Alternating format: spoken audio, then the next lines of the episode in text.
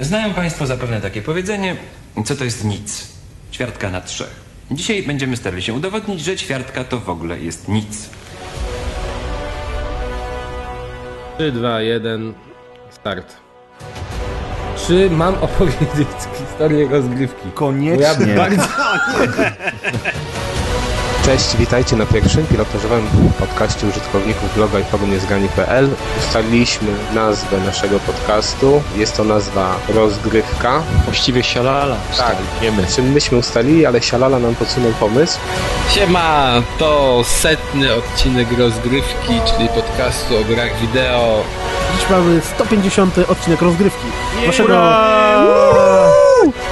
No to co, zaczynamy. Cześć, witajcie, to Kas, a to jest dwusetny jubileuszowy odcinek rozgrywki.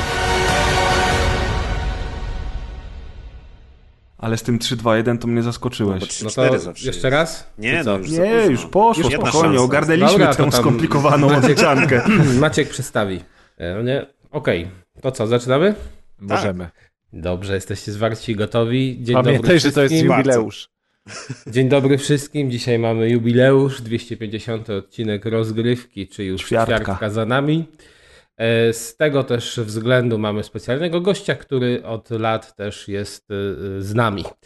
E, Często ciałem, duchem prawie zawsze, czyli Arek Ogończyk aka Kaskad.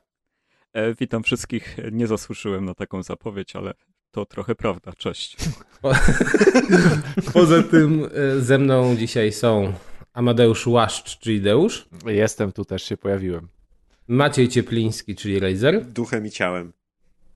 Grzegorz Wojewoda, czyli Pres. Ja się boję tutaj, czy będzie ciałem, czy duchem, czy czymś jeszcze. Wszystkim, witam wszystkich bardzo serdecznie. A ja jestem Kas. E, I co, panowie, zaczynamy. Proponuję przejść najpierw. No, znaczy nie, przepraszam. Bo Ty tutaj proponujesz przejść do jest gier, a kwestia, nie, nie, nie, jest kwestia wyjaśnienia, y, taka ważna.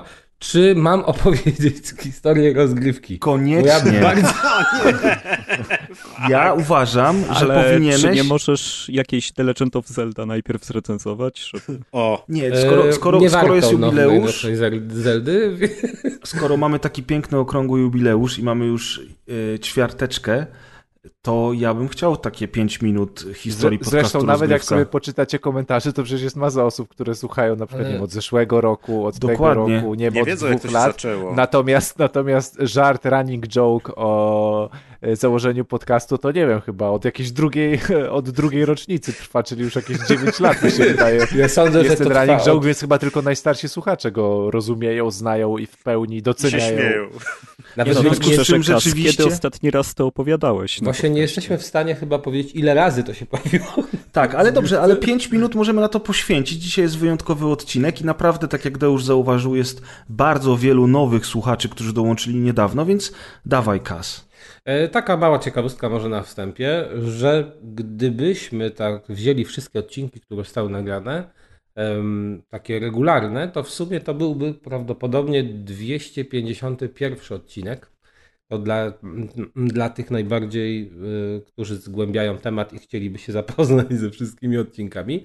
Dlatego, że pamiętam, że y, chyba zamiast 40, a był 41 miał być, nie było chyba pełnej ekipy wtedy. No i postanowiliśmy, że nagramy to jako specjal, taki krótszy, godzinny i to się chyba nazywało After Easter, czyli y, ciężko dzisiaj powiedzieć, czy to jest tak naprawdę 250, a jeżeli chodzi o sam początek, to oczywiście ci y, wytrawni słuchacze, czyli ci, którzy są jak wino, starzeją się tak jak my, pamiętają, że w 2010 roku było, była taka fajna strona, która się nazywała niezgrani.pl i tu kilka osób y, z tego grona obecnego, y, słyszalnego przez Was, pojawiło się na forum te, tej strony internetowej. Jak jeszcze istniały fora w grach. internecie. Mm. Tak, było bardzo fajne forum i na tym forum się zawiązała koalicja, która postanowiła, że zacznie nagrywać podcast. No i tak to wyszło. Y, Ja z Marcinem Chływą, który nagrywał z nami przez pierwszy rok, postanowiliśmy założyć taką, y, taki właśnie podcast. Pierwszy odcinek jeszcze chyba był bez nazwy, później ta nazwa przez jednego z słuchaczy została zaproponowana. W ogóle Deusz dołączył na zasadzie, że napisaliśmy do niego, bo wiedzieliśmy, że to jest y, fan w tym momencie Xboxa 360 i też się fajnie udzielał na forum. Od razu do nas dołączył. Elokwentny młody człowiek.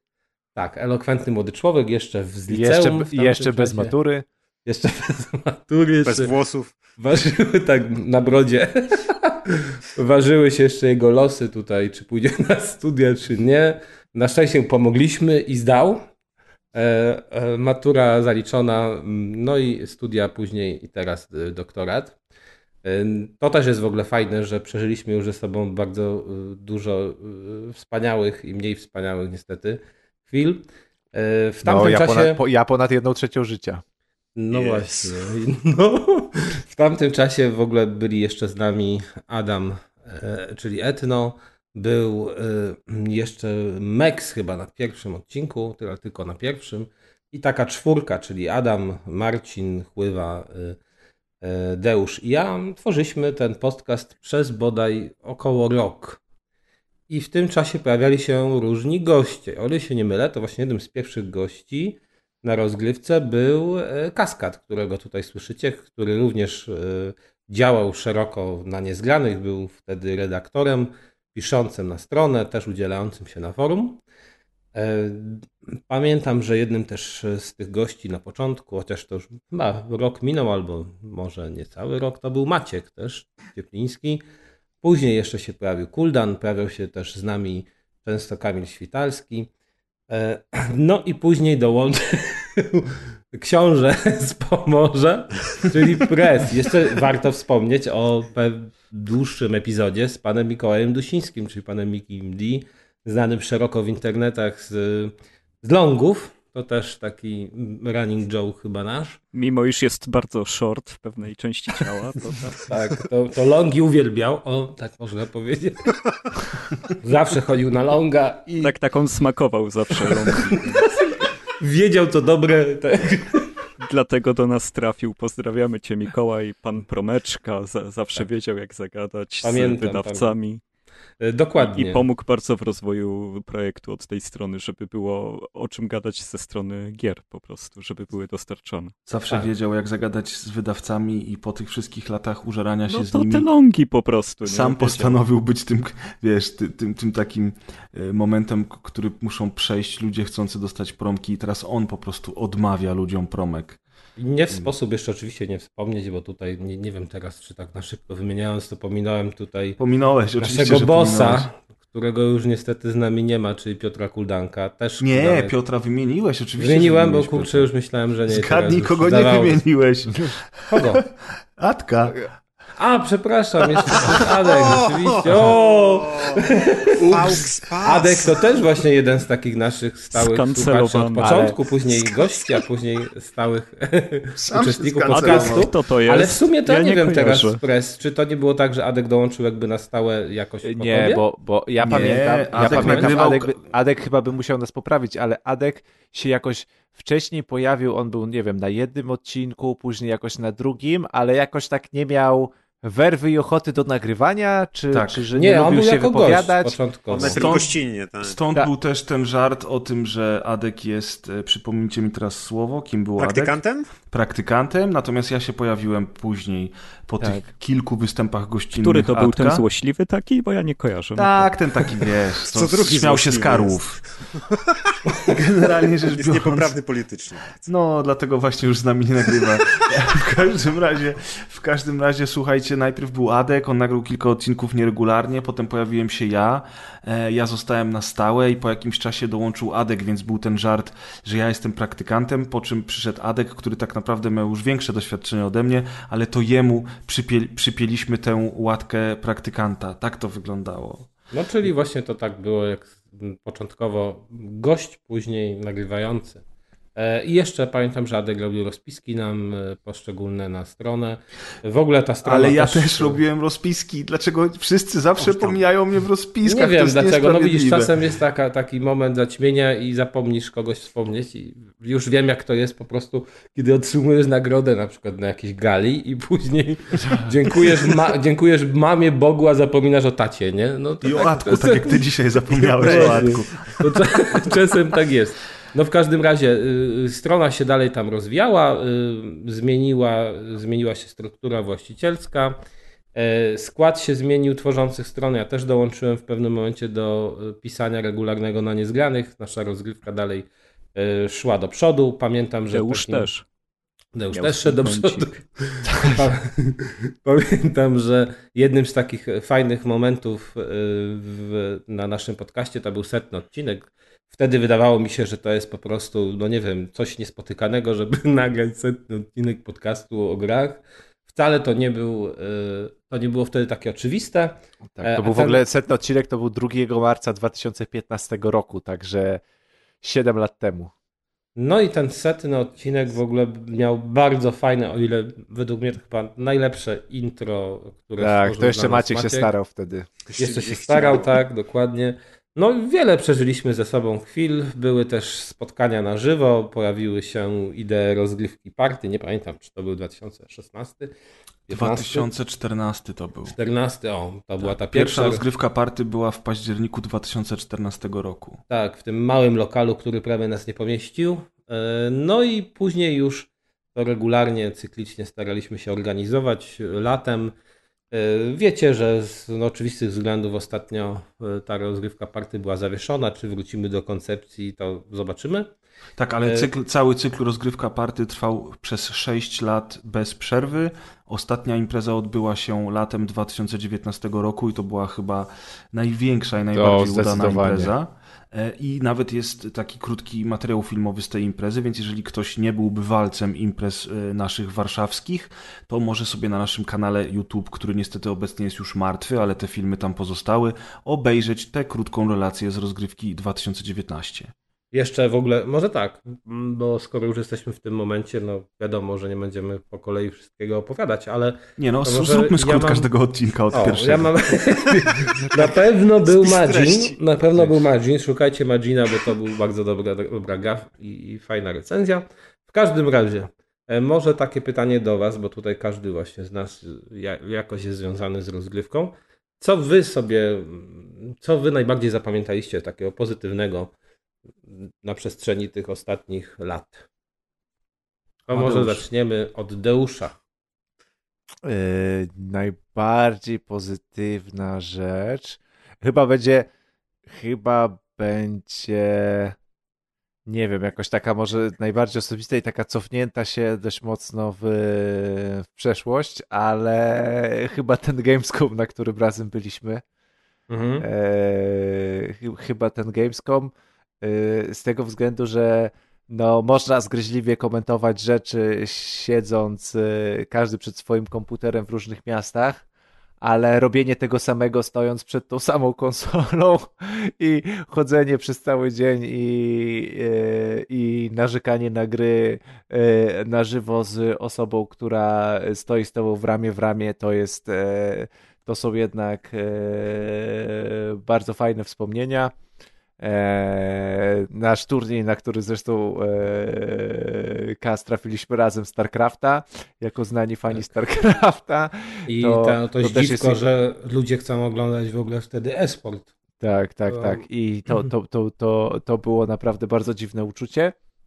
I, i rzeczywiście takie, e, takie chyba na szybko, takie najbardziej pozytywne, jakie, jakie mi przychodzi do głowy. Oprócz oczywiście, wydaje mi się też tych, e, oprócz e, to i wydaje mi się, że chyba, chyba ostatnia rozgrywka party, bo ze względu może, nie wiem czy jednak jako całość, ale ze względu na to, jakiej skali to była impreza i ile osób tam było i osób z branży i, i, i w ogóle naszych słuchaczy, którzy nie tylko przyjechali autobusem w Warszawie, nie tylko przyjechali pociągiem z innego miasta, czasami przyjeżdżając na przykład dzień wcześniej, żeby zrobić e, jeszcze Before. jedną noc before'u przed rozgrywka party, ale byli ludzie, którzy przylatywali samolotami na przykład z Z Anglii innych krajów. tak. specjalnie z innych krajów, specjalnie na ten jeden weekend.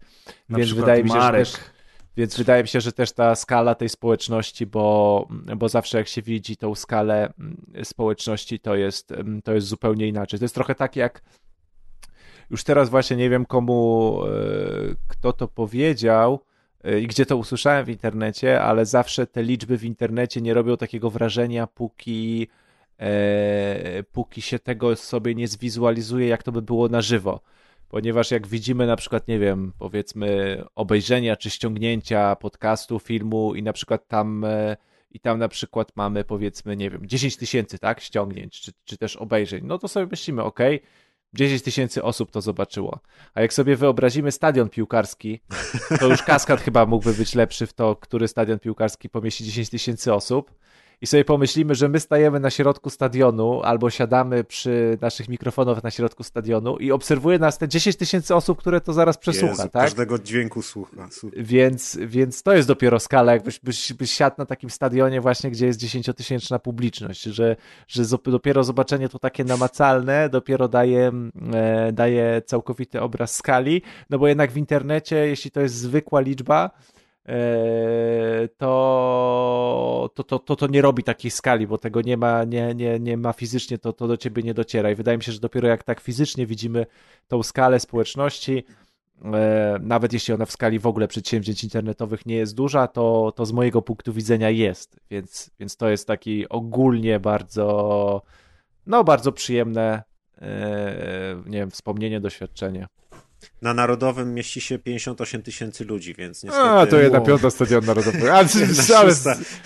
Te najlepsze sektory, najbliżej... Przy czym, przy czym to nie jest tak, że tylko 10 tysięcy osób słucha każdego odcinka, bo to jest Nie, równo tyle 20 zawsze. tysięcy. Co do jednej osoby. A, a były momenty, kiedy dobijaliśmy nie- do 30 tysięcy, także spokojnie. Znamy ich nazwiska wszystkie. A skąd masz te statystyki? Z dupy. Dopiero co nie było statystyk. No tak, bo teraz jakoś nie już miałeś.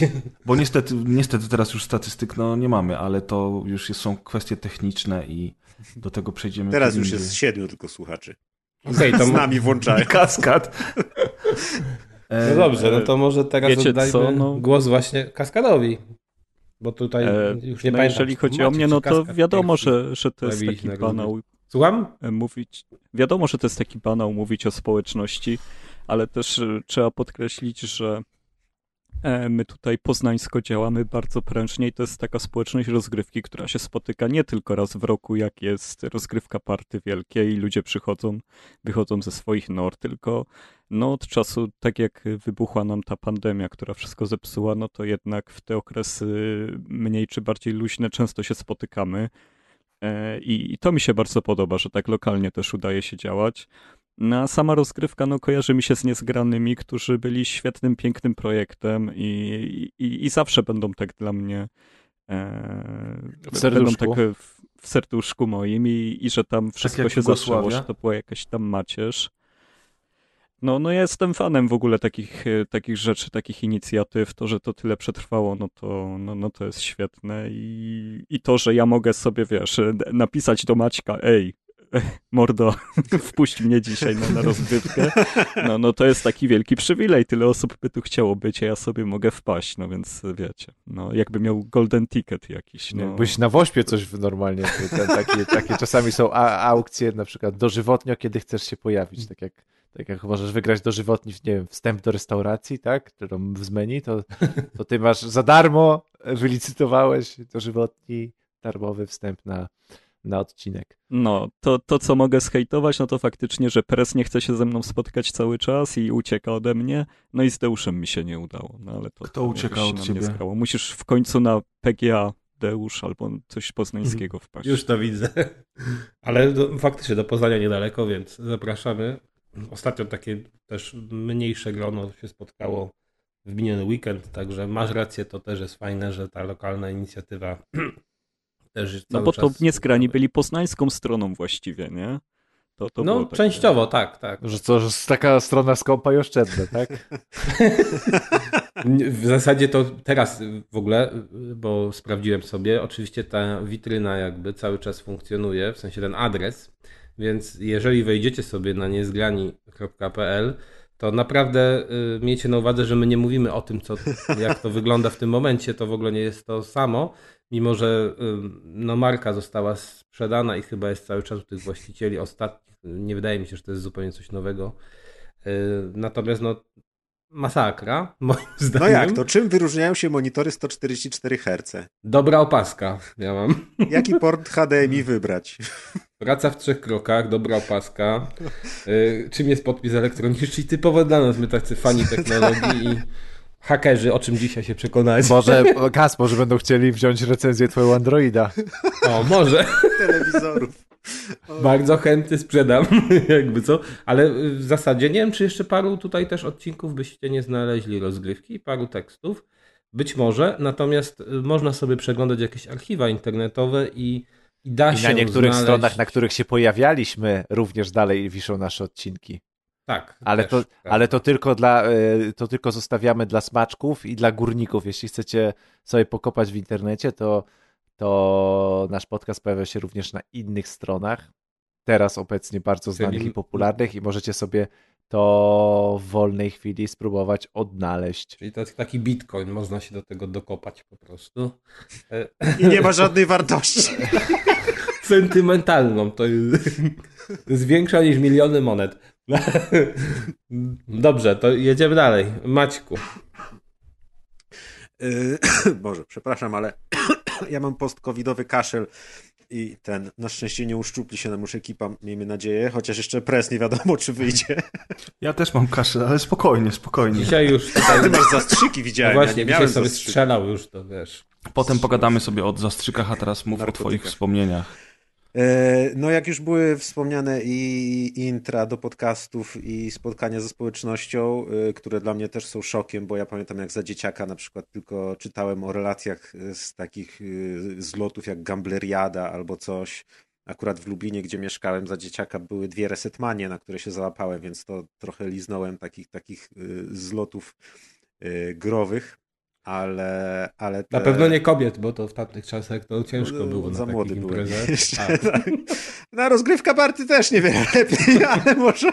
Oj nie, Oj, to nieprawda, to Bardzo nie dużo kobiet bywało na rozgrywka party. Ale Kas Tylko mówił o już po prostu... No nie, wtedy już miałeś żonę, czyli po prostu nie wstrzeliłeś się wtedy za wcześnie, potem za późno, no tak, niestety. tak, tak, ale rzeczywiście to, te, te spotkania i to, jak one rosły y, w ilość osób, które się tam pojawiały z roku na rok, czy z edycji na edycję, to było niesamowicie y, i szokujące i bardzo miłe, kiedy y, zupełnie nieznane osoby z uśmiechem do, do kogoś podchodziły z nas i mówiły cześć, coś tam, słucham, fajnie, że nagrywacie i tak dalej, to jest to jest zawsze miłe, to zawsze mi się przypomina, że właśnie już teraz wiem, jak się czują jakieś y, gwiazdy takie znane, do których ktoś tam, nie wiem, na festiwalach filmowych podchodzi albo coś. Więc to jest cały czas śmieszne i to jest cały czas śmieszne też przede wszystkim dlatego, że nie wiem jak wy, ale dla mnie to jest za każdym razem szok, jak tu wspominamy, ile to już lat minęło i ile to nagrywamy i że to jest praktycznie cały czas regularne i że się spotykamy cały czas i nie wiem. To akurat Kuldan regularność prowadził, pamiętam. A ja utrzymuję. Nie to od początku. Właśnie przez Kuldana musimy co dwa tygodnie dalej nagrywać, no. Nikt się nas nie pytał o zdanie, tylko tak zostało. No, ale, ale dla mnie y, właśnie nie wiem, kiedy ten czas w ogóle mija, bo to jest tak, y, teraz mamy co dwa tygodnie i jakoś to jest naturalne, no dobra, dzisiaj wieczorem nagrywamy, okej. tam Zapiernicza, a nie mi- coś mija. tam ten, ale nie jest to w ogóle, y, wiecie, no, jakby, nie wiem, jak się Wydaje było w ci się, szkole... że się nic nie zmienia, tak? Tak, jak się było w Mhm. szkole, to człowiek czuł, że już 7 lat w tej podstawówce siedzi i coś tam. A tutaj tak życie się toczy, my sobie nagrywamy, a jak sobie człowiek myśli, Jezu, ile lat temu to już było, jak sobie coś mm, przypomnieć, że a i to i premiery konsol przeżywaliśmy, i targie 3, i jakieś inne wydarzenia. I że cały czas gadamy i nadajemy, to jest coś rzeczywiście niesamowitego. A ty masz w tym roku 40, nie? Oj, tam. No, to będzie impreza dopiero. Maciek? Jedna czwarta życia z rozgrywką. A ja mam trzydziestkę, to już w ogóle musimy świętować. To robimy łączoną imprezę. O, ale będzie impreza w tym roku? Mm. O, połączą się Mm, strumienie. mm, Już się smaruje czosnkiem. Chyba właśnie sądzę, że tylko strumieniem internetowym, bo jakoś nie widzę Oj tutaj. nie. Przyjedziemy Oj do Poznania na opuścimy. gigantyczną rozgrywkę, urodziny party. Zrobimy sobie nawet w cztery osoby. No dobra, Kaskad, ty też możesz. Może robimy no. sobie Na jakąś taką Skype'ie. łączoną, łączoną imprezę na przykład wygrać. pod tytułem Zero z tyłu. O, coś takiego, żeby połączyć. Oba, oba urodziny. Ale z tyłu wszystko Ale z co. Ziobro będzie z nami na zdjęciach z tyłu, czy co? Deusz ma trzy z przodu, ja cztery, zawsze lepiej. I ty możesz zostać zerem razem z nami. Okej, to jeszcze nam został pan Grzegorz Wojewoda. E, tak, z, z takich dobrych wspomnień, z tych nowszych, to jak To Adek odszedł z podcastu. No, nie było. Nienawidzę was. Zepsuliście mi. Słyszałeś, co powiedziałem? To było takie dobre. Czekałem od 15 minut, żeby to powiedzieć. No. Czy ja nie słyszałem? Mówię, mówię, że z No tych, trudno. mówię, że z tych nowszych takich dobrych wspomnień, to jak Adek odszedł z podcastu. A Nie, a tak na serio oczywiście No tak, to... bo było miejsce tylko na jednego z was. Tak, y, tak naprawdę, bo tak, tak naprawdę ja, Jadek, to jesteśmy y, jakby y, drugą stroną tej samej monety. w każdym razie, e, w każdym razie teraz na serio zupełnie. Ja bym musiał strasznie dużo opowiadać, mówić o tej społeczności, ja się z tym zgadzam. Rozgrywka party, to jest cudowne, to były niesamowite chwile i w ogóle fajnie było zobaczyć tylu ludzi i też ludzi z branży, których kiedyś się czytało, czy też oglądało w telewizji, czy tam w internecie później, a którzy jakby w pewnym momencie, to oni przy, zaczęli przychodzić spotkać się z nami, chociaż tak naprawdę nie chodziło o nas, ale to Towarzystwo Warszawskie Branżuni, które tam zaczęło się u nas gromadzić, ale, ale to było ciekawe doświadczenie, poznać ludzi, których kiedyś się czytało chociażby w Secret Service i nie tylko, a z którymi teraz na równi e, można było porozmawiać i napić się wódki. To na pewno było fajne. Plus właśnie to, gdzieś tam mimochodem wspomnieliśmy o tym, że bardzo dużo kobiet przyjeżdżało na imprezy do nas, bo to tak zawsze było w branży, czy tam w ogóle takie postrzeganie branży z boku, że, że to są same niedomyte nerdy e, i tam może ze dwie, trzy dziewczyny. E, tymczasem Też niedomyte. też niedomyte.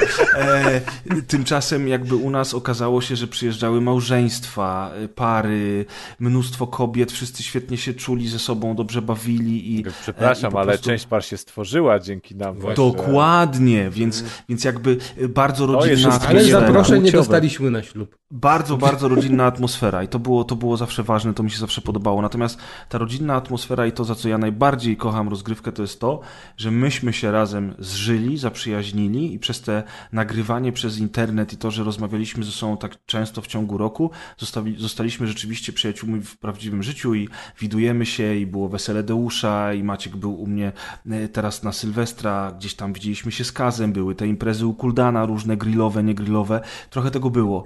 E, Tam pojechałem do Atka na parę dni, wiecie, i to jest jakby super, bo dzięki temu myśmy się bardzo zżyli, a w ogóle dzięki podcastowi poznałem całą masę innych ludzi, e, z którymi się koleguję do dzisiaj, albo z którymi chociaż utrzymuję jakąś tam znajomość.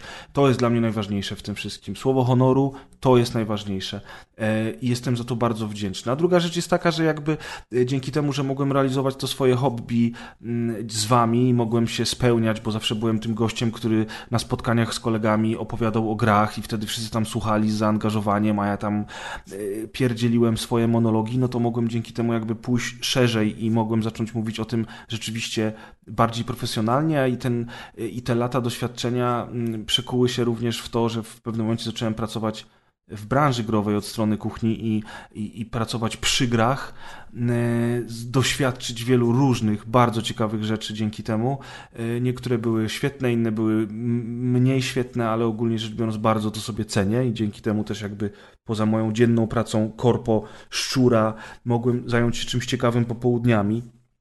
Co miało też oczywiście swoje minusy, bo w pewnym momencie dwa etaty i, i praca nad rozgrywką, granie w gry do recenzji na siłę, kiedy już człowiek nie ma siły ani ochoty, e, też w pewnym momencie okazało się takim lekkim brzemieniem, ale, ale to są wszystko takie, wiecie, work-life balance, e, sytuacje, z którymi po prostu trzeba nauczyć sobie, się sobie radzić. Ostatecznie, jakbym miał wszystko podsumować, to jednak praktycznie widzę same zalety y, tego, co razem tworzymy i, e, i bardzo się cieszę, że możemy to tworzyć dalej. Cieszę się, że to nadal jest dla mnie jakaś taka odskocznia, forma relaksu i terapii, że, że mogę z wami się spotkać nawet tylko i wyłącznie na, e, na TeamSpeaku. No nawet jak jest kaskad, to i tak może być fajnie. Wie, wiecie o co chodzi. E, Słaby, że ten żart. Przepraszam cię, Arku. Naprawdę. Musisz teraz powiedzieć, że mi wybaczasz. Nie szczym ryj? Oj tak, cudownie. No właśnie o to mi chodzi. To jest to, jest to najfajniejsze w tym wszystkim, więc e, strasznie dużo jest dobrych rzeczy, które płyną z nagrywania tej rozgrywki. Mm, także tak. Dziękujemy Ci, e, Piotrze, że opowiedziałeś nam tą wspaniałą historię. Znaczy e, chwila, dzisiaj. bo jeszcze ja muszę swoim wspomnieniem Nie, bez przesady. Nie, bez przesady, już każdy się... Już historię opowiedziałeś. Dobra, no historię, ale nie, ja mam takie chyba dwa albo trzy, y, mm, mom, znaczy może nie momenty, ale to, co mi się zawsze najbardziej podobało z tej naszej działalności, To pierwsze to na pewno kupa śmiechu i no parę razy naprawdę zdarzyło się tak, że niemal zleciałem z fotela ze śmiechu. E, m, Tu Maciek ma pamiętam- tak co odcinek, także... tak, ale pamiętam, że właśnie w sumie nie wiem dlaczego do końca z tego zrezygnowaliśmy teraz albo ostatnio mm, może trochę zaniedbaliśmy. Chyba największe salwy śmiechu były wtedy, kiedy właśnie były te czytane listy od słuchaczy, czy pytania od słuchaczy. Wtedy z reguły one były oczywiście zupełnie inaczej interpretowane niż być powinny i, i kończyło się na salwach śmiechu i właśnie z tymi się kojarzy najbardziej rozgrywka, że oprócz tego, że sobie rozmawiamy o giereczkach czy o innych rzeczach, czasem życiowych, to y, zawsze towarzyszy nam e, właśnie śmiech. To jest super. Y, Druga taka sprawa, to pamiętam strasznie ten moment, kiedy wymyślaliśmy, a w zasadzie Maciek wymyślał, ale my podsyłaliśmy pomysły, znaczy Maciek tworzył, a on, y, a reszta razem z Maćkiem wymyślała pomysły na te naklejki nasze. To było tak piękne i to zaangażowanie, wycinanie tych naklejek. I do tej pory one po prostu wywołują we mnie uśmiech i mam całą taką planszę z tymi naklejkami. To było super. E, Oprócz tego pamiętam też komiks, który został stworzony przez Czarka i Malwinę z nami w roli głównej z tego komiksu. Kubek. Zrobiliśmy kubek i w ogóle to, to, był, to, też, to była też świetna sprawa. Kolejna rzecz taka, która mi utkwiła w pamięci i to chyba już będzie ostatnia z tych, co teraz na szybko udało mi się przypomnieć, to dwa wyjścia na świat. To znaczy jedno wyjście na świat, czy- czyli pójście na Facebooka, a drugie wyjście na świat, czyli e, tworzenie, znaczy zorganizowanie tych rozgrywek party. Bo jakby wydaje mi się, że to w tym momencie ja sobie przynajmniej zdałem sprawę właśnie ilu tak naprawdę ludzi e, polubiło ten podcast, polubiło nas i lubi nas słuchać. E, To takie było takim dużym szokiem. Pamiętam, że byłem niechętny na przykład Facebookowi, a później jednak mi się to spodobało, bo zauważyłem, że tych ludzi jest całkiem sporo i ta komunikacja jest żywsza niż y, miało to miejsce na samej stronie czy, czy na forum, mimo że cały czas jestem Team Forum i chciałbym jakieś forum, ale jednak no, za dużo ludzi już siedzi na Facebooku, a na forach internetowych nie, więc to Facebook dopiero Przykro pokazał mi, ale skalę. znowu jesteś do tyłu, teraz y, z Facebooka ludzie uciekają dalej. Dobrze, no, na ten Spokojnie, moment za 10 powiedzmy, lat czy, ja, ja mówię jeszcze sprzed pięciu lat bo, z tymi te, te sprawy i to Musisz są takie, poprawkę na kaza. to są takie, no, Czyli musisz brać poprawkę, że jesteśmy, nie wiem, 2.17, 2.16, No, coś tak, takiego. okej, okej. tak, okej. tak. Właśnie ostatnio czytałem jeden z komentarzy, jak wspomniałem Lera, że Sony nie idzie. No co, no nie idzie. Nie wszystko mieli takie kapitalne, jakbyście chcieli. to, że wyszło to coś 12 lat temu, o niczym nie świadczy. Teraz też kilka w to by było. Ja bym zaraz wymyślił, czy dajcie mi chwilę. Gaz na posterunku pilnuje. Ostatnio, czyli na przestrzeni pięciu lat, coś by się dało. No i to są takie chwile. y, Też jeszcze pamiętam, no niestety ten ostatni moment akurat y, taki tragiczny, ale też to, co się nastąpiło później, czyli, Czyli, to że Adek odszedł. Pospolite wiem. ruszenie ludzi i tę te, tę zbiórkę i to, ile jakby miłości ludzie przekazali właśnie, no to to było widoczne w tym, to zaangażowanie, ta pamięć też, no to super, bo pokazuje jak e, potrafiliśmy wokół siebie, czy wokół tego podcastu zjednać y, wielu super ludzi. To Znaczy to akurat sprawa. nie my potrafiliśmy, tylko to Kuldan z No tylu tak, ludzi tak, tak. rozkochał tak. w sobie, prawda? Więc jakby tutaj... Oczywiście, też Ale- sam ale masz Kuldan, rację, ale to- sądzę, że nie tylko on. To Nie, nie, że tam dwu, dwójka jakichś osób tam cię lubi, spokojnie. W każdym razie tak, ale faktycznie to jest dobre Budziadek wspomnienie. raz i nie. Tak, tak, tak. I kaska. Mama. W każdym razie tak, to jest dobre wspomnienie Kaz. Faktycznie Znaczy to ten, ten drugi to myślałem, że może Atka Akurat, zaliczyć, akurat ale moja mama bardziej kuldana, jeśli chodzi o grube rozmowy, ale... No sorry, ale nie masz wyboru teraz, przykro mi bardzo.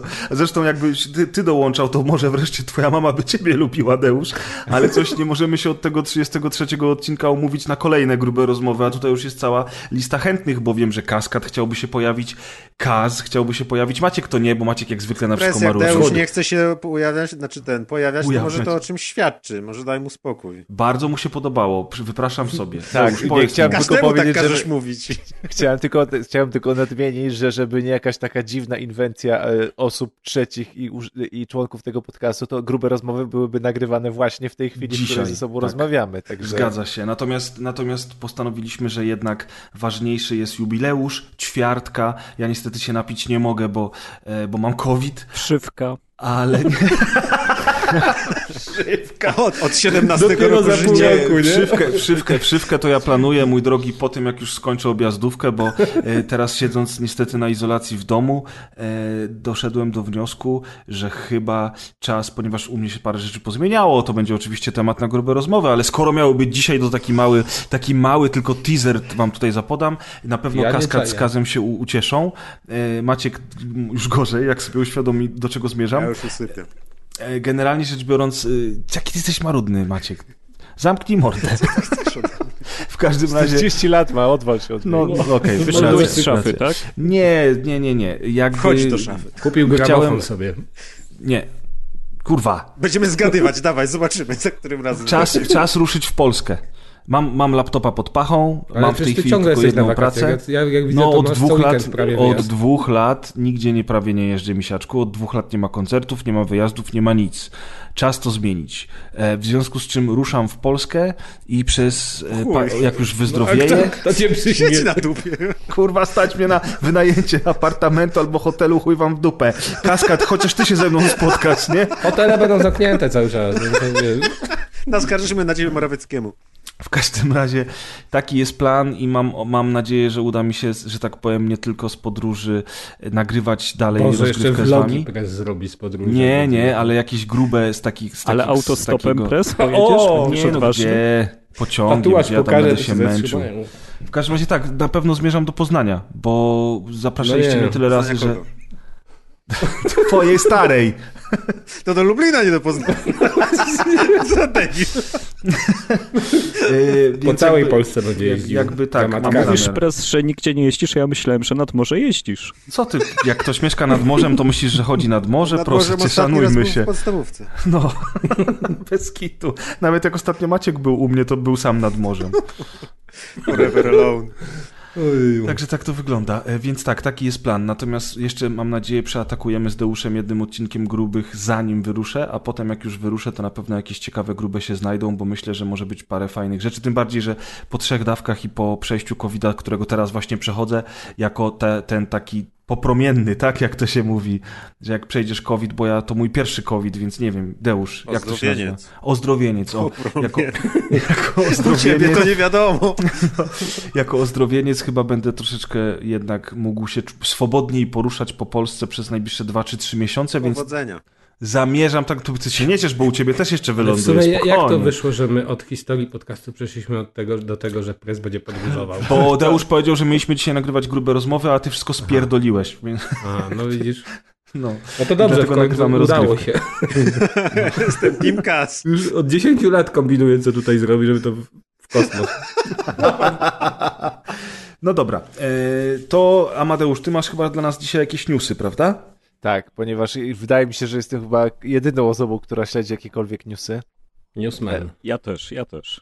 A o, i bardzo dobrze, że zostałeś tutaj, że sam, że, że sam się wprociłeś na, na, na odcinek i z, no nie będzie, nie chcę się tutaj długo rozwodzić, ale z takich najważniejszych rzeczy, Pokemony ponieważ też wiem z komentarzy, że są osoby, które sobie po prostu puszczają raz na jakiś czas podcast i też nie śledzą newsów, a, a sobie czasami lubią e, posłuchać, co tam, co tam piszczy w branży, no to oczywiście taką dużą informacją, która gruchnęła w przeciągu ostatnich dwóch tygodni jest to, że e, Rockstar e, oficjalnie potwierdził, że prace nad GTA 6 się toczą i to dosłownie zostało przedstawione w takiej postaci, czyli po prostu mamy informację, tak, że GTA, kolejna część GTA jest po prostu e, w produkcji i w sumie tak naprawdę nic więcej, żadnych e, większych konkretów, e, konkretów nie usłyszeliśmy.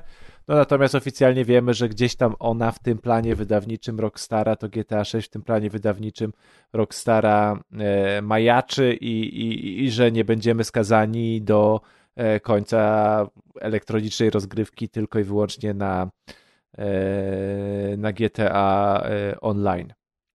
Nie wiem, czy w ogóle. Ale to nie jest takie oczywiste, jak powiedziałeś, no bo właśnie przez ten sukces online, przez to, że 160 milionów GTA 5 się sprzedało, 160 milionów, powtórzę, to jest... Tak, tak, tak. Jakbyście całą serię Assassin's Creed dodali, to się tyle nie sprzedało. Tylko Minecraft pojedynka. chyba wyprzedza w tym momencie GTA.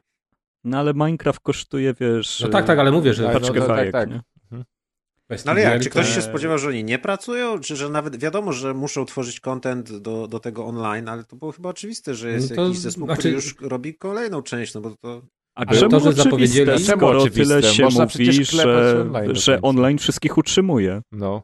No. No ale, no nie Przecież wiem, no do się, online, że wys- to, wycho- no przecież co, 10 dodatki lat do online wychodzą GTA 5? non-stop i to są dodatki duże przecież. Ostatnio wyszedł dodatek, kurde, sygnowany doktorem Dre, więc to też nie są, No tak, też- w sumie mm, mm, to jedna, też nie są jedna, małe rzeczy tak naprawdę, te Tak. dodatki, które wychodzą do online. Może one nas nie interesują, ale tam naprawdę i Dzieje się. pieniądze są sypnięte i, i, i zawartości jest sypnięte, także to są naprawdę duże rzeczy, więc Znaczy ja jestem tylko jakby zadowolony z tego względu, że wiem, że jak zapowiedzieli, to znaczy się, że pewnie za 3-4 lata y, tę grę otrzymamy, bo do tej pory bez tej zapowiedzi to można było sobie tylko gdybać, kiedy to nastąpi. Znaczy tak, no, no, no wiemy, że sądzę, jest w to planie jest teraz wydawniczym, kwestia tak? 3-4. No właśnie, więc to jest akurat duży plus, bo, bo naprawdę nie zdziwiłbym się, gdyby to nie były 3-4, tylko jeszcze kolejne 5-6, bo to GTA jest piątka ciągnięte non-stop, w sensie online, więc Ale Kas, nie było akurat takich przypadków u Rockstara, żeby aż tyle mijało od zapowiedzi gry do jej ukazania się. No, tu nie od wiem, zapowiedzi w sensie traileru, strzały. ale tutaj mamy No tak. zapowiedź, że robimy. Nic No więcej. to jest taka zapowiedź, żeby wszystkich uspokoić, bo tak, tak. wiesz tak. co, przez internet najpierw się przetoczyła fala, że nigdy nie dostaniemy GTA 6, bo GTA tak, bo Online jest GTA zbyt Online. opłacalne i wszystko zabił, a teraz Montreale wyskoczyły. No, no przecież wiadomo, że robią szóstkę. Ciekawe, to jak myślicie, kiedy będzie, kiedy wyjdzie? Bo ja naprawdę strzelam 3 lata. 23 na koniec będzie już blisko. Albo 23 koniec, albo No 24. chyba na wiosnę dwa. wydawać, nie? Te GTA swoje. A dlaczego na wiosnę? No tak mi się kojarzy, chyba czwórka była na wiosnę, piątka, Oni Piątka mogą była być w wrześniu, momencie. no tak. No we wrześniu. To- Oni wyda- Wszyscy mogą wydać w wiedzieć, momencie i wszyscy uciekną, właśnie tak jak, tak jak No. Kasket mówi.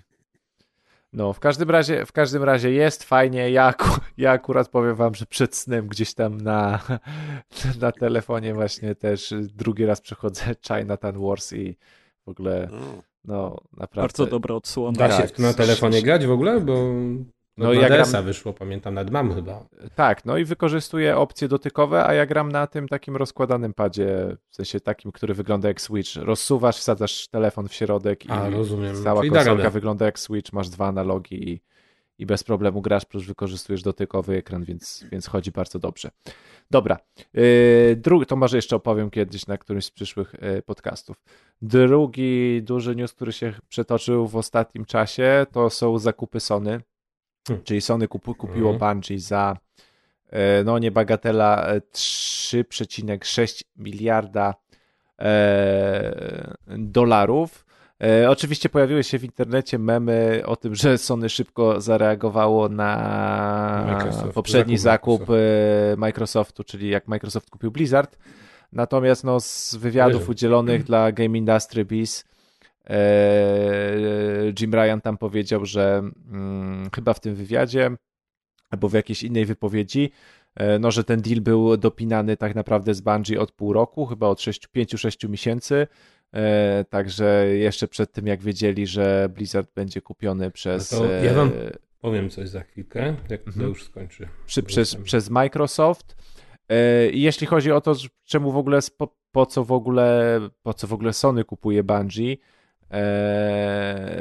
to tak naprawdę no Sony powiedziało, Jim Ryan, ustami Jima Ryana powiedziało, że dalej chcą, żeby Bungie robiło gry multiplatformowe, tak? E, oczywiście pociągnięty za język też Jim Ryan powiedział, że zdecydowanie powinniśmy się spodziewać kolejnych zakupów w przyszłości. E, dokładnie powiedział, we should definitely expect more, e, jeśli chodzi o, o, dalsze zakupy Sony, jakichś studiów przez Sony. No i też powiedział, że tak naprawdę tu Sony po to, po, po, po, po to to Bungie kupuje i po to rozpoczyna te swoje zakupy, że się chcą też skupić na rzeczach multiplatformowych. Oczywiście z mniej pozytywnych rzeczy na live service games, czyli kto, co, co raczej nie jest tutaj e, u nas akurat w podcaście e, ciepło przyjmowane. No i że, że, że Sony chce, tutaj też jest dosłowny cytat, że Sony chce wyjść trochę poza swoje konsolowe korzenie, tak? I, i, i gdzieś tą działalność sobie poza te swoje, tylko i wyłącznie swoje konsole mm, rozszerzyć, więc te, te, ten pierwszy zakup Bungie to y, z tych z tych wypowiedzi y, Jima Ryana widać, że, że ten zakup jest takim jakby otwarciem że Sony by chciało, żeby to było jakimś takim otwarciem nowego rozdziału dla, dla, dla rozwoju Sony, no zobaczymy. Nie wiem, czy Ja- wy jakiekolwiek ja- żywicie do, we względem Bungie uczucia. To ja właśnie powiem tak. Jedno to taka rzecz, którą można było przewidzieć. Dlatego, że e, o ile mm, może niektórzy zapomnieli, ale właśnie przecież ten, ta pierwsza bardzo popularna gra, czyli Halo, miała zostać wydana oryginalnie na PlayStation 2. Dopiero A, to później prawda. to się zmieniło. Więc... Na Macintosha oryginalnie. E, Też, na Macintosha też, ale na PlayStation 2 również. No, ostatecznie poszło to na Xboxa. Natomiast y, druga sprawa, dlaczego jakby w ogóle mnie to nie kręci w żaden sposób, o ile jeszcze sprzedaż, y, znaczy kupno przez Microsoft Activision było czymś według mnie dużym. Tak tutaj sobie przejrzałem ostatnie gry Bungie na przestrzeni 10 lat i pewnie nie wiem, czy wiecie, czy nie wiecie, i jak myślicie, jeżeli nie wiecie, ile tytułów wydali na przestrzeni 10 lat, ile marek w ogóle? Jedną. Dobrze, jedną markę, dwa tytuły, Tak jest. czyli Destiny i Destiny 2. Czyli Ale też od początku Destiny było planowane na dziesięcioletni plankas. Prawda. Świetnie, ale planem. chodzi mi o to, że jakby portfolio tego, tego studia jest tak ubogie i jakby tak... y, Oj, nie Ale oni ich nie z moim gustem. Przeinaczasz fakty. Że- Przeinaczasz fakty. A dlaczego? No to powiedz mi, jakie oni mają w swoim No właśnie marki? dlatego, że jeżeli masz plan zrobić grę, usługę na 10 lat i to dowozisz, to to jest y, naprawdę duża sprawa Dobrze, i ty tylko- to deprecjonujesz całkowicie. No ja się pytam, jakie mają marki, bo na przykład... Ale oni ich nie kupili dla marek, tylko Ale z tego, oni- co Ja to wiem, piszą, ale dla, dla dlatego, mnie- że znają się na technologii, więc To oni równie teraz dobrze mógłbyś swoją to samo powiedzieć o Minecrafcie, nie? Oni teraz Jakby- swoją technologią mogą No wesprzeć tak, pięć i- marek Sony. Znaczy, i ja powiem tak, że mnie by to, tam. mnie by to zainteresowało znacznie, bo ja nie mówię, że to jest zły krok, czy dla wielu graczy on nie jest istotny. Ja mówię, że dla mnie on nie jest istotny, dlatego że jak widzę, jakie gry oni produkowali na przestrzeni tych lat i il, jakie mają marki, to kompletnie nie są moje typy do grania. Tak, to Więc jest jakby tak- dla to- mnie to tak, nic tylko, nie zmienia. Tylko, tylko, tylko, dla mnie, tylko dla mnie to jest Gatunek bardziej, gier. bardziej dla mnie niż tym newsem, że Sony kupuje Bungie, to jest tym newsem, bo, bo, bo w, to, w to miejsce Bungie można było wstawić jakąś inną firmę X, a, a bardziej te zapowiedzi Sony o tym, że w tym roku powinniśmy się spodziewać jeszcze więcej, jeśli chodzi o te zakupy. Mhm. Ten Mhm. zakup Microsoft, Blizzardu przez Microsoft, czyli, czyli Microsoft, czy, czy, czyli cała sytuacja wygląda tak, że i Microsoft i Sony trochę się rzucili, żeby z tego rynku poskupować rzeczy w swoją stronę. Mhm. I tak naprawdę ani tak naprawdę, a jednocześnie ani Microsoft, ani Sony y, nie, przynajmniej bezpośrednio nie powiedział, że, że robi to po to, żeby się jakby okopać w swoim obozie. Czyli, czyli kupujemy rzeczy, żeby być właścicielami, ale jednocześnie nie zamykamy się tylko na swoją konsolę, tylko gdzieś tam live, czyli gdzieś tam te, te, te live service games, gdzieś te multi, dalej zachowanie tej multiplatformowości, tylko że po prostu my mamy w swoim portfolio e,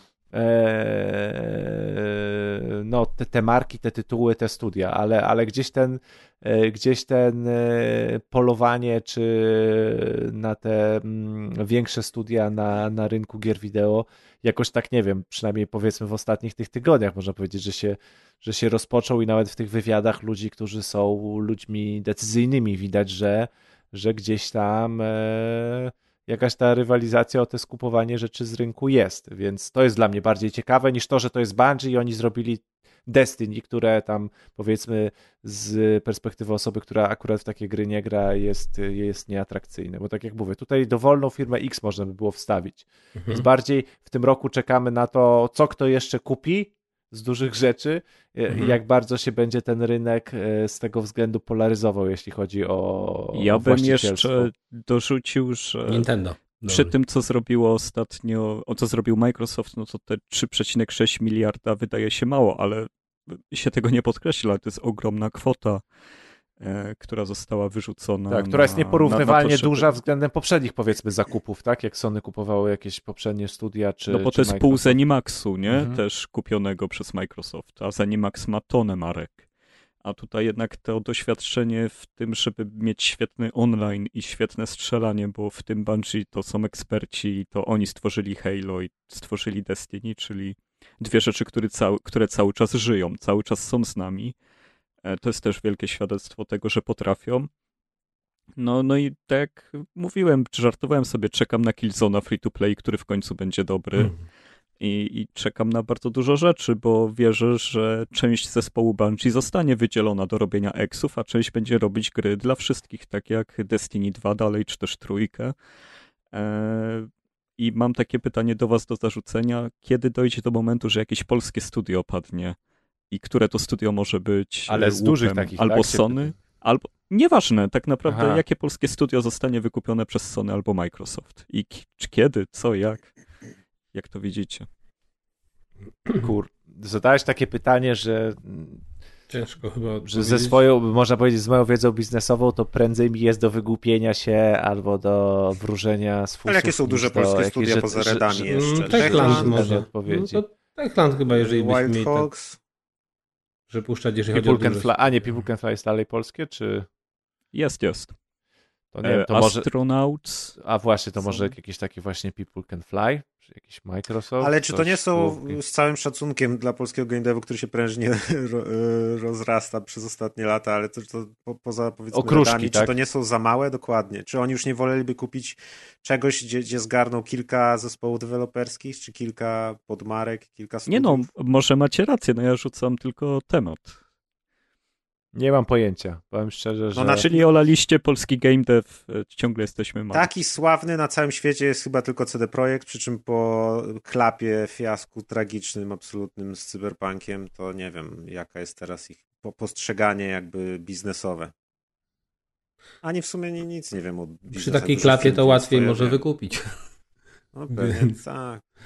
W ogóle, to, w ogóle jeszcze takie, taka dygresja, nie wiem czy słyszeliście, ale odpowiedź e, też padła ze strony Nintendo na te wszystkie zakupy. Mhm. Tak, że oni nie będą uczestniczyli w tym wyścigu, tak? Zakupowym. Tak, dokładnie. Nintendo jest Nintendo i, i oni chcą pozostać przy swoim. Także No i bardzo dobrze, chociaż Nintendo przydałby się rozrost, bo oni nie nadążają, żeby ogarniać swoje marki. Oni mają za dużo świetnych licencji, żeby je produkować na bieżąco. no to pokazuje Metroid no, najnowszy, który nie może powstać. No ale tam się też deweloper zmienia. No tak, tak, tak. Drugi albo trzeci raz. A, a jednak no, były takie współprace, że Capcom robił Zeldy na przykład, nie? I to, to działało. Ale czekaj, czekaj, przypomnij mi, bo powiem szczerze, teraz nie kojarzę, że Capcom E, teraz Zelda. nie wiem, czy to było Minish Cap, był Capcomu. A może E, rzeczywiście? ale tam dwie Zeldy na pewno zrobił przynajmniej Capcom e, i tam, i tam było takie oddawanie licencji co jakiś czas i fajnie by było, gdyby do tego wrócili. E, No ale no tak, no Nintendo potrzebuje roz, rozrostu albo oddawania licencji innym studiom, no ale to jest skomplikowane, a jeżeli chodzi o Sony, no mimo wszystko kibicuję, że będą chociaż starali się gonić Microsoft, którego się nie da zatrzymać, bo oni nie patrzą na pieniądze, bo, bo nie muszą. E, No i fajnie, gdyby przejęli kogoś dużego jeszcze i gdyby coś się z tym działo, no bo konkurencja musi być. No nie chcę, żeby wszystko utknęło w usługach po prostu. Mhm. No nie, No ja, chyba największe ryzyko to byłoby wykup właśnie Nintendo przez jedno z tych dużych studiów. Tego bym się chyba najbardziej obawiał, bo to no, moim zdaniem w dłuższej perspektywie mogłoby Ewentualnie oznaczać- Sony z Nintendo po, połączą się na końcu, żeby walczyć przeciwko całemu cesarstwu rzymskiemu. Microsoft będą ostatnią wioską. Ostatni samuraje, kurde. No, w każdym razie, w każdym razie, no na pewno, na pewno w tym roku jeszcze się jakichś zakupów możemy doczekać i z jednej, i z drugiej strony, a prawdopodobnie z dwóch stron. E, ale zamykając ten temat, który, e, o którym sobie chwilę porozmawialiśmy, to tak naprawdę największy news tego tygodnia, przynajmniej dla mnie, e, to jest taki news, e, który, o, który, który jest już w tym momencie może być troszkę mm, troszkę przedawniony, ponieważ nagrywamy to we wtorek i, i dzisiaj poszła informacja, że w środę, czyli jak podcast ukazał się w piątek, to już wy oglądaliście e, ten stream, ale że odbędzie się stream prowadzony przez Jeffa Killiego samego a propos premiery The Wolf Among Us 2. Czyli The Wolf Among Us 2 żyje, e, jest w produkcji, ma być jakiś 30-minutowy stream. Bardzo się cieszę, bardzo czekałem. To była super Mhm. gra. E, świętej pamięci Tell- Telltale Studios, które zresztą zmartwychwstało i mm, zostało wskrzeszone na nowo jak Phoenix i, i robi tego e, przygody, przy, przygody Wilka, drugą część przygód Wilka. Bardzo się cieszę. E, no zobaczymy. Dla mnie to jest, dla mnie to jest duży news, bo, bo akurat w takie gry lubię grać. Nie wiem, czy wygraliście w The Wolf Among Us? Biorąc czy... pod, pod uwagę moje geekowe zacięcie, to zapytam jaki silnik. Czy jeszcze nie wiadomo. Czy, no, tu, jest, tu mam pewne obawy, a jeżeli chodzi o samą grę, Red to, Engine. to grałem. O, widzisz, czyli nadal mam obawy, bo nic o nim nie wiem. Natomiast The Wolf Among Us, The Wolf Among Us, pamiętam, że grałem, pamiętam, że nie skończyłem, pamiętam, że działało tak jak wszystko od Telltale i w sumie chyba nawet jakoś na premierę to miałem. Ale bardziej mnie ta gra interesowała, byłem chyba przejedzony w tym momencie tym, tego typu przygodówkami. Natomiast bardziej mnie ona interesowała z tego względu, że to jest gra na podstawie mm, tej serii Fables. baśnie, tak? Chyba baśnią Fables. komiksowej, y, która jest bardzo, bardzo fajna. Więc jeżeli ktoś czytał, to na pewno powinien się zainteresować. Tak, i, i w ogóle jakby sama, sama gra została zrobiona bardzo kompetentnie. Ona fabularnie naprawdę, naprawdę dostarcza, jest super napisana, dlatego tak jak mówię, czekam na drugą część, bo rzeczywiście ta marka e, po przeniesieniu na, mm, do gry dostała tylko i wyłącznie kopa, a nie została zmarnowana, bo to jest Właśnie kiedy seria Graliście w ostatnie Life is Strange?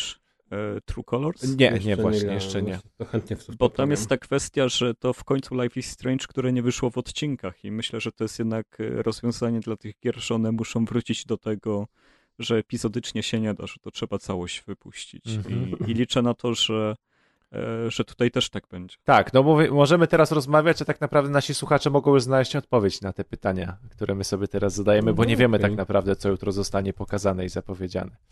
Więc, więc, więc nie musimy się tutaj długo, za długo nad tym. E, No, ja, to właśnie chciałem tylko sprawdzić, kiedy wyszła ta rozwodzić. pierwsza część. 2013, to zobaczcie, to prawie 10 no, lat.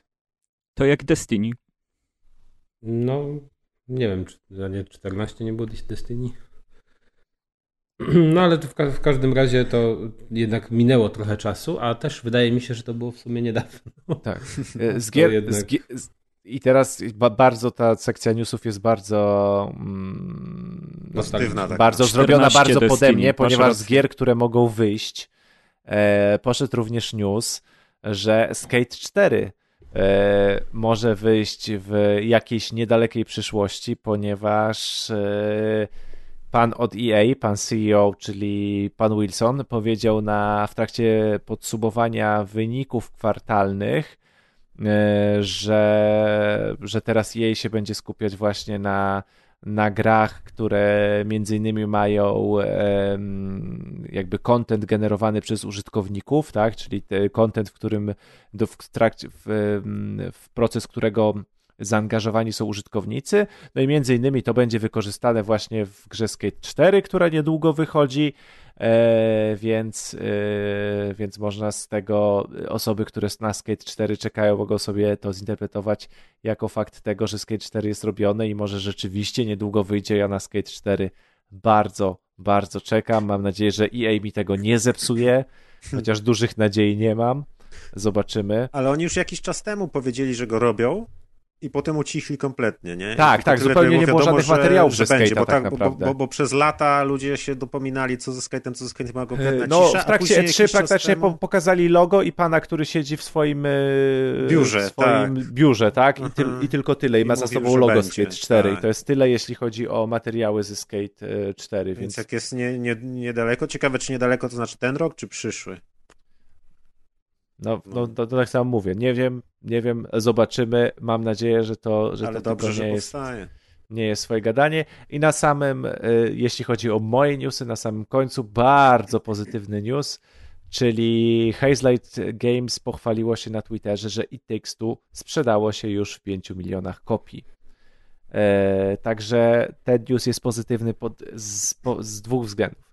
Z pierwszego względu, że to jest super gra i bardzo fajnie, że się sprzedała w 5 milionach kopii, to raz.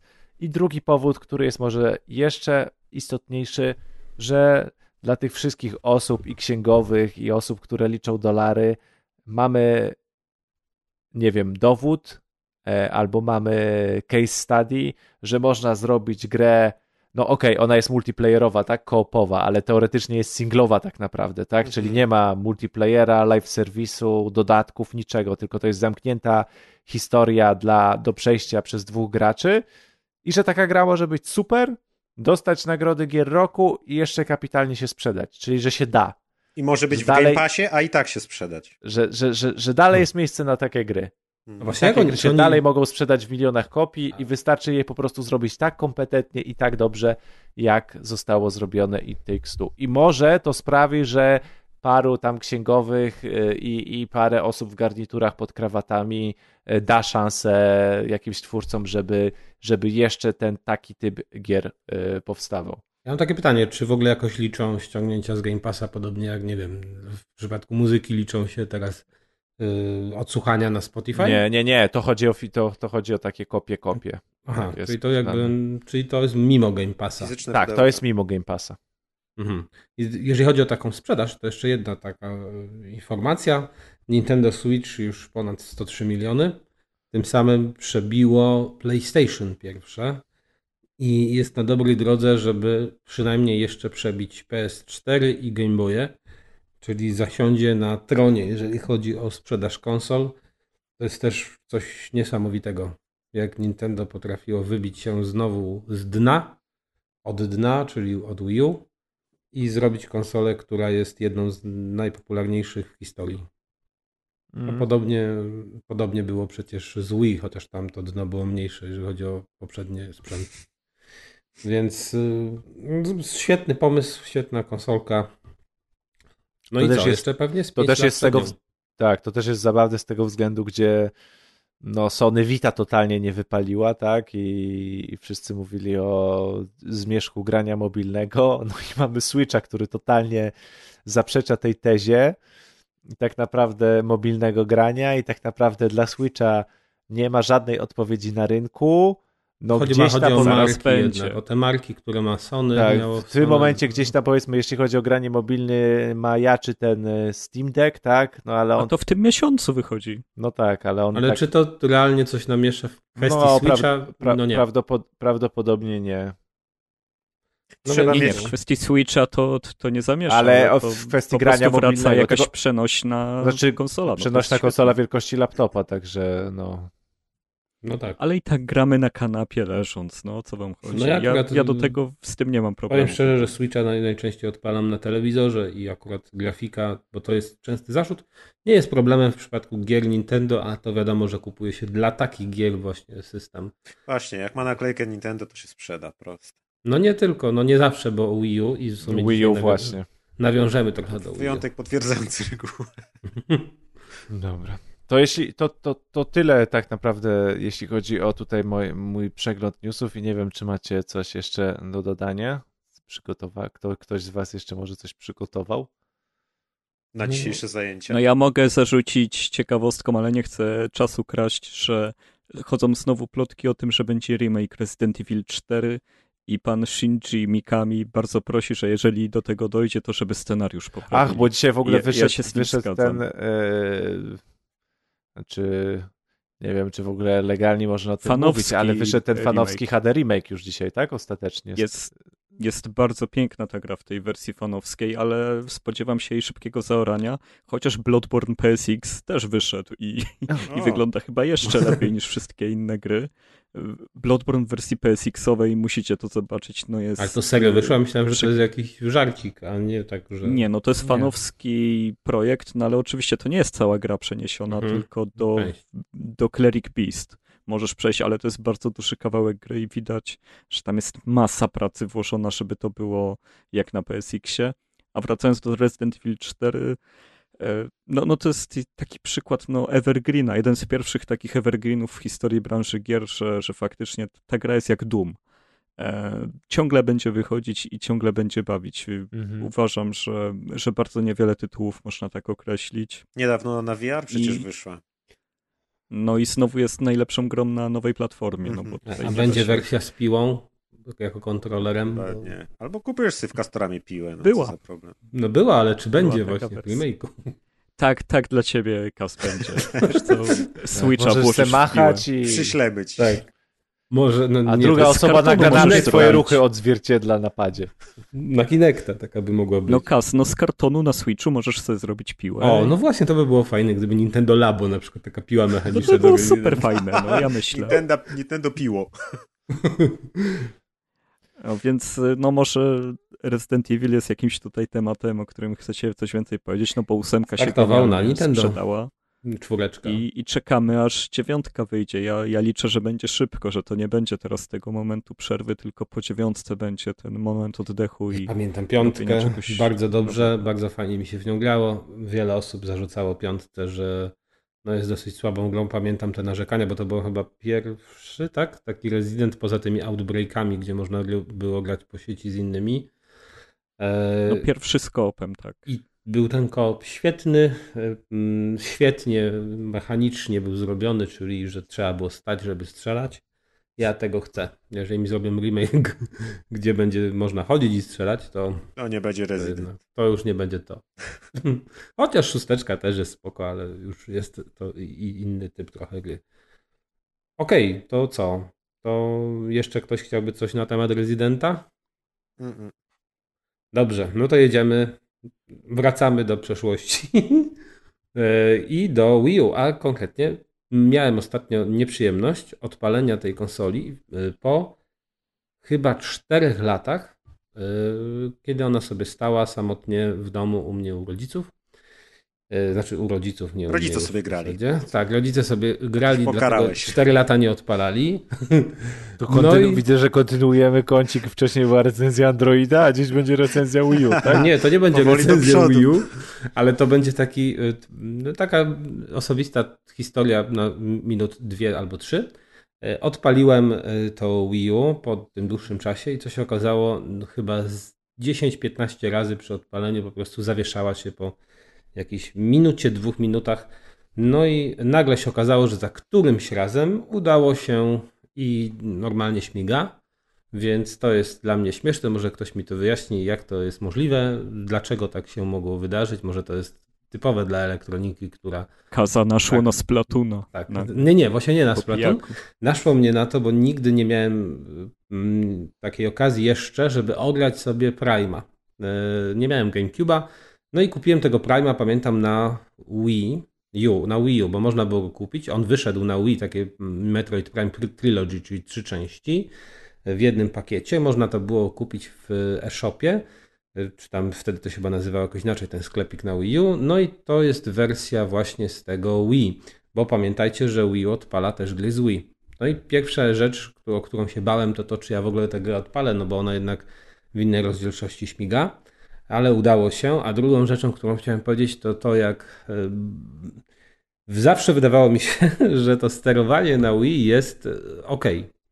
I jakoś sobie z tym radziłem i w grach, w wielu grach mi to nie przeszkadzało. I teraz nie wiem, czy już się tak odzwyczaiłem od tego sterowania, czy po prostu akurat ten Metroid Prime, akurat odpaliłem jedynkę i sobie pograłem trochę w jedynkę, e, miał tak skopane sterowanie, ale po prostu ja nie potrafię się odnaleźć w tej grze, mimo że czytałem, że sterowanie jest całkiem ok. No bo tutaj oczywiście zmienili założenia. Ta gra była pierwotnie na GameCube, czyli na zwykły kontroler, teraz mm, wyszła w wersji Trilogy, znaczy teraz 2009, wyszła w wersji Trilogy, zmieniając sterowanie na sterowanie ruchowe, czyli chodzimy przy pomocy tego, te, tego nunchaka, czyli lewej gałki, natomiast obracamy głową jakby y, przy pomocy Wii Lota, czyli machając łapą. I to jest tak skrajnie niewygodne i strzelanie, nie wiem dlaczego też w tej grze, mimo że akurat celowniczki na Wii są dosyć popularne i dobrze oceniane, to tutaj to celowanie, ym, to jest przecież FPS, no wyszło, no nie wiem, no po prostu mam wrażenie, że ja walczę bardziej z kontrolerem niż z y, tą grą, czy, czy odczuwam przyjemność z grania, bardziej jest to walka z kontrolerem. Więc takie niemiłe zaskoczenie, nie wiem, czy bym, gdybym odpalił inne gry Z Wii w tym momencie byłoby podobnie. E, w każdym razie chyba cieszę się, że mamy za sobą już tego typu eksperymenty, chociaż szkoda mi imprezówek, bo tych mi brakuje na przykład na Switchu. Była One to Switch e, w podobnym guście, czyli w używaniu tych e, walorów ruchowych kontrolerów, ale no niestety tylko to wyszło w sumie z tych takich bardziej chyba popularnych. No i nic więcej. Szkoda, Natomiast samego sterowania ruchowego w większości grach y, jednak mi nie szkoda. To jest tyle o kącik Wii U. Natomiast kolejny kącik, krótki, to y, miałem ostatnio przyjemność trochę poeksperymentować z moim Xboxem Series, bo jak wiecie, no, y, w Game Passie gier brakuje, mm, nie ma czasem w to zagrać. Oho. E, dlatego I teraz postanowiłem... szukasz kogoś, kto naprawia konsolę. Tak. I postanowiłem, bo się po, poszukać, trochę poszperać po sieci, bo słyszałem wcześniej, że jest tutaj możliwość emulacji y, w przypadku tego Xboxa i chciałem w ogóle zobaczyć, y, jak to działa, czy to działa, bo wiem, że w wielu przypadkach na komputerze ta emulacja no jednak wymagała odpowiedniego sprzętu i E, był z tym przez wiele lat problem, na przykład, żeby emulować konsolę pokroju PlayStation 2. Nawet 3DO to była konsola, która bardzo dużo wymagała i pamiętam, że te emulatory były bardzo, bardzo problematyczne i w zasadzie niegrywalne. E, no i rzeczywiście odpaliłem sobie e, dev mod, bo tu można, można zostać deweloperem. Trzeba wykupić. Jesteś deweloperem teraz?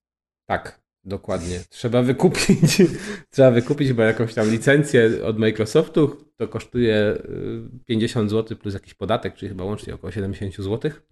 No i można sobie przejść do trybu devowego konsoli. Zupełnie inaczej wtedy wygląda menu. No i niestety to jest problematyczne. Nie spodziewałem się tego, ale jednak odpalanie, przełączanie się między tym trybem normalnym a trybem devowym, no trwa trochę nie wiem, czy to dwie minuty, półtora minuty, ale trwa.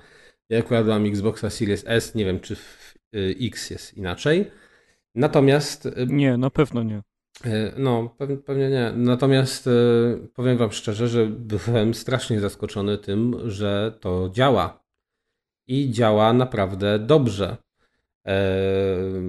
Tutaj mamy do czynienia z różnymi emulacjami. Możemy naprawdę do czasów PlayStation 2, nie wiem czy pierwszy Xbox, ale do czasów PlayStation 2 praktycznie każdy ze sprzętów konsolowych da radę um, zaemulować. I... Mogę cię oświecić? Słucham?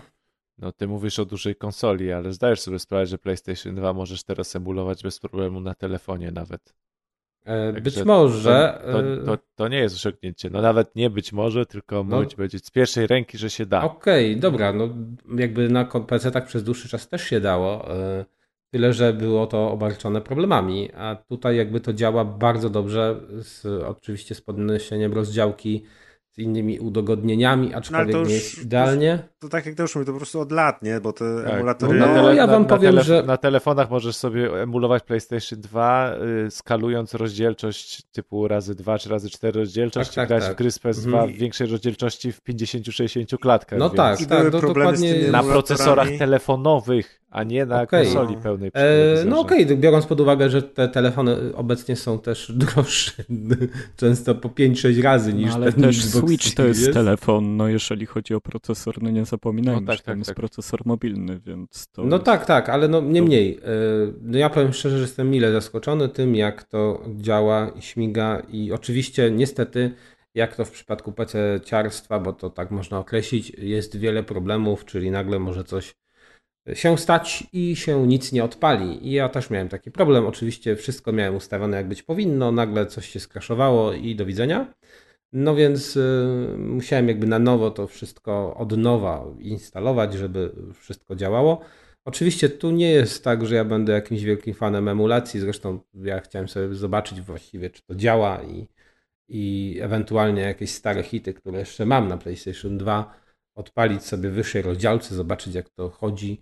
No i generalnie działa, więc ja akurat jestem pozytywnie zaskoczony. Nie śledziłem może rynku telefonów, czy dają radę emulować tego typu sprzęty, jak właśnie PS2. Natomiast na Xboxie da radę, więc ten, ta maszynka, ta, ten kombajn w sumie Xboxowy, nawet y, można wykorzystać w ten sposób. Oczywiście, no wiadomo, że tu jest kwestia też y, e, legalności tych wszystkich e, zabaw.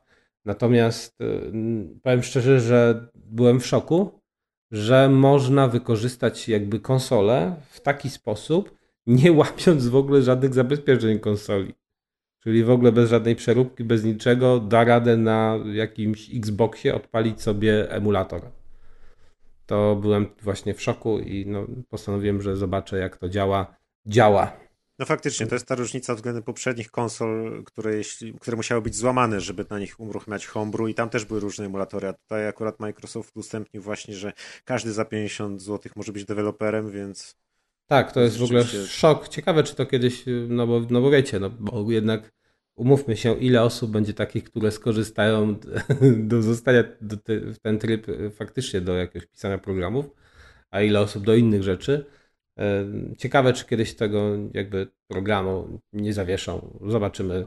Na ten moment, no mówię, ja jestem w szoku, że to działa. Podobno też działa na Xboxie One X, ale już na tym łanie oryginalnym nie jest kolorowo. I słyszałem, że w, na przykład e, nie ma w ogóle co się bawić w emulację PlayStation, a jednak ten Xbox One to jest jaki rok wyjścia, przypomnijcie mi, 2000. Ojeju, ile to było? 14? O którym Czyli- mówisz? O łanie, o łanie. Ale One mówisz, S że są chyba i problemy, co, z wydajnością? Tak, tak, że pod, czytałem, że podobno w ogóle nie ma co na tym e, próbować e, emulować na przykład PlayStation 2. Mhm. Dopiero od One Xa. Możliwe, bo, bo, bo, bo One a One X to jest duża różnica w wydajności, nie? No tak, ale to, to mówię, to mimo wszystko to nie jest tak oczywiste, że no dzisiaj może tak. ale a, ale te emulatory działają, czyli tam te wszystkie NESy, SNESy, jakieś takie prostsze systemy. Pewnie tak, to dalej pewnie pewnie tak, Można. Mhm. Te prostsze, no to wiadomo, że już są mniej wymagające. No to tyle, jeżeli chodzi o taką y, zdziwko moje, że właśnie No proszę. to działa. Jak Info Kaz dla- został deweloperem? Info dla słuchaczy, jakby chcieli pogrzebać, tak? Jakbyście chcieli sobie zobaczyć, że na konsolę Aczkolwiek dzisiaj- musimy powiedzieć, że kwestia emulacji, no tutaj jeśli chodzi o... O legalność, no jest- jest legalność emulacji, bo... Znaczy nie, no teoretycznie są sposoby na to, żeby emulacja była była legalna. w 100% legalna, tak. Ale, Także ale, raczej, są to ale raczej są to Czy ona jest naprawdę w 100% wtedy legalna? Nawet Chyba jest, wszystko chyba masz, jest. wszystko ten, no nie wiem. Znaczy, dobra, no to, to pewnie wchodzimy w kwestie takie No bo- prawne, że to nie rozwiązali prawnicy do tej pory, ale No tak, bo to No, kwestia może- tego, że kupując grę kupujesz tylko licencję na jej używanie, No na, i tylko na nośniku, konsolę na którym kupujesz- nie kupiłeś. No i kupując tak, ale konsolę, kup- kupujesz też soft, więc żeby emulować daną konsolę, musisz ze swojej kupionej BIOSa. konsoli zgrać Mhm. ten sam soft, której, na której konsoli masz. Ale to się no da tak, zrobić. tak, bo w przypadku Tylko gry jest to akurat... pytanie, czy, na, pr- czy to jest na 100% legalne, nie? No w przypadku gry akurat to chyba jest łatwiej to zinterpretować, no bo jednak jeżeli masz y, ten, tę płytkę, to możesz sobie ją zgrać, prawda? No nie wiem, właśnie. Kiedyś była Możesz. opinia, że można sobie zrobić jedną kopię na własne bez, dla Aha, ty w tym sensie mówisz, to jest 100% Ale też legalne to zgranie. Mhm. Wydaje mi się, że, że wiesz, prawnicy by się do wszystkiego doczepili i po prostu możesz no grać tak. tylko jak Pan Bóg przykazał, a cokolwiek co odbiega... słuchacze mogą na ten temat się pokusić A, w komentarzach, wiadomo, jak chcą. tak. Albo ktoś tam może napisać, że się totalnie Wielka nie znamy. dyskusja emulacji. Jak Zachęcamy. Zachęcamy. Albo link do jakichś rzeczywistych analiz prawnych, Zachęcamy może gdzieś do- jakieś istnieją. Do zostania deweloperem na Xboxie za 75 zł. Tak. I tym chyba kończymy sekcję newsów. Z tego, Mm, co dokładnie. widzę naszą rozpiskę. Strasznie krótka była, podążać. szkoda. I przechodzimy do gier. A przechodząc do gier, chyba zaczniemy sobie tak naprawdę od, e, od gry tego odcinka, patrząc tak całościowo na internet i na to, czym, czym, No, nie czym wiem. teraz żyje giereczkowo. E, I tutaj chyba musimy wywołać naszego księcia z Trójmiejskiego, A Właśnie, co on tak się nie odzywa, no? To ja. Słuchałem który, uważnie. Który, który się nie odzywał, a mianowicie Na pewno. Mianowicie może, mówimy właśnie o, o grze polskiego studia e, wrocławskiego zresztą, e, Techlandu, czyli Dying Light 2 Stay Human. I zanim oddam Ci prez e, mikrofon, e, żebyś mógł nam parę słów o Dying Light 2 powiedzieć, to ja bym chciał tylko nadmienić, e, nawiązując do kwestii newsów, że Dying Light 2 już jest w tym momencie na 23 miejscu na ogólnej liście Steama, jeśli chodzi o, o all-time peak graczy. Czyli jeśli chodzi o, mm, o ten pik graczy, którzy grają, czyli ten, e, tą liczbę graczy, którzy grają w jednej, w, na raz, w jednym momencie, to spośród wszystkich gier, od kiedy Steam to monitoruje, to Dying Light 2 jest już na 23 miejscu. No to nieźle. Tak naprawdę, w, nie wiem, weekend, bo nagrywamy to we wtorek, tak? Czyli weekend plus dwa dni po premierze, więc wydaje mi się, że tak z tego punktu widzenia To dużo kopii całkiem, musiało pójść. cał, całkiem Tam chyba spory 200 sukces. tysięcy było przekroczone, nie? Naraz. Ta, tak, tak, tak. Tam koło chyba 200, ponad, ponad 220 tysięcy jakoś tak, także To jest lepiej niż Cyberpunk, czy gorzej? Bo Cyberpunk gracze. pierwszy pik tuż po premierze też miał duży. A wiesz co? Ciekawe. Musiał, musiałby, musiałbym wejść na tą listę, zresztą link jest e, w. Chyba roz- jednak Cyberpunk miał większy hype i tam na starcie było więcej. No pewnie tak. Ale Takie- Poland Strong. Więc... Takie dwie małe ciekawostki. Wyszedł Day One Patch i według tutaj tego, co czytam, to miał ponad tysiąc problemów, które tak załatał. Czyli tam No ale to 40 jest akurat poprawek. standard. To nie, Pres jest nam opowie. No, to nie są może. kategorie ciekawostki. A drugie pytanie, znaczy ciekawostka jest też może kolejna rzecz, która dla mnie My poopowiadamy o tej grze, my, którzy nie graliśmy. Myślałem, że, powiem szczerze, myślałem, spodziewałem się, że to będzie miało lepsze oceny, a na ten moment y, to jest takie 7 na 10, 7, no 77, To źle? 79 na PC. Zależy na jaką No konsolę. tak. Na PC, tak? Mówię. 77 na konsolach, skalę? 79 na PC. No to jest dobrze, przecież to jest 8 na Dobrze. 10. No. No ja, bym, no ja myślałem, że to będzie powyżej 8 czy 9, bliżej 9. Wow. A tutaj biorąc pod uwagę to, co wy mówicie też, że ona jest tak popularna. Natomiast jednak y, te ocenki są niższe niż ja się spodziewałem. No ale jeszcze pytanie do Preza na wstępie. Ile godzin Prezy grałeś? Wiesz co, ciężko mi powiedzieć ile godzin grałem, nie sprawdziłem tego, a gram na Xboxie Series X i tam, żeby zobaczyć ilość godzin, to trzeba wejść w osiągnięcia bodajże. Czyli więc... tak między 2 a 5. A... Nie, nie, nie, więcej, więcej. Grałem, grałem ponad 10 godzin w to. E, spędziłem trochę czasu przy grze. Przypominamy, że Ples jest na izolacji teraz, także Tak, jestem na izolacji, ale też, też e, grałem w coś jeszcze, plus tr troszkę sobie nadrabiałem seriali, więc to nie jest tak, że siedziałem cały czas przy Dying Light 2, ale trochę czasu Dlaczego? zainwestowałem. No więc jakby... To Rancho 7 na 10 naprawia. tylko. No właśnie. od, od początku, jakby, żeby- od początku elegancko zacząć, to Techland od ponad dekady robi już e, jedną i tę samą grę, Mhm. która przynosi im spore sukcesy i duże pieniądze. E, więc Polski wszyscy, rockstar. Wszyscy pamiętamy Dead Island. Bungie A. takie. Po Dead Island pojawiło się właśnie Dying Light, w międzyczasie był jakiś tam spin-off Dead Island, był bardzo duży dodatek do Dying Light o nazwie The Following i to Dying Light okazało się ogromnym sukcesem, e, a gra sama była utrzymywana i rozwijana praktycznie do premiery dwójki. Mm, Nawet niedawno pojawiały się jeszcze jakieś dodatki. Głównie były to kwestie kosmetyczne, ale były też różne eventy, evenciki i e, ten, ten, ten pik graczy grających cały czas w grę był ogromny. W związku z czym e, nikt nie powinien być zdziwiony, że Dying Light 2 to jest tak naprawdę bigger, better i more badass, czyli typowy sequel e, dużego hitu. Więc jeżeli ktoś spodziewał się zupełnie innej gry, to się zawiedzie, bo to po prostu jest to jest po prostu kontynuacja. No, recenzenci by się z tobą nie ale zgodzili. czy, ale czy, ale czy, 75 jedynka miała na PC, to jest tylko 9 punktów procentowych. E, 4, Jesteś, przepraszam. jesteś administratorem tego kanału, wywal go.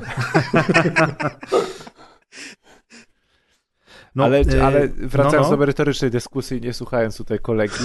E, zresztą po trailerach ta gra się nie zapowiadała inaczej. To po prostu było bigger, better, more badass. W Tak. sensie- Największy zarzut, który ja widzę w internecie, a który jest dla mnie też zrozumiały, jest taki, że dwójka była reklamowana jako bardzo mocne doświadczenie fabularne, a sam świat gry miał się zmieniać wraz z naszymi decyzjami. No, no, tak, no pamiętamy te prezentacje na E3, czyli dwie różne ścieżki w zależności od tego, jaki wybór podjęliśmy. Gdzie Tak świat jest. inaczej wyglądał i fabuła się inaczej toczyła. Te decyzje tutaj są, e, podejmujemy różne wybory. W tym momencie gra się zmienia e, na kształt tego, jakie decyzje podejmiemy. Mamy frakcje, którym będziemy mogli rozdawać części terytoriów, czy też obiekty, które przejmiemy. E, Te frakcje będą oczywiście ze sobą rywalizować, więc jest tutaj taki większy sznyt RPGowy, ponieważ rozwój postaci, skille i tego typu rzeczy były już w pierwszej części. Tutaj one oczywiście powracają, są bardzo ciekawe i tak samo jak w jedynce mocno urozmaicające grę, dlatego że wraz ze wzrostem doświadczenia naszego bohatera e, otrzymujemy możliwość e, rozwoju dwóch drzewek. Jeden to jest drzewko parkuru i staminy, czyli też ogólnie takiej wydajności naszego bohatera, a drugi, drugie drzewko to jest oczywiście drzewko walki. I one są bardzo dobre i bardzo dobrze przemyślane, bo faktycznie urozmaicają tę rozgrywkę i powodują, że z każdym kolejnym poziomem czujemy się coraz bardziej doświadczeni e, i coraz bardziej przydatni w tym świecie, czy też zdolni do przeżycia w tym świecie, bo faktycznie kolejne e, ciosy i kolejne zdolności, które odblokowujemy, dużo zmieniają w rozgrywce i to jest dobre oczywiście. Natomiast jeżeli chodzi o fabułę i o ten e, świat wykreowany, to rzeczywiście są te zmiany, są te decyzje, to wszystko jest prawda. Natomiast fabularnie, nie wiem czy pamiętacie, w pewnym momencie tam do, do zespołu dołączył Chris Avalon, ale niestety y, jakaś afera i, i oskarżenia e, spowodowały, że musiał się on wycofać, czy też studio zerwało z nim współpracę.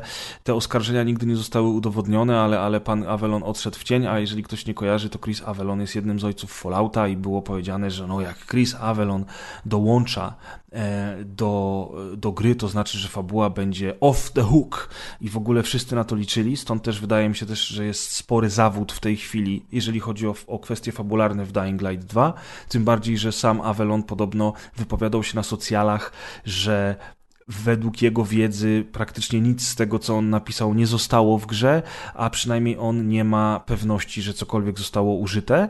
To jest jedna rzecz. A druga rzecz jest taka, że pamiętajmy, że owszem, Chris Avellone jest jednym z ojców um, Fallouta, ale pamiętajmy, że też na przykład y, był on bardzo mocno nagłaśniany przy okazji y, tej takiej małej gry indykowej, takiego troszeczkę, takiej troszeczkę strategii logicznej i teraz nie pamiętam jak ona się nazywała, nie cholery, y, tej, w której mieliśmy czołgi i mechy, wystawialiśmy je przeciwko kaiju, takim ro- robako, jaszczurko podobnym stworom. w- A, taki izometryczny pixel art. taki, taki izometryczny pixel art, zresztą bardzo, bardzo dobry, no ale tam też y, mówiono o tym, że Chris Avellon maczał przy nim palce, a tak naprawdę fabuły to tam praktycznie nie było, więc wiecie.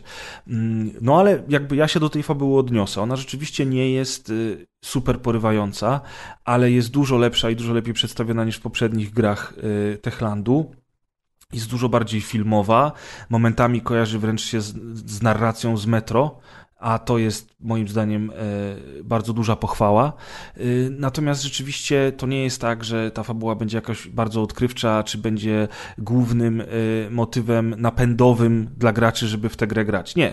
Nadal Dying Light jest o tym, że mamy otwarty świat opanowany przez zombie oraz grupy ludzi próbujące w tym świecie przeżyć i to nie zombie są głównym problemem, nie są nawet głównym planem historii. Głównym planem historii są ludzie, ich perypetie, zło, decyzje, podejmowanie wyborów i poświęcenie. I to wszystko w tej grze jest. Tylko, że jeżeli ktoś się spodziewa jakiegoś e, scenariusza mm, takiego, wiecie, oscarowego, no to się srogo zawiedzie. Ja też mam wrażenie, że ludzie w Polsce strasznie krytykują poziom dialogów, bo większość tych ludzi gra z polskim dubbingiem. Ja nie A grałem we Włoszech, jak dubbingiem. krytykują. We Włoszech to jest oczywiście inna sprawa. Tutaj Kaskad nawiązuje do problemu bojkotowania gry i obniżania jej ocen w internecie oraz na Steamie z tego względu, że Włosi oburzyli się, że nie dostali włoskiego dubbingu e, i robią tak zwany review bombing gry teraz. A mieli to obiecany? Nie, chyba nie mieli obiecanego. Po prostu się wkurzyli, że jak to nie ma włoskiego, wiesz. Wow. Natomiast tak, wow, to jest typowe w internecie. Natomiast y, wracając do tych dialogów, do tej fabuły, ja się obawiam, bo nie grałem po polsku, nie, nie, nie sprawdzałem tego, ale obawiam się, że polska wersja językowa, dubbing i dialogi są mocno skiepszczone, bo gra była pisana od podstaw po angielsku, następnie przetłumaczona na język polski. W związku z czym raz, że tłumacze musieli dać nieźle ciała, a dwa, że jak to bywa często z polskim dubbingiem, jest on dość kiepski i przez co ludzie mówią, że w tej grze są fatalne, żenujące, e, strasznie słabe dialogi. Ja tego nie odczułem w wersji angielskiej. To nie jest tak, że te dialogi mnie tutaj porywają w ogóle, nie wiadomo jak, i ja nic innego nie robię, tylko słucham tego, co oni mówią, bo nie jest to poziom chociażby cyberpunka, ale ale to nie jest tak, że te dialogi jakoś strasznie przeszkadzają.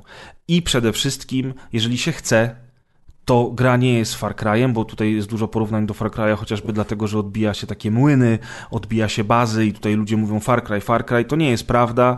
Yy, Ta gra jest dużo ciekawiej poprowadzona fabularnie, dużo, dużo ciekawsza fabularnie e, i jeżeli się chce, to można po prostu robić główny wątek, pomijając wszystko inne dookoła. Ja tak robię i nie mam żadnych problemów z rozwojem postaci, nie mam żadnych problemów e, z, e, z poziomem trudności w grze, nie grinduję, nie bawię się w poboczne zadanka, nie przeszukuję opuszczonych sklepów nocą, tylko robię główny wątek fabularny i bawię się naprawdę dobrze. Dotarłem do drugiego miasta, dużego miasta, w którym parkour odchodzi troszeczkę na dalszy plan, ponieważ jesteśmy otoczeni ogromnymi wieżowcami, ale mamy paralotnie. Paralotnia jest też kolejnym ciekawym rozwiązaniem, które urozmaica rozgrywkę. E, I cały czas od samego początku te zombie w tej grze są tylko i wyłącznie tłem niczym innym. E, w związku z czym bardzo często w ogóle je omijamy, dlatego też, że poziom trudności jest na tyle wysoki, że nie opłaca się wdawać w bójki z zombiakami, skoro można przeskoczyć im nad głowami, a są takie na przykład duże potwory. A jak jest z wytrzymałością sprzętu, którym walczysz? Wytrzymałość sprzętu jest niska. Najgorsze jest to, że Bo nie można go naprawiać. to było takim, no, i tu jest tak samo. I tu jest tak samo. Ja właśnie sobie nie mogę teraz y, a kaskad przypomnieć, czy w jedynce można było reperować broń. Nie pamiętam tego za cholerę. Tak, jeżeli tak. możecie teraz Chyba sprawdzić tak. to Ale musiałeś mieć masę złomu przy sobie zawsze, a, no a teraz na szybko się no, psuła. No właśnie, i tutaj ta broń psuje się również szybko. Lepsze oczywiście bronie psują, psują, się wolniej, natomiast one nadal się psują.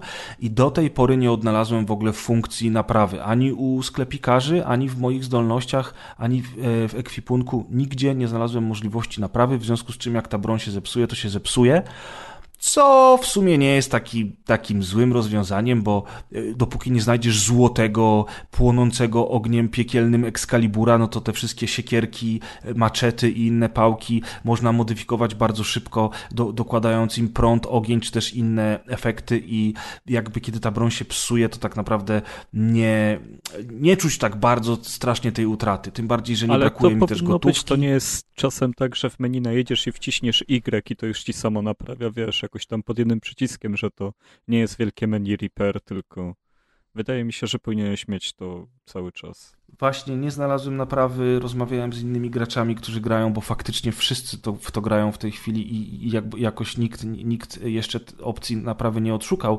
Natomiast właśnie to też jest jakby, to jest ważne w kontekście rozmowy o tej grze. Kaz tutaj y, napomknął o tej ocenie. Uważam, że to 79 na 100 jest zupełnie zasłużoną oceną, patrząc na ca całokształt. Jeżeli chodzi o bugi przedpremierowe, to nie ma co o nich wspominać, bo tak jak zauważyliście, większość została naprawiona w dniu premiery. To nie jest tak, że gra jest idealna, bo nie jest. Zdarzają się jakieś takie mniejsze czy większe problemy, chociażby z, mm, z interakcją z otoczeniem. Ten parkour jednak jest tutaj bardzo rozbudowany, ale to nie jest tak, że to jakoś szczególnie przeszkadza w grze. Wręcz przeciwnie, uważam, że jest to krok naprzód względem jedynki. Poruszanie się parkurowe jest jeszcze bardziej płynne, jeszcze przyjemniejsze i jeszcze bardziej rozbudowane dzięki czemu jak człowiek się już te, te, tego sposobu poruszania nauczy, to naprawdę można czerpać z tego ogromną przyjemność. Walka, mimo tego, że jak na razie przynajmniej nie jest jakoś znacząco inna względem poprzedniej części, e, jest cholernie przyjemna i cholernie płynna, dzięki czemu walczy się bardzo dobrze, przede wszystkim z ludźmi. I tutaj jest jakby, zresztą tak samo było w jedynce, to ludzie byli najciekawszym wyzwaniem, nie zombiaki. E, zresztą tutaj jest jakby bardzo ważny element, który od pięciu lat tak naprawdę marketingowcy cały czas podkreślali, że Dying Light 2 nie jest o zombie. I okej, okay, są różne rodzaje potworusów, można czyścić gniazda, można e, wypuszczać się nocą na, na wyprawy, żeby znaleźć lepszy lód. Natomiast kiedy zagłębimy się w tą fabułę i w opowiadaną historię, to tak naprawdę te zombie nie mają większego znaczenia, a największym wyzwaniem i największą frajdą płynącą z walki są właśnie starcia z ludźmi. E, I to jest super. To mi się bardzo podoba, bo to się wpisuje w ogólny trend tych wszystkich e, opowieści postapokaliptycznych o nieumarłych, gdzie nieumarli ci zazwyczaj stanowią jedynie tło Chociaż są takie misje, w których na przykład musimy przez szpital przedrzeć się nocą, a w nocy zombiaki śpią, takie na wpół zahibernowane właśnie w różnych pomieszczeniach tego szpitala i musimy się po cichu zakradać między nimi, żeby ich przypadkiem nie obudzić, bo zbudzenie takiej hordy e, śpiących umarlaków bardzo szybko, bardzo źle się dla nas kończy. Więc to też jest bardzo duża zaleta gry, że tempo rozgrywki jest tutaj różne. I niektóre misje będą wolniejsze, inne szybsze, niektóre będą bardziej wyreżyserowane, takie troszeczkę nawet właśnie w klimatach metro czy cyberpunka, gdzie na przykład towarzyszy nam inna osoba, z którą rozmawiamy, coś tam się dzieje, oglądamy pewne scenki, które są wyreżyserowane niczym w Call of Duty. A w innych misjach musimy na przykład bez, y, wspiąć się na jakiś młyn, który, na którym musimy podłożyć bombę. E, ta bomba już niestety tyka, więc musimy zrobić to na czas.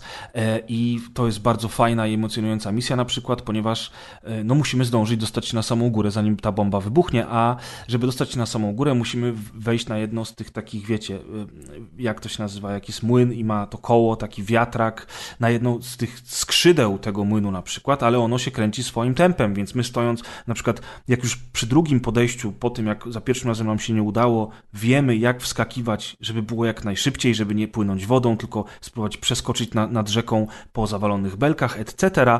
Nagle do, dobiegamy do tego kręcącego się skrzydła i jest taki moment, kiedy czujemy autentyczny autentyczny stres, taką ekscytację płynącą z tej misji, ponieważ nagle oto musimy się zatrzymać. Zostało nam minuta i 10 sekund do końca, a mamy jeszcze pół wieży do wspięcia się, a tymczasem to powolne, skrzypiące koło młynu obraca się swoim tempem, co zresztą nawet e, komentuje sam bohater, mówiąc, no dawaj, dawaj, szybciej, szybciej. Więc y, jest dużo misji, które są po prostu dobrze napisane, dobrze zaprojektowane, a do tego jest oczywiście cały otwarty świat, który możemy sobie eksplorować, grindować, czyścić, jeżeli mamy ochotę, albo jeżeli mamy taki problem, że jeżeli widzimy mapkę z open worlda, w której są kropki, to musimy te wszystkie kropki wyczyścić, to owszem, tego jest tutaj bardzo dużo. Ja tego się oczywiście nie tykam, bo się brzydzę, natomiast główne, główne misje sprawiają mi bardzo dużo frajdy y, i mimo tego, że to nie jest żadna rewolucja, to nie jest jakiś nie wiadomo jaki y, super hit, który teraz po prostu powalił całą konkurencję na łopatki, to jednak w swojej dziedzinie, w swojej serii e, ta gra naprawdę daje radę. E, I mi się po prostu ona podoba. Jeszcze jest kwestia grafiki. E, grafika jest bardzo dobra, na bardzo wysokim poziomie. Ja gram na XSX-ie i wygląda to bardzo ładnie w, w trybie performance, a gram w trybie performance, Maciek już wie, graliśmy razem w WRC 10, dlatego że na tym moment te wszystkie gry wyglądają już tak dobrze, że ten klatkarz jest dla mnie ważniejszy, zresztą zawsze był ważniejszy niż, niż wygląd, a niestety, i to trzeba wyraźnie podkreślić, zresztą o tym media już wspominały, mm, w, w, trybie quality oraz w trybie resolution, bo to są dwa osobne tryby, które się niczym dla mnie na pierwszy rzut oka nie różnią, nie da się w to kurwa grać. Nie da się grać w żadnym innym trybie niż w trybie performance, ponieważ to jest ledwo 30 klatek y, z, y, z rozmazaniem ruchu. No, na PS2 się tak mhm. grało. I autentycznie, autentycznie po prostu nawet responsywność tej postaci jest taka, że po prostu nie sprawia to żadnej przyjemności, a od tego powolnego klatkarzu pomieszanego z tym okropnym rozmyciem, którego nie ma w trybie performance na szczęście, to po prostu się wydaje, że ta gra się ciągnie, a nie się w nią gra. Natomiast... Wiesz co, to jest taka ciekawostka tutaj no. techniczna, no. że to rozmycie ci przeszkadza, bo ta gra jest w FPP. E, w grach Możliwe. TPP często się z tego korzysta, żeby w ten sposób i dodać filmowości i ogólnie poprawić performance. Na tym stoi The Last of Us 2 i tam wszystko wygląda świetnie, mhm. a, a przez to, że masz to w FPP, no to no, no właśnie masz to wrażenie, że chodzisz w wodzie, w tak. w wodzie. Więc... Tak. Podobno e, oczywiście, no tak. podobno oczywiście tak Najlepsza wersja jest wersja PC, ona jest najładniejsza, najbardziej y, zoptymaliz- najlepiej zoptymalizowana, najbardziej płynna, no ale znaczy... No i ten ray tracing, który tak. Digital Foundry wychwalało, że od y. czasów Metra Exodus to jest najlepszy pokaz ray tracingu. Tak. Na... I stąd też jakby w ogóle nawet na konsoli te skojarzenia z Metro Exodus są bardzo mocne, bo to jest prawie, że tak samo ładna gra. Prawie, bo może na PC to jest, mo, faktycznie może na PC ona dorównuje Metro, na konsoli na pewno nie, yy, ale, ale to i tak wygląda tak dobrze, że nic więcej od, od, tej gry nie potrzeba. Tam jest tyle detali, tyle efektów cząsteczkowych, tyle szczegółów, tak, tak, takie piękne to środowisko i, i bo ten to świat też się wydaje takie ućkane, w sensie, że tam się dużo, dużo tak. rzeczy jest w tym mieście. Wszędzie jakieś tak. roślinki, śmieci. Tak, tak kilka, po, kilka poziomów przejść, płotów i tak dalej, i tak no, dalej. Wertykalność taka, no. Tak jest. I w ogóle do bardzo wielu miejsc w misjach y, głównych i nie tylko prowadzi wiele ścieżek, to też jest ciekawe, to jest fajnie przemyślane.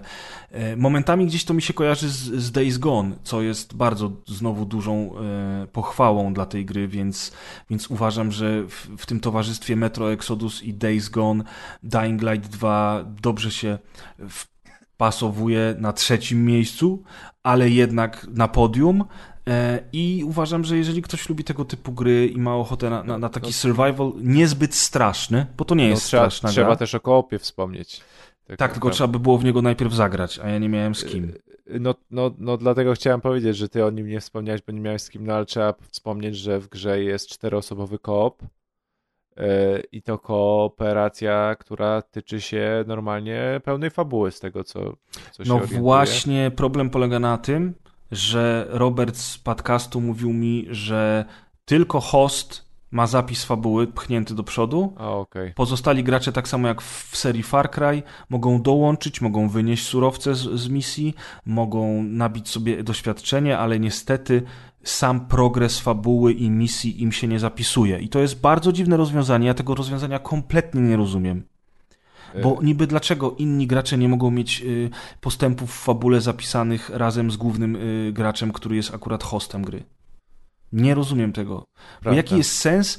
Właśnie najlepsze by było to, gdybyś miał drop in, drop out, ale każdą misję, którą zrobisz z kolegą, czy Już to jest będzie zaliczone. tak, czy to będzie wyczyszczenie sklepu, czy to będzie misja główna, już jest zaliczone. A w momencie, w No którym dobra, to nie jest no ale w ogóle jeżeli zaliczane, kolega jest dalej fabularnie niż ty, to jak ci to ma zaliczać? Wiesz co, no mógłbyś na przykład dojść do tej misji po raz drugi i dostać informację, że masz już ją zaliczoną. Czy chcesz ją pominąć, czy chcesz ją rozegrać jeszcze raz? Proste, No nie? nie kupuję tego. Czemu? No, no nie klei mi się to Ale wcale. ile gier, ale zobacz ile gier tego typu w, w kooperacji tak miało i to działało. No i skoro już co, przeszedłeś że, tą misję, że masz, masz u siebie, jesteś, nie wiem, na czwartej misji, przejdziesz z kolegą 14 i 15, więc u, u ciebie musisz przejść 10 misji, dochodzisz do 14 i to masz skip? Są takie rozwiązania? No musiałbym się teraz zastanowić, to jest no, dobre pres, pytanie. powiem ci, musiałbyś, bo raczej nie. No ale stary, no nie wiem, y, wspomniany dzisiaj przez Kaza już Resident Evil 6. Tylko, No. że tam nie było rozwoju postaci, tam nie było expa i No tak tam masz dalej. tylko drop-in, a, a nie, że, że ty się nagle teleportujesz w to miejsce, gdzie kolega, który był dalej. No tak, ale teraz, teraz jakby... mogli być pierwszymi, którzy by zrobili taki No nie, system. bo widocznie Ale to w robi jedynce- dużo więcej ale w problemów niż się to wydaje. działało. Tak. W jedynce to działało, stary, nie? Więc jakby czemu, czemu w dwójce tego nie ma? Wiesz. To jest to. Naprawdę? No, no ja po prostu nie A, a, wiem. jak Wide, a Ghost Recon Wildlands chociażby. W Ghost Recon Wildlands miałeś otwarty świat. Tam co prawda misje były tak skonstruowane, że każdy obszar miał swój zestaw głównych misji fabularnych, które łączyły się w całość i się kończyły, a następnie przenosiły się do kolejnego rejonu i tam znowu zaczynało się osobny zestaw misji fabularnych, ale jednak można było dołączyć do kolegi, zrobić z nim e, dwa regiony, wyjść i wrócić na swoją mapę świata i te regiony były już dla ciebie zaliczone. No ale to jest No. gra w grind i odhaczanie kropek. No dobra, No, ale nie do końca dorzucając, właśnie. dorzucając, dolewając trochę wody tutaj do, do tego wiaderka preza, tak naprawdę, no czy teraz naszym zadaniem to jest, jakbyśmy to wymyślili, żeby to było logiczne? No, No nie, chyba nie nie, my tylko możemy zadanie. skomentować, że się czujemy dziwnie grając to, że tylko host, tak, na cztery osoby. No ja tylko... chcę tylko wytłumaczyć, że dlatego Nie, no. tak nie jest, bo widocznie tysiąc ludzi nad tym myślało przez 7 lat i nie wymyśliło, więc y, no... O, Ale- nie nad takimi rzeczami, wiesz, a dobra, to już nieważne, Nie, nie, nie stary- nad takimi rzeczami ludzie myślą i nie, nic nie Bo, potrafią na, na, ale na przykład zastanówmy się nad Far Cry'ami. W Far Cry'ach jest to samo. Od czwórki jest problem z Far Cry'em, że drugi gracz nie ma zapisu fabuły. no I Teraz- Ubisoft cały nie wymyślił, a... No, to partacze. Więc to tylko... Dobrze, ale jeżeli jesteś drugim graczem i ja ci mówię, słuchaj Arek, teraz będziemy razem grali sobie w Far Cry'a albo w Dying Light'a, ja mam zapis, a ty będziesz do mnie wpadał od czasu do czasu, jak będziesz miał akurat dwie godziny wolne, zagramy razem, tak? I tu mówisz, o super, zawsze chciałem zagrać w to w kooperacji. I okazuje się, że tak naprawdę twój zapis i twój postęp nie ma żadnego znaczenia. Jesteś tylko takim pomagierem, który się pojawia i znika. Ale jeżeli, będzie... ale jeżeli będziesz chciał, jeżeli będziesz chciał sobie usiąść i stwierdzić, kurczę, no tak fajnie się grało z tym prezem te parę wieczorów tego Far Cry'a, że ja chyba zacznę go grać teraz sam. I musisz zacząć od nowa. I musisz zaczynać wszystko od nowa. No przecież to jest bez No ja- sensu. ja to Kto to rozumiem. powiedział, nie sądzę, słyszałem to Maciek. To nie ja. To nie, to ja. A, Kas, a to Kas, to Kas, nie przeszkadzaj sobie, mów tam dalej, co chcesz. Y, I jeszcze, jeszcze też... y, No może wyszedłem na adwokata diabła, ale ja całkowicie Znaczy- rozumiem, że tego się nie da zrobić y, w żaden sposób. I tyle. Wydaje mi się, że da się to zrobić właśnie, tylko, tylko że... Tylko nie wiesz, ile problemów to stworzy, misiu.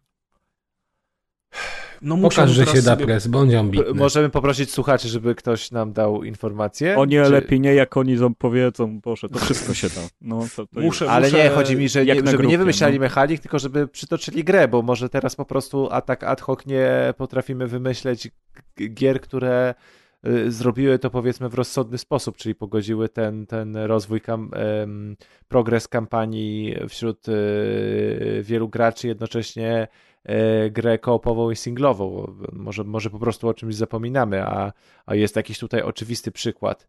Właśnie ja no nie mogę sobie gry, teraz które działają tak jak gier Wildlandsy, no bo. Earth Defense Force też tak działa, że wskakuje do dowolnej misji, którą ktoś przechodzi, wskakuję mu, pomagam, wyskakuję i mogę u siebie grać we wszystko. I, I przenoszę wszystkie nagrody, jest spoko, expa przenoszę i tak dalej, i mam odblokowane rzeczy, ale no, no, no to jest gra polegająca na odhaczaniu kropek. To jest coś innego niż fabularne, duże doświadczenie, gdzie nagle masz Ale e, przeskok od też środka, było fabularnym o, doświadczeniem. w Po chuj tam była fabuła, no człowieku. No była, była. Pamiętam, no. jak czytałem streszczenie, jak się jarałem, nie? Że nie mogę w to zagrać. Ale grałeś w Wildlands, Kaskad? No, no pewnie dla fabuły. No nie, oczywiście, że nie grałeś dla fabuły, bo w tego typu grach kooperacyjnych, czy nawet jak w Destiny, jeżeli grasz z kolegami, to tej fabuły jednak nie, nie łykasz, bo nie masz na to czasu. Teraz obraziłeś miliony ludzi. Ale fabuła tam Wynikające. była, Kaskad, i to na bardzo wysokim poziomie. Okej, oczywiście, y, wiesz, To mogłeś ją zignorować i tak samo możesz zignorować fabułę w Dying Light 2. I o to mi chodzi. Ja podejrzewam, że to nie jest kwestia fabuły, tylko to jest kwestia bardziej różnicy poziomów między tymi graczami i Cały świat się rozwali, jak będziesz, y, zaczniesz grę od pierwszego poziomu, a, a masz na koncie misję z 40 odhaczone, już po z kimś grałeś. No tak nie może to działać, po prostu. No ale, no dobrze, no powiedzmy, okej. Dobra, ale jeżeli zaczynacie nad w tym samym momencie, to też jest tak, że Tak, jeżeli zaczynacie w tym samym momencie, to możecie grać. I właśnie to jest ten problem, bo chociażby grałem w ten sposób w Far Cry'a. No nie, ale dobra, ale czyli to jest zachowany ten postęp? Nie jest. Tylko jednego? Nie jest. Mhm. Jeżeli możesz zrobić z kolegą od samego początku pół gry, zrobicie przerwę, wrócicie następnego dnia i jeżeli będziesz grał dalej z kolegą, to po prostu przejdziesz z nim do końca grę, obserwując jego fabułę i jego rozwój świata. Czyli jeżeli umówicie się, dobra stary, gramy tylko i wyłącznie wtedy, kiedy oboje mamy, obaj mamy czas, to okej. Ale jak się pokłócisz z kolegą o dziewczynę pod Dokładnie. koniec gry, to Mhm. tylko zakończenia nie zobaczysz. I mówisz, No kurczę, właśnie. zrobię sobie ostatnie dwie misje, cholera jasna, muszę grać od nowa, to jednak puknę jego dziewczynę w tym czasie lepiej. No bo to jest lepsze rozwiązanie No niż lepiej, zaczynać no grę od tak. nowa. No Tak, oczywiście, tak. że tak. No i, no Ale i na szczęście pres nigdy nie miałeś takiego... Nie, nigdy nie pukam dziewczyn moich kolegów, to się zgadza. Bez woli gry. Tylko kolegów. Prawie ale, do, ale, jeszcze, ale jeszcze, jeszcze, dodając, jeszcze dodając ostatnie dwa słowa w kwestii tej kooperacji, e, to ja jestem Dying Light w ogóle i po twojej opowieści e, dalej jestem zainteresowany. E, jak, jak najbardziej i sobie pomyślałem o, o tej kooperacji, a, a wiem, że, że ty grałeś na Xboxie i nie wiem, czy zostałem rozpieszczony przez niektóre tytuły, czy nie, ale tak troszkę ze smutnym, ze smutną miną przyjąłem informację, że tutaj nie ma e, kooperacji cross-platformowej. Nie ma. Czyli no, że niestety nie zagramy sobie na dwóch różnych e, Niestety. platformach. I Niestety. to też mnie troszkę zasmuciło. Znaczy, wiesz, może to się pojawi, natomiast no, patrząc na to, że Dying Light 2 było wielokrotnie przesuwane i miało bardzo dużo problemów w trakcie produkcji, to ja bym się tak za bardzo nie złościł na ten crossplay, bo podejrzewam, że tak, ale że- ja się nie złoszę, wiesz- tylko mówię, że przyjąłem to ze smutną miną, bo jednak coraz więcej tych tytułów ma, powiedzmy, tych, których Tak, ma jest- kooperację. raczej, jest- raczej powiedzmy, rzadko jest tak, że jak teraz chcemy we dwójkę zagrać na dwóch różnych konsolach, nie możemy, to, że, to, tak, że tak, gra tak. nie ma. Raczej prędzej jest tak, że możemy, więc... Tak, tak, tak. Ostatnio I- nawet właśnie takim przykładem, że można było Rainbow Six Extraction, prawda? I co ciekawe, Tak, tak, jak już o tym mówimy, co ciekawe, y, pod wpływem Extraction y, z, z, zapragnąłem powrócić do Rainbow Sixa, zainstalowałem go i odpaliliśmy razem z kolegami. Okazało się, że do siedmioletniej gry Rainbow Six, która oczywiście jest cały czas żywa i ma miliony graczy, dlatego też było sens to robić, wprowadzono crossplay i teraz crossplay jest nawet w siedmioletnim Rainbow Six Siege. To jest bardzo dobra wiadomość, bo tak jak już widzimy po reakcji Deusza, zaczynamy się do tego crossplayu przyzwyczajać i Mam nadzieję, że więcej e, twórców będzie do tego się przykładać, natomiast myślę, że jeżeli chodzi o Dying Light 2, to ten crossplay pojawi się, natomiast pojawi się on po prostu później. Mhm. Ale to już jest wróżenie z, z fusów, prawda? Tego, tego, tego nie wiem, tego nie słyszałem, żeby oni zapowiedzieli, a, ani Ja nic. się tylko przyczepię, bo muszę.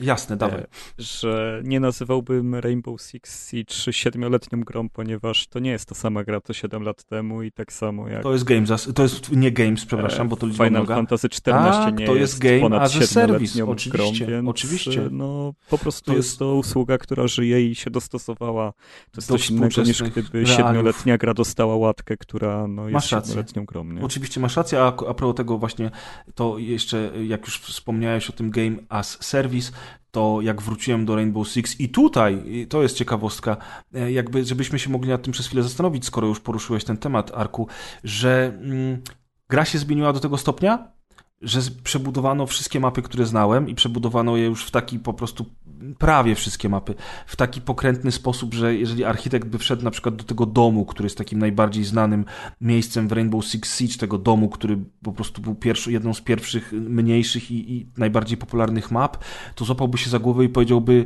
kurczę, nikt tak nie mieszka, nigdzie na świecie nie ma takich domów, no ale okej, okay, rozumiem, że to zostało tak przerobione, żeby gracze nie eksploitowali cały czas już znanych sobie bardzo dobrze lokacji. E, to jest jedna rzecz, a druga rzecz, na przykład wprowadzono coś takiego, co dla mnie jest dużym zaskoczeniem, ale negatywnym, że po śmierci przeciwnika czy twojego kolegi z zespołu te ciała nie zostają już na mapie, a to był bardzo ważny element taktyczny dlatego że można było się tam położyć, schować, coś postawić i tak dalej. Te trupy jednak leżały na tej, na tej mapie, tylko y, trup natychmiast znika, a w jego miejsce pojawia się ikonka, jaki rodzaj operatora to był. Co nie dość, że kompletnie wywala z imersji, to jeszcze jest po prostu niezrozumiałym dla mnie zabiegiem. No więc właśnie a propos tego, że gry, usługi zmieniają się z biegiem lat, to właśnie takie dziwne zmiany zauważyłem. E, no ale chyba nie mamy na to wpływu faktycznie, bo bo tak samo jak nie będziemy teraz rozkminiać, e, jak powinno się kooperację zrobić w Dying Light 2, tak samo nie będziemy rozkminiać, dlaczego takie zmiany zostały wprowadzone w Rainbow Sixie. Natomiast kończąc, mi się podoba. Ja się dobrze bawię. To nie jest żadna rewelacja, to nie jest fabularny poziom e, Days Gone ani The Last of Us, ale sam fakt, że im się chciało, że to tak pociągnęli, że... Ale lata się fajnie po mieście. Bardzo fajnie się biega. Jest, jest, jest, są takie momenty, że jest naprawdę gęsty klimat albo... Już Rosario masz? Biegałeś tak, jest Rosario Dawson, dobrze, Zastro. że mówisz o tym. Bardzo, bardzo się cieszę, że ona się pojawiła. To jest taka, taka aktorka, którą wszyscy znacie, bo od 20 lat pojawia się w mniejszych lub większych rolach. I wygląda tak samo. I wygląda tak samo od 20 lat. Ona się nie starzeje tak samo jak Keanu Reeves, chociaż już nawet Keanu Reeves to się, to się starzeje w porównaniu do niej. A co ciekawe, znacie ją teraz wszyscy, z, jeżeli piracicie Disney+. Plus. 2, pamiętajcie. Tak, numer z osłem oczywiście, ale, ale znacie ją wszyscy z roli Ashoki Tano, bo ona nie, nie dość, że podkładała głos Ashoce Tano w Gwiezdnych Wojnach Animowanych, to jeszcze teraz od Mandaloriana y, gra Ashokę Tano, wciela się w tę postać, pojawiła się też w Bobie Fecie i ma otrzymać swój własny autorski serial od Disneya. Teraz wszyscy dostaną y, serial od Disneya z Gwiezdnych Wojen, ten robot śmietnik, co taki jeździł, robił to on nawet o nim będzie serial, więc spokojnie. To nie Artuditu robił Artuditu, robił blip, blip, blip, blip. No, tak się, tak się zna na tych Gwiezdnych Wojnach właśnie. Mi sama serial.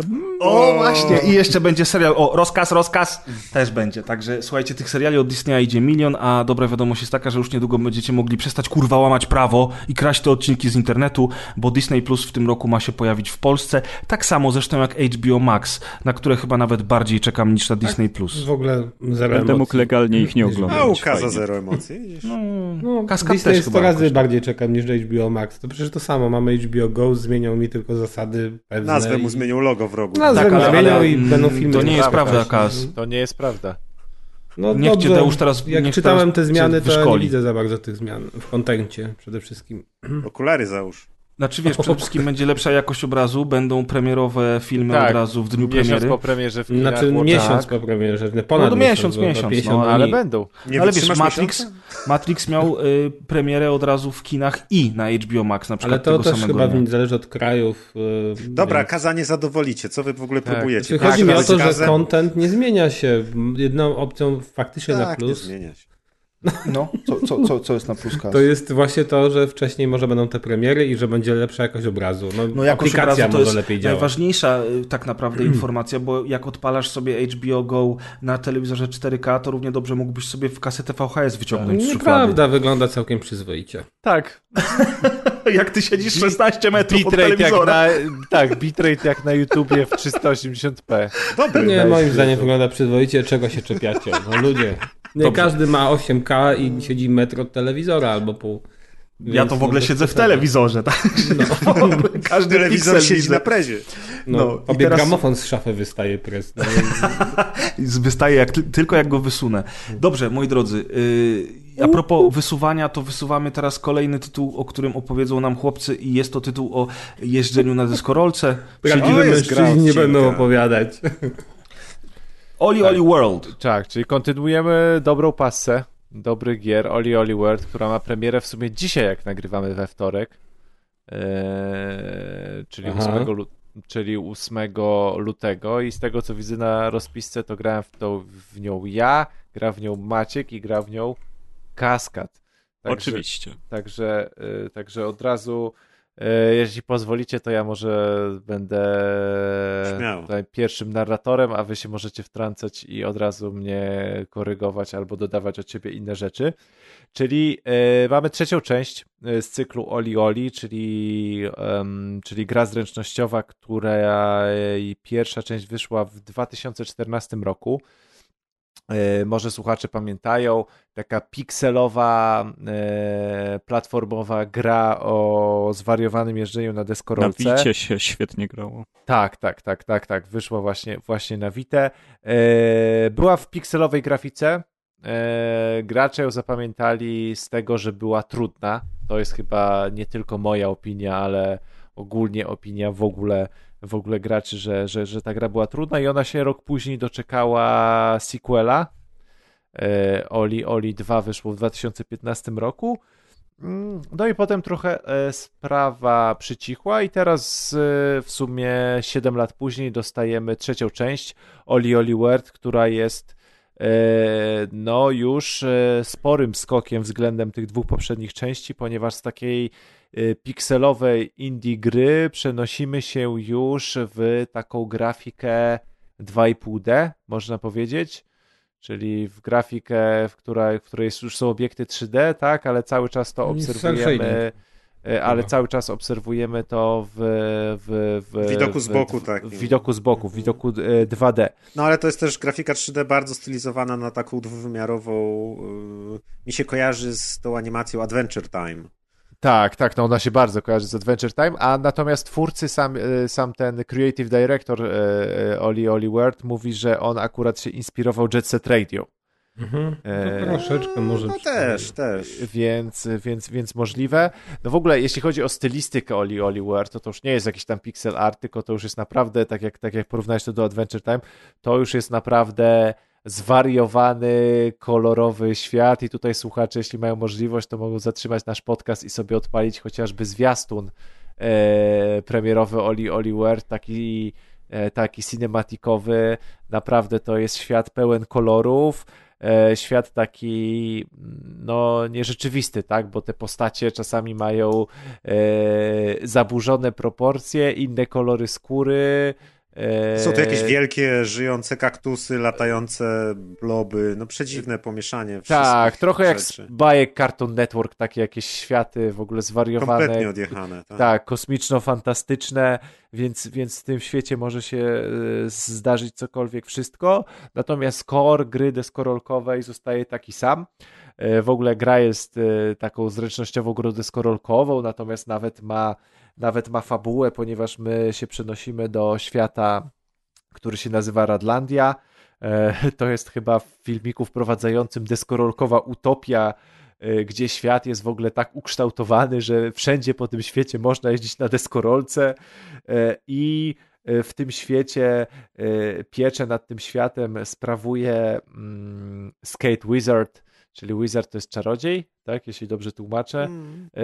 czyli, czyli, czyli, czyli skate czarodziej, który przechodzi na emeryturę i cały świat, żeby zachować równowagę i żeby mieć nowego tego, tego Skate Wizarda, musi znaleźć jego następcę. No i e, krótko mówiąc, my jesteśmy jednym z kandydatów na tego następcę, tylko oczywiście musimy się e, sprawdzić, czy rzeczywiście się na tego e, Skate Wizarda mm, e, nadajemy. No i w tym takim trybie, można powiedzieć, fabularnym, my tak naprawdę przymierzamy e, pięć, pięć rejonów, tak, tam jest pięć rejonów.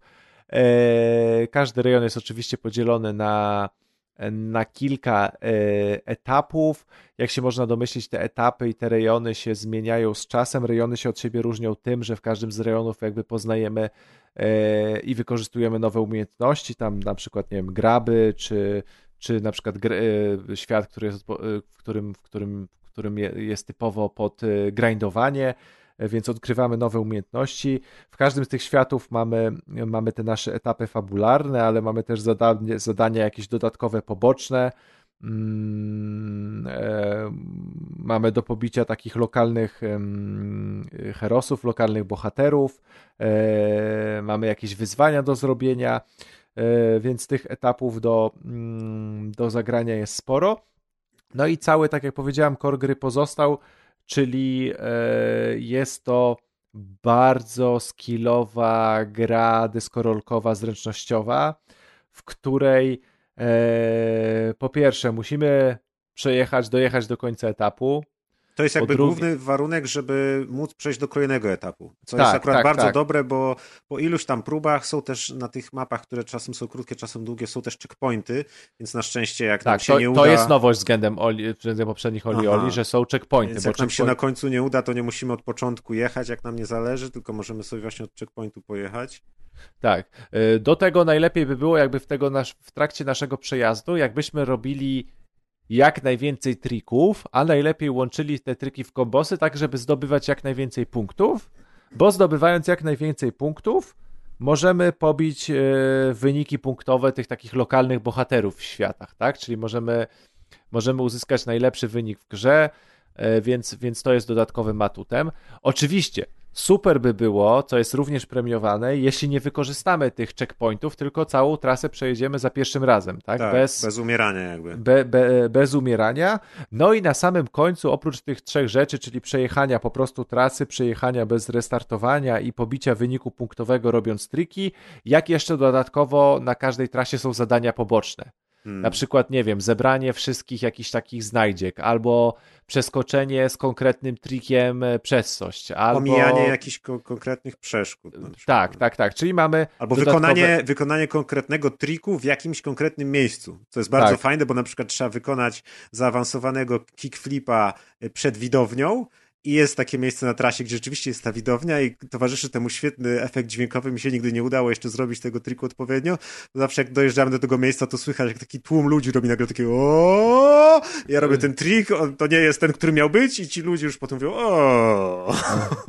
Tak, tak, tak. Więc mamy te cztery etapy i tu tak naprawdę zacząłbym od największej zalety tej gry, e, o czym też Maciek już wspomniał, czyli ta gra jest po prostu e, definicją easy to learn, hard to mhm. master. Jest przystępna, ale też bardzo tak, hardcore. Czyli tak naprawdę, jeśli sobie chcemy pooglądać tą grę, jak ona działa, pooglądać sobie ten świat, poskakać, coś porobić, to tak naprawdę przejechanie tych etapów nie jest aż takie trudne. Czyli możemy cały ten etap przejechać, robiąc tylko oli, ginąc tysiąc razy, dojeżdżając do checkpointów po 500 razy, pobić wszystkie etapy i przejdziemy tą grę i można sobie bez problemu przejść Co tą grę. Nie, też... nie, jest tak, nie, nie jest tak jak w innych typ, typach tej gry, tylko, tylko nadmienię, że na przykład, nie wiem, musimy się wrócić do poprzedniego etapu i ten etap wymasterować, tak, na przykład bo... gwiazdki trzeba Tak, musimy odblokować jakieś gwiazdki. Nie. Jeżeli hmm. jesteśmy totalnymi lamusami, a chcemy się cieszyć z gry, możemy to robić. Tak, ja właśnie tak, zac... ja właśnie tak robię i jest to też również bardzo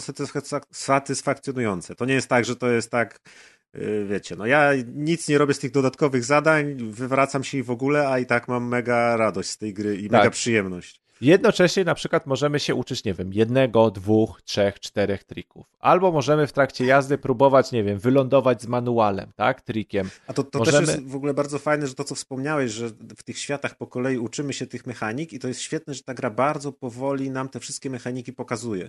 Na początku Tak, nam bar- pokazuje, bardzo jak powoli. się robi y, ki- te triki, kickflipy różne i potem mamy 3, 4, 5 etapów, gdzie tylko sobie te triki robimy. Po na przykład grabów to nauczy dopiero, nie wiem, po 30 planszach czy coś takiego. Ja już nawet wcześniej chciałem robić i sobie tam popatrzyłem, jak- to robić, ale ona bardzo fajnie raz nas uczy wallride'ów. I potem mamy dwa, trzy etapy, gdzie rzeczywiście jest dużo tych wallride'ów i się ich uczymy. I dzięki temu plansza po planszy, po jakimś czasie naprawdę już się człowiek tej gry Tak, uczy. no i To na samym początku, jak już jesteś trochę taki ograny w takich grach, to ci się wydaje, kurczę, łatwe. Się, no nie mam problemu z pobiciem tych osób, zdobywam te punkty, no aczkolwiek w ostatnich etapach, jak gówno uderza w wiatrak, to, No tak. wiadomo. to, to się wtedy dzieje, ale tak rzeczywiście, ta gra wprowadza też, też ten easy to learn, hard to master jest też sprowadzony w ten sposób, że jak, jak są te jak są wprowadzane te poszczególne, e, Mechaniki. poszczególne mechaniki. Mhm. Jak chcesz większego wyzwania, no to tak jak mówię, możesz sobie zacząć robić triki, nie wiem, pobić tą e, osobę w rankingu jakoś, która jest do pobicia tych lokalnych herosów, pobić sam siebie, swoje wyniki. Jak potrzebujesz jeszcze jednego wyzwania, to na przykład możesz próbować, nie wiem, przejechać to za pierwszym razem całą planszę, albo nie wiem, znaleźć sobie jakieś wyzwanie dodatkowe, czyli na przykład tak jak mówię, że a, zrobię tego kickflipa tutaj i całą planszę próbować sobie i zrobić tego kickflipa, bo znalazłeś, bo chcesz pobić tylko... Z tym, że to ma też swoją drugą stronę, która mnie irytowała mocno, e, że nie jesteś w stanie tego skojarzyć przy pierwszym czy drugim przejeździe nawet. E, Te e, wyzwania są tak specyficzne, a gra nabiera takiego tempa, e, po prostu tak szybko wszystko się Mhm. dzieje, że nie jesteś w stanie zauważyć, co gdzie Masz zrobić, zrobić o tym kickflipa przy wielorybie i ty pięć razy przejedziesz i nie wiesz, gdzie był wieloryb, A bo ty, się a skupiałeś ty w ogóle nie wiesz, nie wiesz, czy był wieloryb, a Mhm. to jest zupełnie inna sprawa niż w kwestiach jak Tony Hawk, gdzie masz czas, żeby zobaczyć planszę No tak, w bo ogóle. tu- tu Tutaj się zwolnienie w ogóle cię zabija, Mhm. a też to tempo jest wymagane, gdyż y, przepaście między skokami są tak Musisz zrobione, że jak, tak. że jak Mhm. nie lecisz na maksa, no to nie jesteś w stanie przeskoczyć. I A żeby lecieć razy na maksa, to to- irytowało. Trzeba chyba właśnie, nie wiem, czy dobrze robić triki. Wydaje mi się, że jak ja robiłem triki, to spowalniało Nie, mnie. Nie, pewnie- musisz, Dobrze nie, musisz lądować dobrze musisz. lądować. Aha, dobrze lądować, żeby nie tracić prędkości. Więc, Okej. więc no to było na maksa irytujące dla mnie, że chęć poznania trasy, czy też zrobienia dobrego triku, który umiem zrobić i tak dalej, się w ogóle nie równa z tym, że jestem w stanie e, zauważyć to miejsce Mhm. e, i ono w ogóle nie jest komunikowane. Wszystko trzeba robić Trochę z automatu. Nie No. masz czasu pomyśleć, No gra jest e, super co się szybka. dzieje. I to jest gra w stylu trialsów, że tak naprawdę jedziesz rynną i z automatu mijasz przeszkody, ale trialsy miały właśnie to, że tam miałeś e, czas na podejście do każdej szykany i tam nie było tylu dodatków. Mhm. A tu chodzi o to, że nie musisz ich robić, ale już jak jest tyle dodatków, no to jednak cię irytuje, że, że trochę, wiesz, Ale no na tych, pozioma, na tych miałeś... poziomach też się dużo dzieje, bo na przykład robisz wallride'a po ścianie, która się przemieszcza e, i ta ściana w ogóle jedzie, z tej ściany przeskakujesz na jakąś platformę i ta platforma też jedzie, ona, się potem ona się zawala. po- wa- Super są... No jesteś całkowicie rozproszony, tym bardziej, że Aha. część zadań wymaga na przykład nie uderz w jakiegoś tam wieloryba, czy też w balonik jakiś nie Tak. przebij, a masz ich pięć na przykład po drodze i omijasz cztery i co? I checkpoint, a masz wgrywać Tak, tylko, niestety tylko, to jest- tylko, tylko widzisz, tylko ja te zadania traktuję, tak, jak- te, te zadania, o których ty mówisz, to ja te zadania traktuję jako totalnie nauczyłem się planszy na pamięć. W Tak, sensie, to już jest w myślę, sensie że te zadania to już są te poziomy, że wracam to i gram to setny raz i po prostu mam Mhm. każde kliknięcie co do milisekundy, że Dokładnie, dla mnie nie są te zadania. Ja przejechałem, Podstawowe. zrobiłem, a cała reszta to jest po prostu ten poziom trudności, który sam sobie podnoszę. Bo tą grę pewnie można to- przejść w jeden albo dwa dni grania. Nie, nie sądzę. jest Uważam, że, że jest to zbyt podkręcone pod tym względem, jaka jest dynamika gry, a jakie są wymagania, że to uczenie się na pamięć przeszło trochę granicę jakby pobudzającą do tego, bo jak na kolejną, bo tam tych plansz jest dziesiątki, jak kolejną planszę bym się miał uczyć na pamięć, no to stwierdziłem, no ludzie, no, no dajcie żyć, no przecież to chociaż część tych rzeczy powinna być do zrobienia za pierwszym razem, a No nie, no ale, jesteś ale, w stanie ale nic co, ale w poprzednich razem Oli przecież miałeś dokładnie tak samo, w sensie E, Poprzednie Oli Oli było według mnie bardziej czytelne. E, Jednak ta pikselowa, oszczędna grafika No nie, mm, było dawała mniej mi czytelne, w sensie według mnie było mniej. Przez to, że tu je mamy na przykład 3D, to ja na przykład rzeczy, po których mogę grindować, widzę od razu. W pikselowej grafice mi na przykład rzeczy do grindu się totalnie zlewały z tłem, przez to, że były elementami, mnie- tymi samymi elementami tła w tym samym wymiarze. Dla mnie też poprzednia była trudniejsza, bo mniej czytelna, a tutaj Tak, zupełnie mniej czytelna pikselowa grafika była przez to, że była taka No, 2D to ja w pikselowa. drugą stronę. W I- drugą stronę mam. I dlatego tu mi się na przykład czytelność planszy dużo bardziej zwiększyła przez to, że to mamy te takie 2,5D tak naprawdę. I te bo... na przykład elementy, które trzeba ominąć, jakieś niebieskie żaby czy coś, to je widać wyraźnie, tylko po prostu trzeba Tak. zapamiętać, że pierwsza żaba jest za No, wodospadem, potem druga jest za kamieniami, potem trzy żaby, zresztą te- trasy też są świetne, bo one się rozwidlają, jest przycisk, No, którym też możemy sobie nie- wybierać głębokość, jeśli są te rozwidlenia, więc No tak naprawdę tak, no jedna nie za, trasa w ogóle nie zawsze, nie zawsze jedziemy trzy w czy cztery prawo. warianty. Nie zawsze jedziemy w prawo, bo są takie Okej, raile, no rampy, zawsze, gdzie no. z powrotem, że nawracamy, jedziemy w To drugą te, to, stronę. to są super te plansze, które są tak pogmatwane, że raz jedziesz w to, raz jedziesz w to, potem E, jesteś ja głęboko, jestem, potem e, wracasz tą samą trasą, ale trochę inną, bo ona się lekko zmieniła. Jestem dużym fanem tego, jak ta gra wygląda, jakie ma tempo i, i, i że no, ona jest tak szybka, dynamiczna, tyle wymaga od gracza. E, No, no z tym, że tak, tak jak mówię, no, są, jest za dużo momentów, kiedy no, no, no serio, no, no czułem się, się naprawdę wrzucany na minę co chwilę, a deskorolkową grę miałem poczucie, że, że właśnie ten World to będzie taka odmiana, że tutaj będę mógł trochę na chillu pojeździć. Tutaj w ogóle nie ma takiej możliwości, a ja sobie też zawsze ceniłem w tych trójwymiarowych typowo grach deskorolkowych, że je sobie włączałem, żeby się zrelaksować. No Tutaj ale przecież ona na w takim pełnym pojeżdżeniu jest dużo prostsza niż poprzednie Oli Oli, w sensie...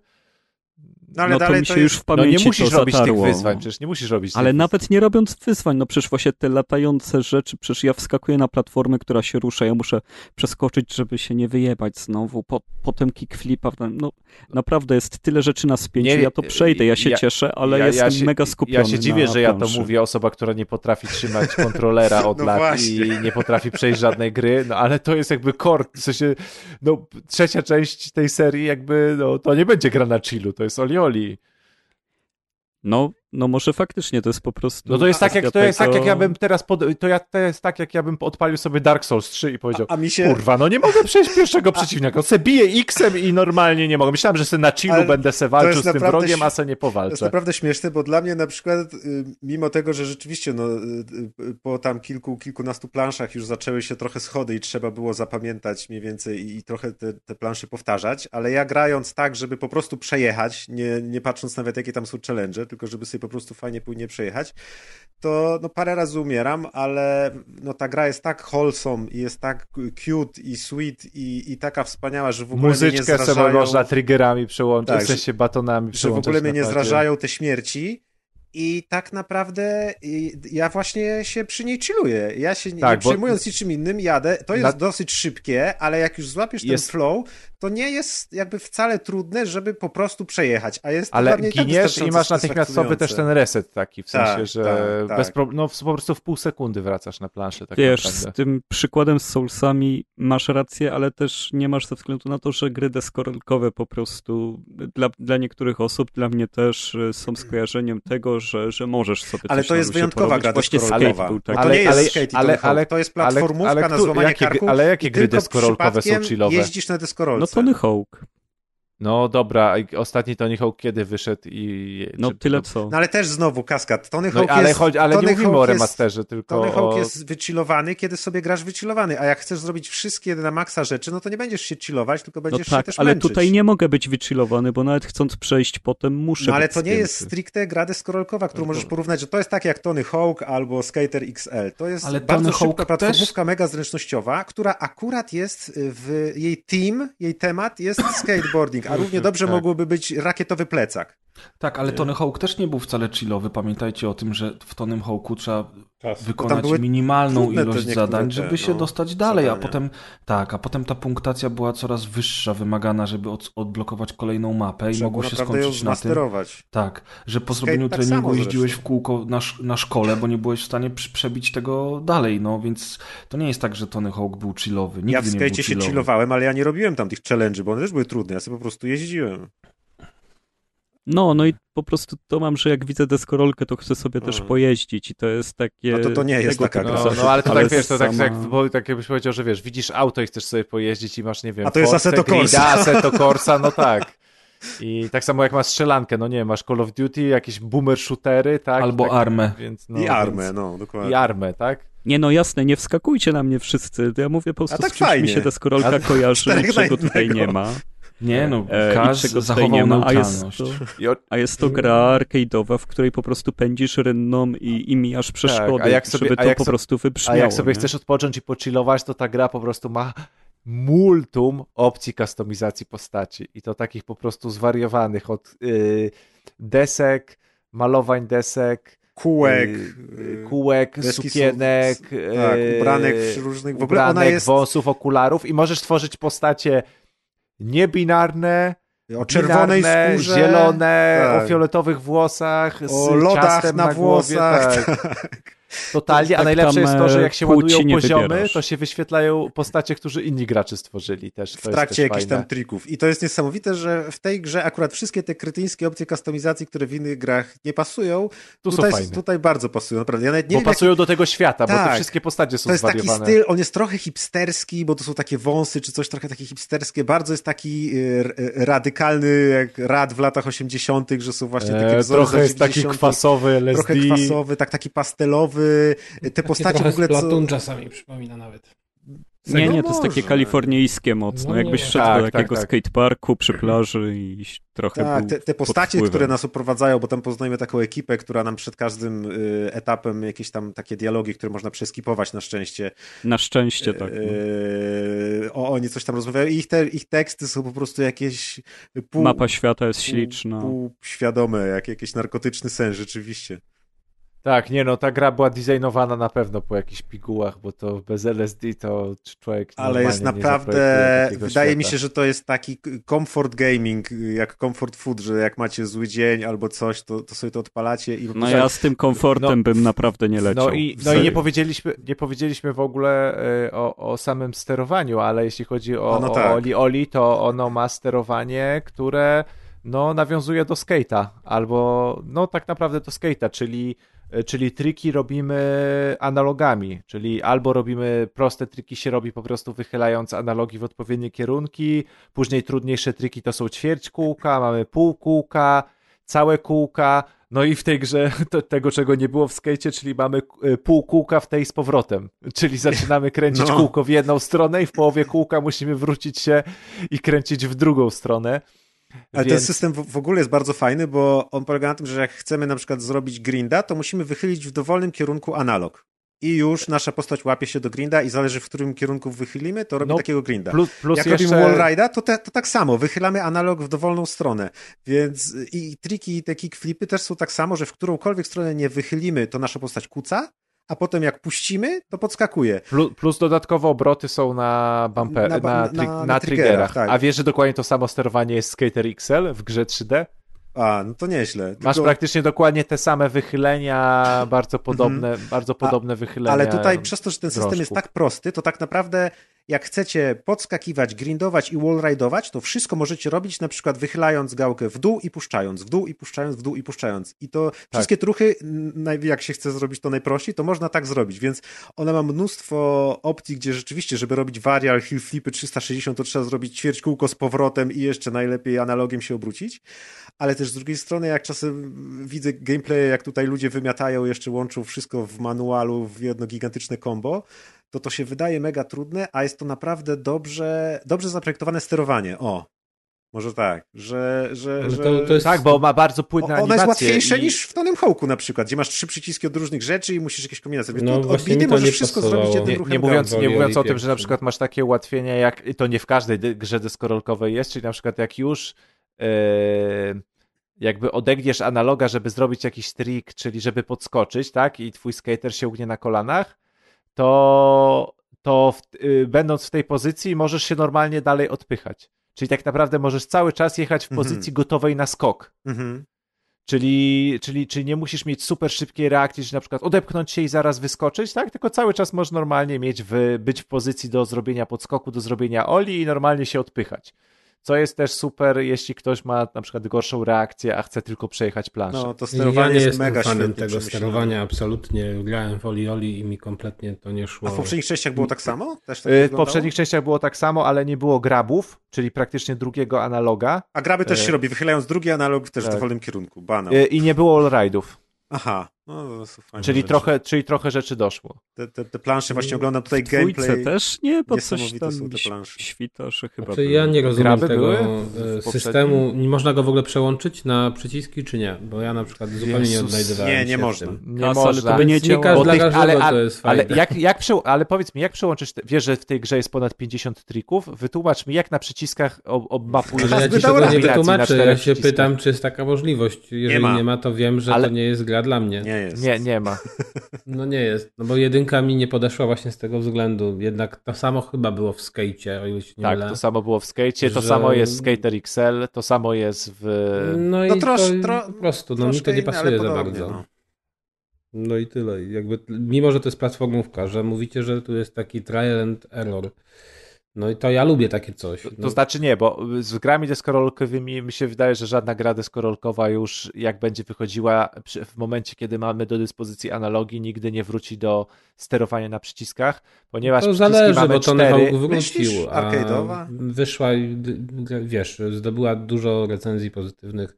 Nie, No, ale to była stara gra. była okej. No tak, ale jednak ten system się cały czas No sprawdza. tak, ale więc- chodzi mi o nowej grze, w sensie o opracowaniu nowej No gry. tak, ale skoro się system ten, który był y, taki przyciskowy, sprawdzał i się sprzedał, to dlaczego mieliby już tego nigdy nie Nie wiem, wydaje mi się, że to od gry zależy. Tony Hawk miał No taki tak, system, tak. że tam pasowały te przyciski. Nie, wydaje mi się, że przy, po prostu jest, mamy za mało kombinacji w, w momencie przycisków, jeśli mamy analog, który możemy wychylać i każdy analog ma tyle po prostu No i kombinacji kręcić wymyślić nim na dwóch analogach, a niestety no deskorolka ma bardzo dużo trików, tak, więc musisz mieć bardzo dużo e, Tak, ja, ja się po prostu gubię w tym puszczaniu tego analogu w odpowiednim momencie znowu przyciska. No nie wiem, jakoś to mi nie odpowiada właśnie w Oli jedynce. I miałem problem duży, żeby przejść na przykład jakiś etap, y, więc... No ja też na początku tro, trochę jak nie, nie kumałem jak się robi skoki, to rzeczywiście tak było, że każdy na przykład podskok kończyłem wychyleniem gałki do góry. Ale później za dwa etapy przejechałem tylko właśnie próbując zrobić jeden ruch gałką. Dół puścić, dół puścić, dół puścić. Zobaczyłem, wow, całą planszę tak przejechałem, nie? Bo tym samym przyciskiem grinduję, podskakuję, Mhm. kickflipuję, wallride'uję. I jakoś tak się po, po jakimś czasie się mega przyzwyczaiłem i według mnie to jest świetnie przemyślany po prostu system. Mhm. No ale... I w ogóle tam jest bardzo płynne to przejście między trikami, to nigdy nie jest tak, że gdzieś tam się coś przytnie. W ogóle zauważcie też jest to, że e, no na przykład jak robimy obroty, to też naprawdę trudno się wywrócić, to znaczy... Chyba nie można się w ogóle wywrócić. Ja nawet Tak. bokiem lądowałem i postać się obraca Tak, jakby. tak, po prostu wyhamowujesz, dostajesz mniej punktów za lądowanie, tak, ale dalej jedziesz. Czyli jedyne można albo wpaść w przepaść, albo przydzwonić w coś. Czyli, czyli No, easy, to learn hard, easy to to learn, hard to master, czyli ta gra nagradza dobre granie, ale nie, bardzo nie każe złego grania. No a poza tym, jak czyli- chcesz naprawdę ją wymasterować, to musisz, masz mnóstwo mechani... ni- mechanizmów do nauki, nie? I jeszcze plansze do zapamiętania Więc- na pamięć. Więc mówię, naprawdę to, to jest bardzo dobrze, w sensie w, pod tym względem tego wprowadzania w mechanikę gry, w mechaniki i tego, jak sobie w tej grze mogą radzić dobrzy, em, dobrzy i źli gracze, tak? Czyli, czyli ile tu jest kontentu dla graczy, którzy lubią rzeczy masterować, e, bardzo dobrze obsługują pada i tak dalej, tak dalej, a ile jest dla graczy, którzy są troszkę gorsi albo bardzo mocno gorsi, tak, a dalej się chcą bawić, dalej chcą, chcą e, mieć postęp w grze, to tą możliwość mają i, i właśnie takie designowanie gier mi, mi odpowiada. Właśnie tak jak mówię, dla mnie to jest po prostu idealnie odzwierciedlenie tego, e, jak można zaprojektować grę, która jest dla każdego tak naprawdę. W sensie, No ja bym dał też dobrą ocenę z takim poleceniem, ale weźcie pod uwagę naprawdę, że jest dużo pamięciówki w tej grze. Ja nie bardzo to lubię i skończenie jej to było za, za dużo uczenia się na pamięć, a za mało zabawy. Tak, a ja jeszcze na koniec powiem, że jak ja w ogóle dla mnie, ja jeszcze, jeszcze się z tą grą dalej bawię, e, jak w ogóle miałbym ocenić, jak miałbym ocenić w skali do 10, to to nie wiem, czy to dla mnie nie jest gra 10 na 10. Oj, Znaczy, nie, Deusz. tak, no, nie wiem. Gra jako gra. Deusz. Wyda, wy- jako gra. Wydaje mi, się, że, wydaje mi się, że raczej bym dał chyba notę 10 na 10 dla takiej gry. Bo to jest idealnie wszystko, czego wymagam od gry. Bawię się świetnie. Yy, nie widzę tu większych wad, które miałyby omijać, yy, obniżać tą notę. Także z mojego punktu widzenia jest to naprawdę wybit, wy, wybitny. Ja bym się musiał tytuł, zastanowić, ale też mi to też wygląda na taki kompletny, kompletną paczkę, że jakby wszystko jest przemyślane, wszystko jest zrobione tak jak ten i działa jak dobrze naoliwiona maszyna. Plus ten design to już jest. Właśnie już ten to- design, te, te światy. Pierwszy świat jest w ogóle na przykład y, taką plażą i tam jest wszystko w temacie lodów. Leżą gałki lodów, poprzewracane lody i tam jest pani od lodów, która coś tam opowiada. Potem jest świat, gdzie są drzewa i na przykład zaczynamy przy koronach drzew, gdzie widać niebo i w, w ramach, w, w miarę zjeżdżania zjeżdżamy coraz niżej, coraz niżej aż do poziomu, gdzie tam te drzewa gigantyczne rosną. Jakieś świetnie, świetnie te, te, te etapy wyglądają. Nie no, jest okej, ale odlecieliście kompletnie. No. Sam się odleciałeś, nie umiesz grać w gry, dziadzie. Trzeba No, mieć to skilla. skończcie, skończcie najpierw. No. Ja już jestem w przedostatnim świecie. Bardzo łatwo W idzie. świecie? W świecie? No to wiadomo, że łatwo. Zobaczysz w ostatnim świecie. Ja jestem, No to ja, jak jestem w, ja jestem w ostatnim świecie, gdzieś tam.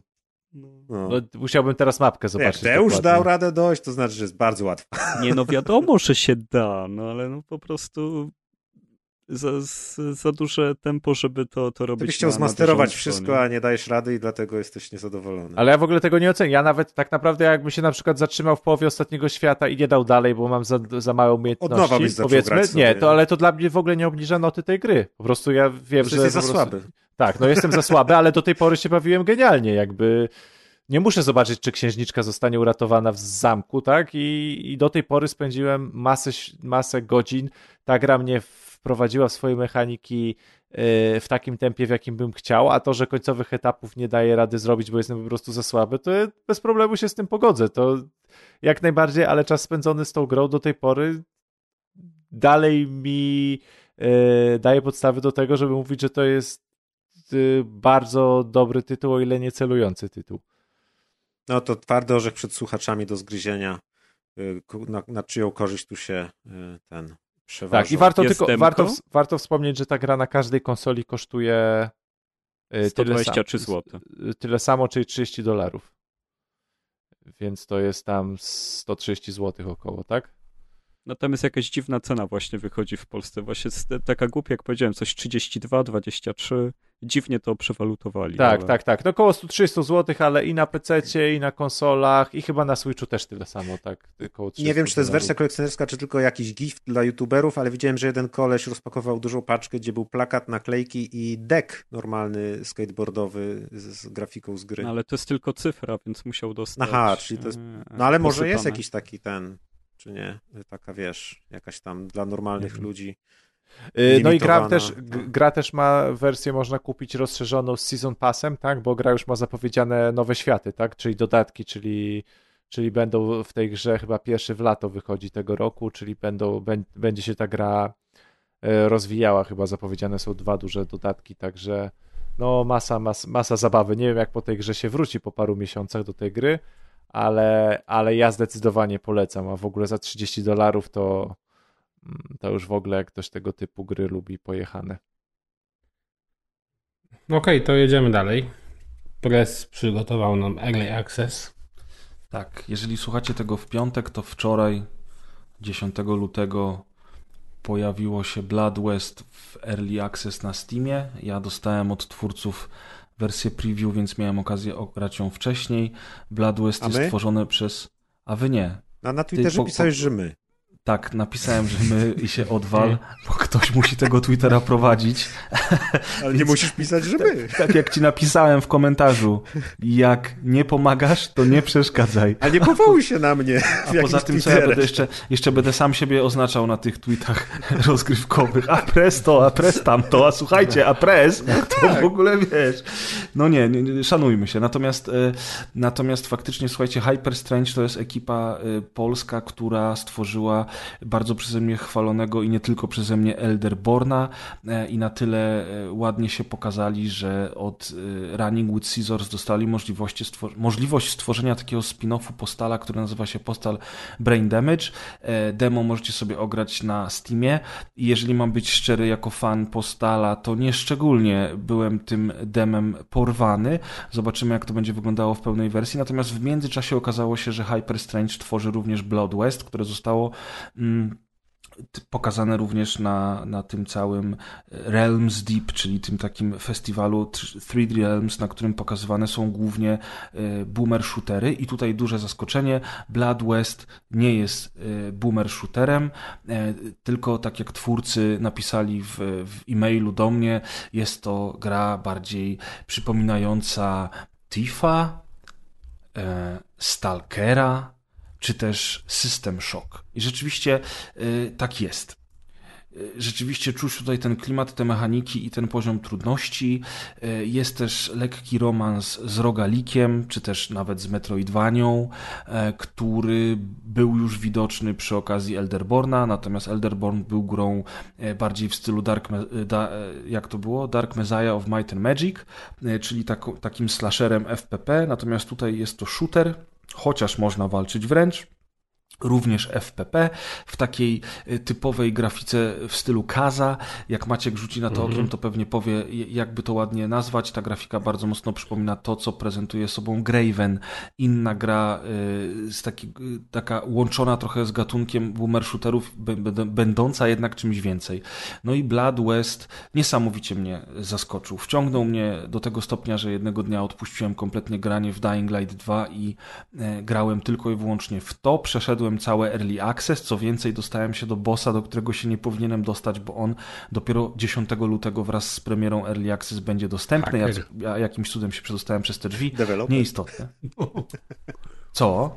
Deweloperem jesteś, tak jak Kas. Profesjonalizujemy się. Tak jest, tak jest. I teraz tak, y, o co chodzi? Tak jakby. Mamy, mamy taki horrorowaty, dziki zachód, gdzie martwi powstają z grobów i nasz rewolwerowiec, również martwy, zostaje wskrzeszony przez tajemnicze moce, żeby to zło pokonać. I ten nasz rewolwerowiec ma taki grobowy głos, bardzo mocno przypominający Kaleba z Blood, gdzieś tam pomieszany trochę jest właśnie z kolesiem z Postala, co podejrzewam, że jest zamierzone. Bardzo, bardzo przyjemne one-linery, też puszczające oczywiście oczko do blad, ale nie tylko mm, i wprowadzające w klimat, y, fajny ambient, dobra muzyka, na przykład kiedy jesteśmy w takim byłym y, obozie wojskowym, to słyszymy nie tylko muzykę właśnie taką militarną z tamtego okresu wojny secesyjnej, ale również, mm, ale również jakieś tam komendy, które kapitan wydaje do swoich żołnierzy, gdzieś tam czuć ten klimat duchów cały czas, a naszym zadaniem jest e, zwiedzenie kilku lokacji i zyskanie opętanych przedmiotów z tych lokacji, przyniesienie ich do totemu, który nas wskrzesił i który reprezentuje jakieś tam mroczne siły chcące walczyć z tym złem w okolicy. No i e, jakby nie mamy minimapy, e, nie ma tutaj żadnych, e, żadnej generowanej proceduralnie mapki, tylko wszystko jest od początku do końca stworzone i przemyślane, a my musimy zapamiętać po prostu drogę do wszystkich tych miejsc, bo na początku będziemy ginąć do, dość często, respawnować się w obozie, w którym ostatnio byliśmy byliśmy, tych obozów jest niewiele i stamtąd rozpoczynać naszą przygodę mm, dalej, bo nie od nowa, dlatego że nasza postać y, zdobywa doświadczenie, to doświadczenie powoduje, że levelujemy, ale levelując wykupujemy sobie za punkty doświadczenia zdolności, które będą nam pomagać w rozrywce, rozgrywce nawet bym powiedział. Y, takie jak chociażby szybsze przeładowanie broni, y, zauważenie złota z większej odległości, czy w późniejszych poziomach naszej postaci spowolnienie czasu podczas przeładowywania, które jest zbawienne, bo na te dwie, trzy, trzy, trzy nie podczas przeładowywania, podczas celowania, przepraszam, jest to zbawienne, bo na te dwie, trzy, trzy sekundy czas zwalnia, a my jesteśmy w stanie zareagować. E, jest to o tyle istotne, że ginie się tutaj bardzo szybko i nawet kiedy mamy już większy pasek zdrowia, to jeden czy dwa strzały potrafią nas zabić. Musimy więc być bardzo ostrożni. Na początku strasznie dużo będziemy omijać przeciwników, będziemy się skradać, będziemy obserwować teren, e, żeby zauważyć, co się dzieje w danym miasteczku czy też na cmentarzysku i mimo tego, że są dialogi, dialogi są wszystkie udźwiękowione i są bardzo fajnie nagrane, to fabuła tutaj jakimś szczególnym, e, szczególnie ważnym elementem nie jest. Ważnym elementem gry jest nauczenie się jej, zrozumienie jak działa każdy przeciwnik, zrozumienie jak działają poszczególne bronie oraz przedmioty, które zbieramy, a które możemy wyposażyć e, w swoim ekwipunku i które będą nam pomagać e, w grze, chociażby piórko, które powoduje, że jesteśmy nieco cichsi, możemy się lepiej skradać, ale mamy mniejszy pasek wytrzymałości, e, czy też zegarek, który doda nam dodatkową sekundę do tego spowolnienia czasu podczas celowania, a także serce e, potwora, nie pamiętam teraz jak ten potwór się nazywał, e, serce potwora, które powoduje, że mamy większy, że mamy mniejszy pasek życia bodajże o 15%, ale dostajemy regenerację zdrowia, która jest bardzo, bardzo powolna, ale zbawienna, bo tak jak już powiedziałem, życie tutaj traci się bardzo szybko. E, gra jest powolna, walka jest wymagająca, E, ta walka też jest dosyć powolna, no bo jednak używamy broni e, z czasów Dzikiego Zachodu i to czuć. Zarówno przy strzelaniu, jak i przy przeładowaniu e, czuć też moc tych broni. Rodzajów broni jest kilka, jest też kilka rodzajów amunicji, chociażby taka, która zadaje większy damage, czy taka, która pozwoli nam szybciej i łatwiej zabić duchy, dlatego że rodzajów przeciwników jest tutaj kilka. Całość ma bardzo, bardzo mroczny klimat, soczysty klimat, który powoduje, że chce się ten świat eksplorować. Mm, lokacje są dosyć rozbudowane, do większości z nich prowadzi kilka ścieżek, więc na przykład jeżeli będziemy chcieli spróbować zakraść się i ominąć wszystkich wrogów bez walki, y, w miasteczku, to będziemy mogli dostać się od strony kopalń, a jeżeli będziemy chcieli wejść przez główną bramę i zrobić wszystko w klimatach rewolwerowców, to też możemy, zakładając, że jesteśmy już na tyle dobrze wyekwipowani i na tyle dobrze grę rozumiemy, że będziemy w stanie sobie z tym poradzić.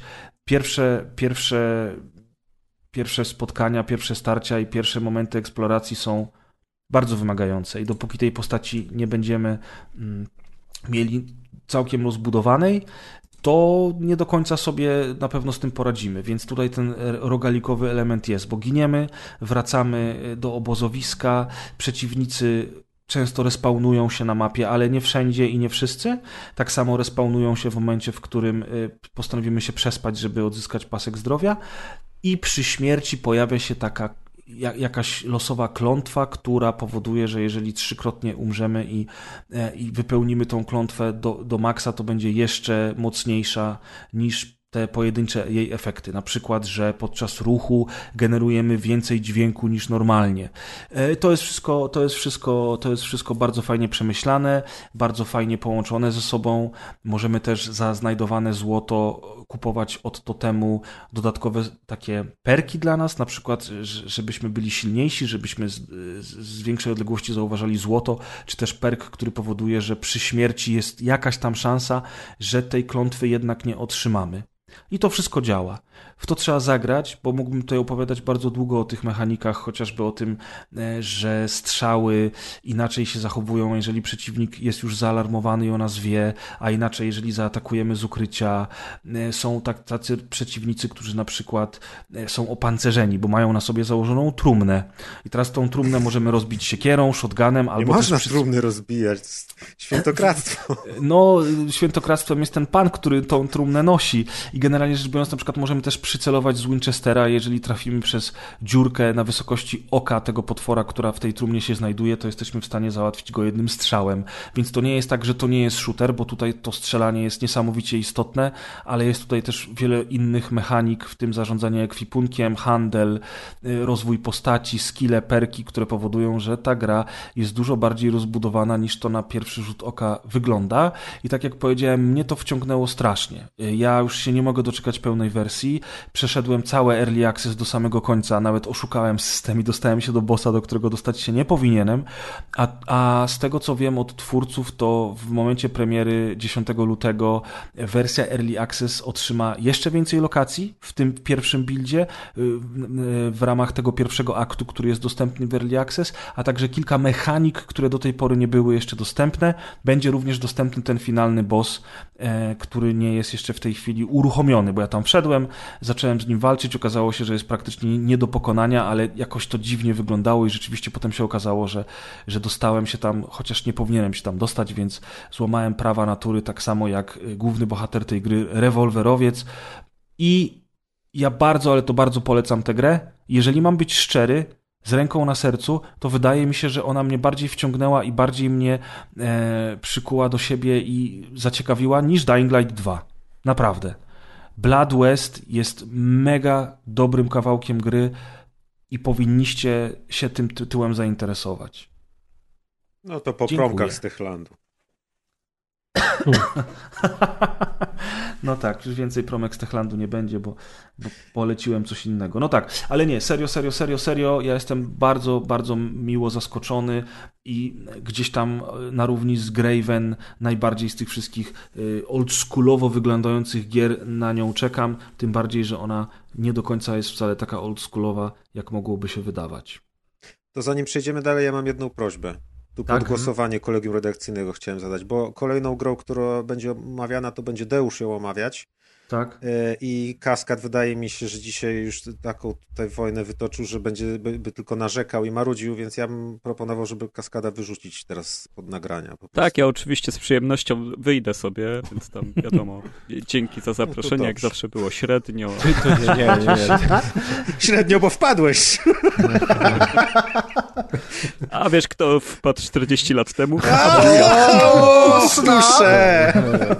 Widzę, że, widzę, że e, Kaskad wychodzi z wielkim hukiem, Klasą. więc Z bułką, Nara, w, cześć. z bułką w ustach. No, na, na, razie, na razie y, ja zatem Elo, wyjdę elo. po cichu. Ja również wyjdę po cichu, dlatego że tak jak już wspomnieliście, Masz COVID, ja, no. ja mam COVID Nadszedł e, czas. i fuck off, kurwa. Śmieszny, śmieszny żarcik, kurwa. Y, Ja też będę, ja też wam podziękuję, bo muszę trochę już odpocząć, jest dosyć późno, ja jeszcze nie, nie, do, nie doszedłem do siebie do końca, więc dziękuję wam za nagranie, za, za No ja też już muszę kończyć, bo jubileuszowy odcinek. Tobie Maciek nie dziękuję. Re, resztę serdecznie pozdrawiam i do następnego tymczasem chło- chłopaki opowiedzą o grze, w której robi się zdjęcia pupom psów. A ja o tym posłucham przy okazji. Papa. A? Elo. Elo, pa. No to No i tak, tak, że- zaczynaj odcinek. Pokémon Snap tylko z psami? Eee, no, w sumie można tak powiedzieć, czyli gra Puperazzi. Gra, która trafiła do Early Accessu, nie żebym, nie do Early Accessu, przepraszam, tylko do Game Passa, nie żebym za nią zapłacił. No jak sobie wpiszecie ten tytuł w Google, to się możecie zastanowić, czy jestem mm, Normalny. Czy coś mi się stało, czy coś mi się, czy coś mi się stało. Znaczy, umówmy się, masz psa, więc już powiedzmy Tak. jest jakiś powód, że, że ta gra mogłaby cię zainteresować. Ale czy Mam robisz mu psa. zdjęcie pup? Mam, mam psa, ale nie mam dzieci, ale lubię przedziwne gry i lubię pieski, więc e, sobie e, e, tę grę sprawdziłem. No i, no i Puperacji to jest taka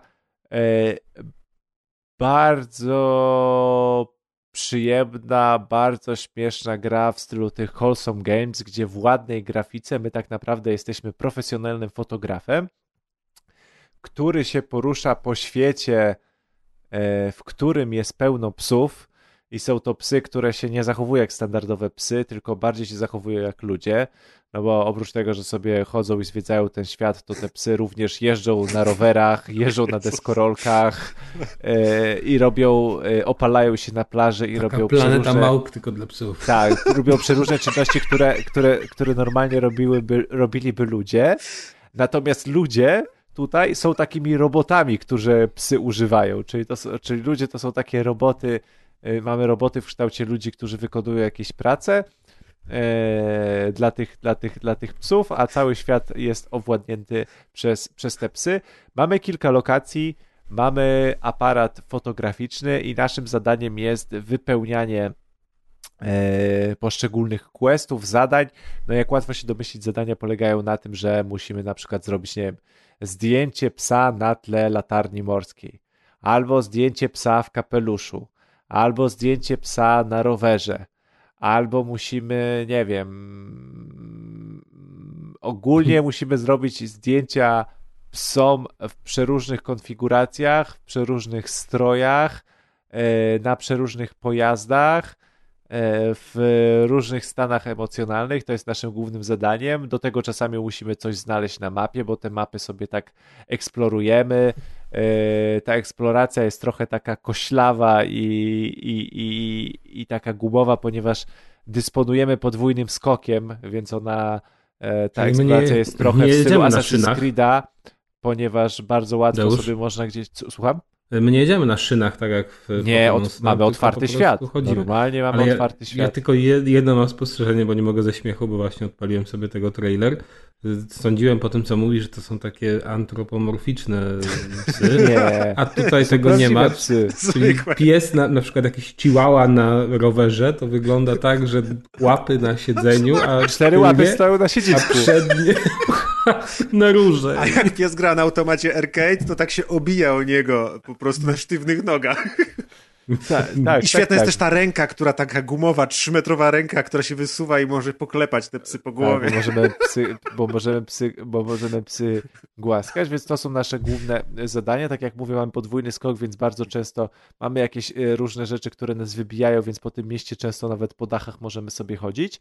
E, Oczywiście bardzo, e, czasami mamy tak, że musimy zrobić zdjęcie psu, na przykład konkretne zdjęcie, czyli mamy, nasz aparat możemy rozbudowywać o rybie oko, o e, jakiś obiektyw zoomem, o obiektyw, który robi zdjęcia pikselowe.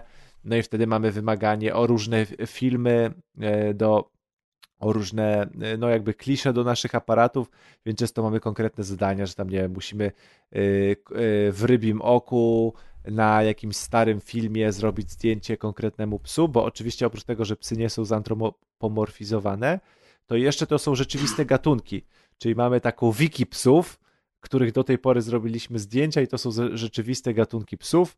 Tych psów jest cała masa. E, Żeby zrobić wszystkim gatunkom zdjęcia, to też naprawdę się trzeba namęczyć, bo czasami nie wiadomo, które psy e, biegną. My mamy ograniczoną e, liczbę zdjęć w naszej kliszy. No i to jest takie zadanie, że się poruszamy od miejscówki do miejscówki, czasami wracamy do poprzedniej miejscówki.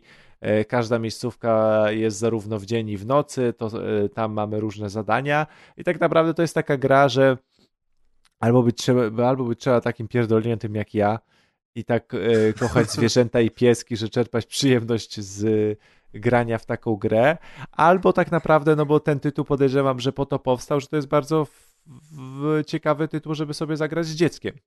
Jeśli jacyś nasi słuchacze mają, e, mają dzieci, to to jest naprawdę ciekawy tytuł, żeby sobie z dzieckiem włączyć, bo nie jest wymagający, e, polega na cykaniu sobie różnych zdjęć.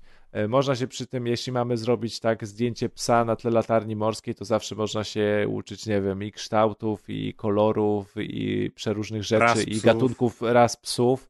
E, tak jak mówię, gra nie jest wymagająca. E, e, ładnie wygląda. Tak naprawdę w tej grze można chodzić, tylko robić zdjęcia i nic się nie dzieje, więc można użyć tej gry tylko i wyłącznie do eksploracji. trzeba by Arkowi polecić. Więc można dać dziecko, dziecku, które, żeby sobie strzelało te zdjęcia i tyle, a potem razem sobie można te zdjęcia przeglądać. Właśnie się E, kapnąłem, że te psy mają animację biegania, taką, że one na tych sztywnych nogach biegają. Tak, tak. Zaczął jakby. O, jakbyś zobaczył, jak psy na deskorolce w railu jeżdżą.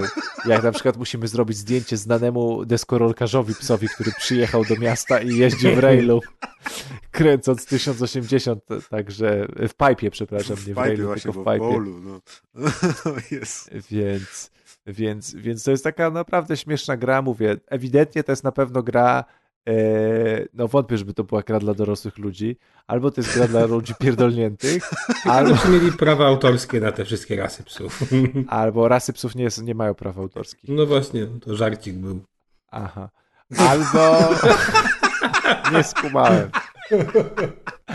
Albo, albo mówię, albo naprawdę, jeśli chodzi o grę dla dzieci, nie znam się dla gier dla, dla, w grach dla dzieci, dlatego ją polecę. Ale gra dla psów na przykład to świetna. Tak, O. świetna. Jak Lucek widział, to chciał pupy wąchać przez telewizor, także, a jak psy wychodziły z telewizor, telewizora, to tak. próbował z tyłu się dostać telewizora, żeby zobaczyć, gdzie poszło. Nie, nie, nie, podłóż mu deskorolkę i zobaczysz, co będzie robił. A ja już próbowałem go uczyć na deskorolce, ale nie kuma nic. Także on akurat nie kuma jazdy na deskorolce.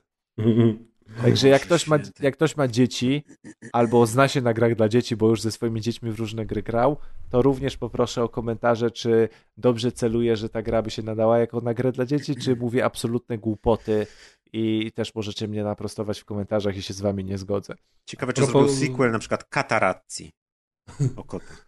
A propos A, nie. wąchania. To był żart. Trzeba tłumaczyć na tym podcaście, bo No właśnie. rozumiesz Katarazzi? No, nie rozumiesz. No, że robisz zdjęcia Kataru. Proszę. Dokładnie. A propos wąchania, to ma, szpitalu. Macie grał w Sniff Sniff. Oho, oho. Czyli jeszcze chciałem się- tylko powiedzieć, że ten, że tutaj jest jakiś chyba moda, y, mo, jeśli przy dwóch grach można powiedzieć, że istnieje moda na gry o fotografii, bo przecież ja też kilka miesięcy temu opowiadałem o grze Toem. Poem? Tak, Tak. gdzie też się chodziło fotografem i większość polegała na robieniu zdjęć, chociaż to była A zresztą bardziej wychodzi chyba na, rozbudowana wy, gra wy, niż W ogóle wychodzi chyba w ogóle symulator fotografii taki, że poruszamy się Snap. po takich miejscówkach typowo wyszedł. wakacyjnych, po górach, tak? I Wow, z, z tej serii, że Car Mechanic Simulator Tak, tak, i tak, coś z tych tam, serii to teraz symulatorów, fotografia symulatorów. Simulator. To Wow, i można sobie wziąć, grafikę. kupić lajkę i ją tam ustawiać manualnie? A tego, tego to ci na razie Znaczy, nie no na powiem, pewno, muszę no sobie bo- zgooglać. Na tym to musi polegać pewnie. Brzmi nieźle. Ale to musi być nudne, żeby chodzić kurde z wirtualnym aparatem jeszcze foty strzelać zamiast Właśnie, za tą kasę na ten telefon to można... Znaczy No ale w sumie Boże, można i na kosiarce jeździć, nie? Wirtualnie i się No. cieszyć jak. Ale za cenę gry możesz sobie kupić te, y, aparat i naprawdę wyjść z domu i zrobić zdjęcie. Tak. Dobrze, Mateusz. Y, Mateusz. Nie ma sprawy, Andrzeju. Co jeszcze podpisać? To już nie ta godzina, chyba jeszcze też mam covid Bogdan i Karol, mówcie co tam macie dalej. No Maciek miał tego O o wąchaniu, czy tam Sif Sif, bo taką dziwną miał nazwę. że- Sifu. Napisałem Sifu z Rifu Sifu. i to się dowiecie, czemu tak napisałem. Sifu wyszło. Ale wygląda fajnie, Kolejna gra twórców Obserwatora. To jest świetna gra. To jest naprawdę... Sifu jest zajebiste. Jest, jest świetne. Jak ktoś nie wie, co to jest Sifu, y, Sifu to jest gra twórców y, Absolvera. Absolver był taką dziwną y, bijatyką z nietypowym systemem walki, która tam części ludzi się spodobała, części nie. No i teraz zrobili dalej grę w podobnym klimacie, też bijatykę, tylko że już trochę inną. I głównym selling pointem tej gry było hasło, że jak w tej grze umierasz, jak cię zabijają, to się odradzasz, ale się starzejesz z każdą śmiercią. I tak się odradzasz, starzejesz, odradzasz, starzejesz, aż kiedy już masz 70 lat, to już umierasz na zawsze. Bo najwyraźniej to nie jest gra dla starych ludzi i już nie można, jak się ma więcej niż 70 lat, być mistrzem kung fu. A Walczyć. jest to gra o biciu się y, właśnie kung fu. Cała fabuła to jest taki y, klasyczny y, motyw zemsty, gdzie zabijają całą tam klan jednego mistrza i młode dziecko przeżywa albo nie.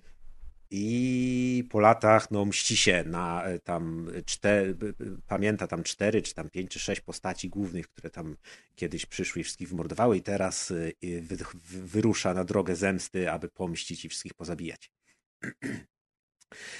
E, No i tak, Sifu jest takim mm, najbardziej temu na pierwszy rzut oka jest najbliżej do brawlera, bo poruszamy się z, trochę z perspektywy trzeciej osoby, ale w czasie walki ta kamera odjeżdża tak troszkę z boku.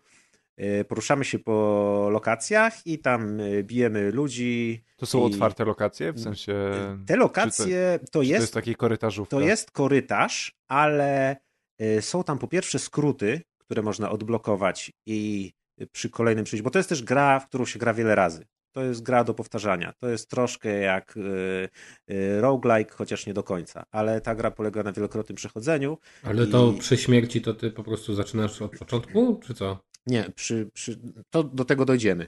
A propos leveli już to powiem, że y, są korytarzowe, to nie jest otwarty świat, ale właśnie są po pierwsze skróty, a po drugie jest sporo odnóg i, i często jest trochę takiego obchodzenia i na przykład są mo- momenty, gdzie y, możesz wejść do y, po, pomieszczenia, które jest na przykład samo jest i tam jest jeden przeciwnik i jakaś broń, którą możesz podnieść, ale możesz je kompletnie pominąć, a nawet zdarzają się momenty, gdzie na przykład możesz y, idąc okrężną drogą ominąć na przykład halę, w której jest sześciu przeciwników i możesz ich ominąć, żeby na przykład krócej dojść do bossa. Tu jest sporo takich rzeczy, powiedzmy, y, a la Dark Souls, takie motywy, że na przykład wiesz, ludzie będą próbować zrobić run tylko do bossa, albo zabijając jak najmniej przeciwników, yy, żeby dojść do bossa, czy coś. A z drugiej strony, jak ja grałem, to chciałem zdobywać jak najwięcej doświadczenia, żeby odblokowywać skille, więc ja tam nikogo nie pomijałem, ale można. Więc te, te etapy są fajne, bo nie jest to taki kompletny korytarz, tylko tam, a tu sobie możesz zajrzeć, tu możesz ich zajść od prawej albo od lewej, zależy jak ci tam bardziej wygodnie i tak dalej, ale zamknięty świat to, to na pewno nie jest. Yy, z tym, z, z, tym umieraniem to jest tak, no w ogóle ta gra ma dużo mechanik. Właśnie na pierwszy rzut oka wygląda jak bijatyka i steruje się, jeszcze o sterowaniu powiem, też na szczęście już normalniej, bo ten Absolver, ja pamiętam, że próbowałem w niego grać i on miał dosyć dziwny tam system, gdzie gałką gdzieś się zmieniało jakieś postawy, kierunki, wysokości ataków, coś tam i trochę to było przykombinowane, chociaż podobno no niektórzy, niektórzy, niektórzy to zachwalali. Ja się nie potrafiłem przestawić. Tutaj na szczęście jest kompletnie klasycznie, czyli gałeczką chodzimy, yy, na przyciskach mamy lekki atak i mocny atak i na spustach mamy yy, dwa rodzaje uchylania się, to jest bardzo ważne. Yy, jeszcze jest tam przycisk od interakcji, od podnoszenia broni mm, i od fokusu takiego do takich ataków specjalnych. Ale jest to no, bardzo takie bijatykowe i każdy się zorientuje o co w tym chodzi. Yy, co do tej mechaniki walki, to, yy, no to jest cały clue tej gry i ona ma sprawiać yy, całą przyjemność i rzeczywiście sprawia przyjemność jest też źródłem gigantycznych pokładów frustracji, ponieważ ta gra jest cholernie trudna, bardzo szybko robi się trudna i ta gra niestety polega na zapamiętaniu ruchów wszystkich przeciwników i na reagowaniu na ich poczynania ułamku sekundy po prostu, ponieważ w tej grze yy, przeciwnicy nie są takie jak przeciwnicy Batmana, którzy czekają na swoją kolej, żeby go zaatakować i jeszcze tuż przed atakiem wyświetla im się wielki wykrzyknik nad głową, żebyśmy zdążyli wcisnąć przycisk. Tutaj nie ma żadnych oznak, przeciwnik, że przeciwnik nas zaatakuje, poza tym, że przeciwnik nas atakuje. Przeciwnicy atakują y, kilku naraz, nie przyjmują się tym, że nas okrążą i każdy nas zaczyna kopać z innej strony i nie potrafimy się z tego wyrwać i, i umieramy. Więc w tej grze bardzo ważne jest opanowanie kontrataków i uników, które są trudne niczym z, większość, z większości gier, chociaż na przykład jak w Sleeping Dogsach, które są akurat pierwszym skojarzeniem z tą grą, bo tam też się biegało po Hongkongu i kopało ludzi y, na wszelkie sposoby, to, to no tam jednak to był taki sandbox i tam ta, ta walka była prostsza i te okienka na wykonanie tych kont były, były większe i lepiej sygnalizowane. Tutaj niestety no, trzeba naprawdę zapamiętać moveset tych, tych postaci. Można ich, y, można w tej grze wszystko próbować blokować, chociaż w miarę jak obrywamy, to napełnia się nam pasek taki, który nam rozbija postawę, to jest jako postawa tutaj, czy taki rodzaj staminy po prostu. Jak za długo będziemy blokować, mhm. to te, ten pasek się napełnia, ta, ta, ta, postawa nam pęka i nie możemy wtedy blokować, jesteśmy narażeni na ataki, czyli jest przewalony. Żeby odzyskać tą postawę, można wyjść z walki i zacząć uciekać, chociaż ona się bardzo powoli odnawia. Najszybszym sposobem jest wykonanie odpowiednich uników. Przy czym uniki są, są dwa rodzaje uników. Jeden jest pod spustem i to jest taki odskok, ala dash, który nas oddala od przeciwnika lub przybliża, on jest bardzo przydatny, bo można, to jest moja podstawowa technika walki, gdzie daszuję do tyłu, póki przeciwnik atakuje, a potem próbuję go zaatakować. Chociaż to nie jest łatwe, bo stwarza e, dystans między nami, więc e, cała gra tak naprawdę powinna się opierać na takim drugim rodzaju uniku, który uzyskujemy trzymając blok. Jak trzymamy blok, to po prostu blokujemy wszystkie ataki wysokie i niskie, bo, bo na takie dwa się w tej grze rozróżniają. E, ale też trzymając blok i jednocześnie wychylając gałkę ruchu, robimy takie uniki jak bokser. Prawo w lewo podnosimy nogę do góry albo kucamy. I jak widziałem już mistrzów, którzy oczywiście w, w, dzień premiery pokazali całe przejście gry bez ani jednej śmierci i tak dalej, wtedy ta gra wygląda najlepiej i działa najlepiej, bo właśnie ten rodzaj uników napełnia nam ten pasek postawy, postury. Przy czym jest to naprawdę cholernie trudne, żeby wyczaić, jak ci przeciwnicy atakują. No ale jak się nam uda uniknąć, to nie dość, że nam się regeneruje ta postura, to jeszcze czas tak leciutko zwalnia, przeciwnik jest wytrącony z równowagi, więc możemy sami wyprowadzić swoją kombinację lub go na przykład złapać i rzucić. Albo go zrzucić z balkonu, albo przemieścić się, bo też y, kontrola tłumu jest bardzo ważna w tej grze, żeby cały czas nie dać się y, otoczyć. Y, i no i to wszystko się robi bardzo szybko, bardzo trudne yy, i y, dzisiaj na przykład y, y, już bardzo dawno nie grałem w taką grę, a dzisiaj Ewelina się ze mnie śmiała, ponieważ y, bardzo brzydko zacząłem personalnie obrażać postaci na ekranie i w bardzo wymyślne personalne ataki i złe słowa leciały po prostu, bo byłem taki sfrustrowany.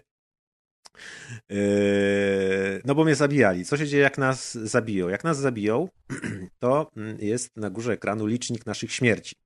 Zabiją nas raz, my się odradzamy dokładnie w tym samym miejscu, yy, przeciwnicy, których pokonaliśmy, są pokonani i tak dalej. Po prostu jakbyśmy, yy, jakby się nic nie stało.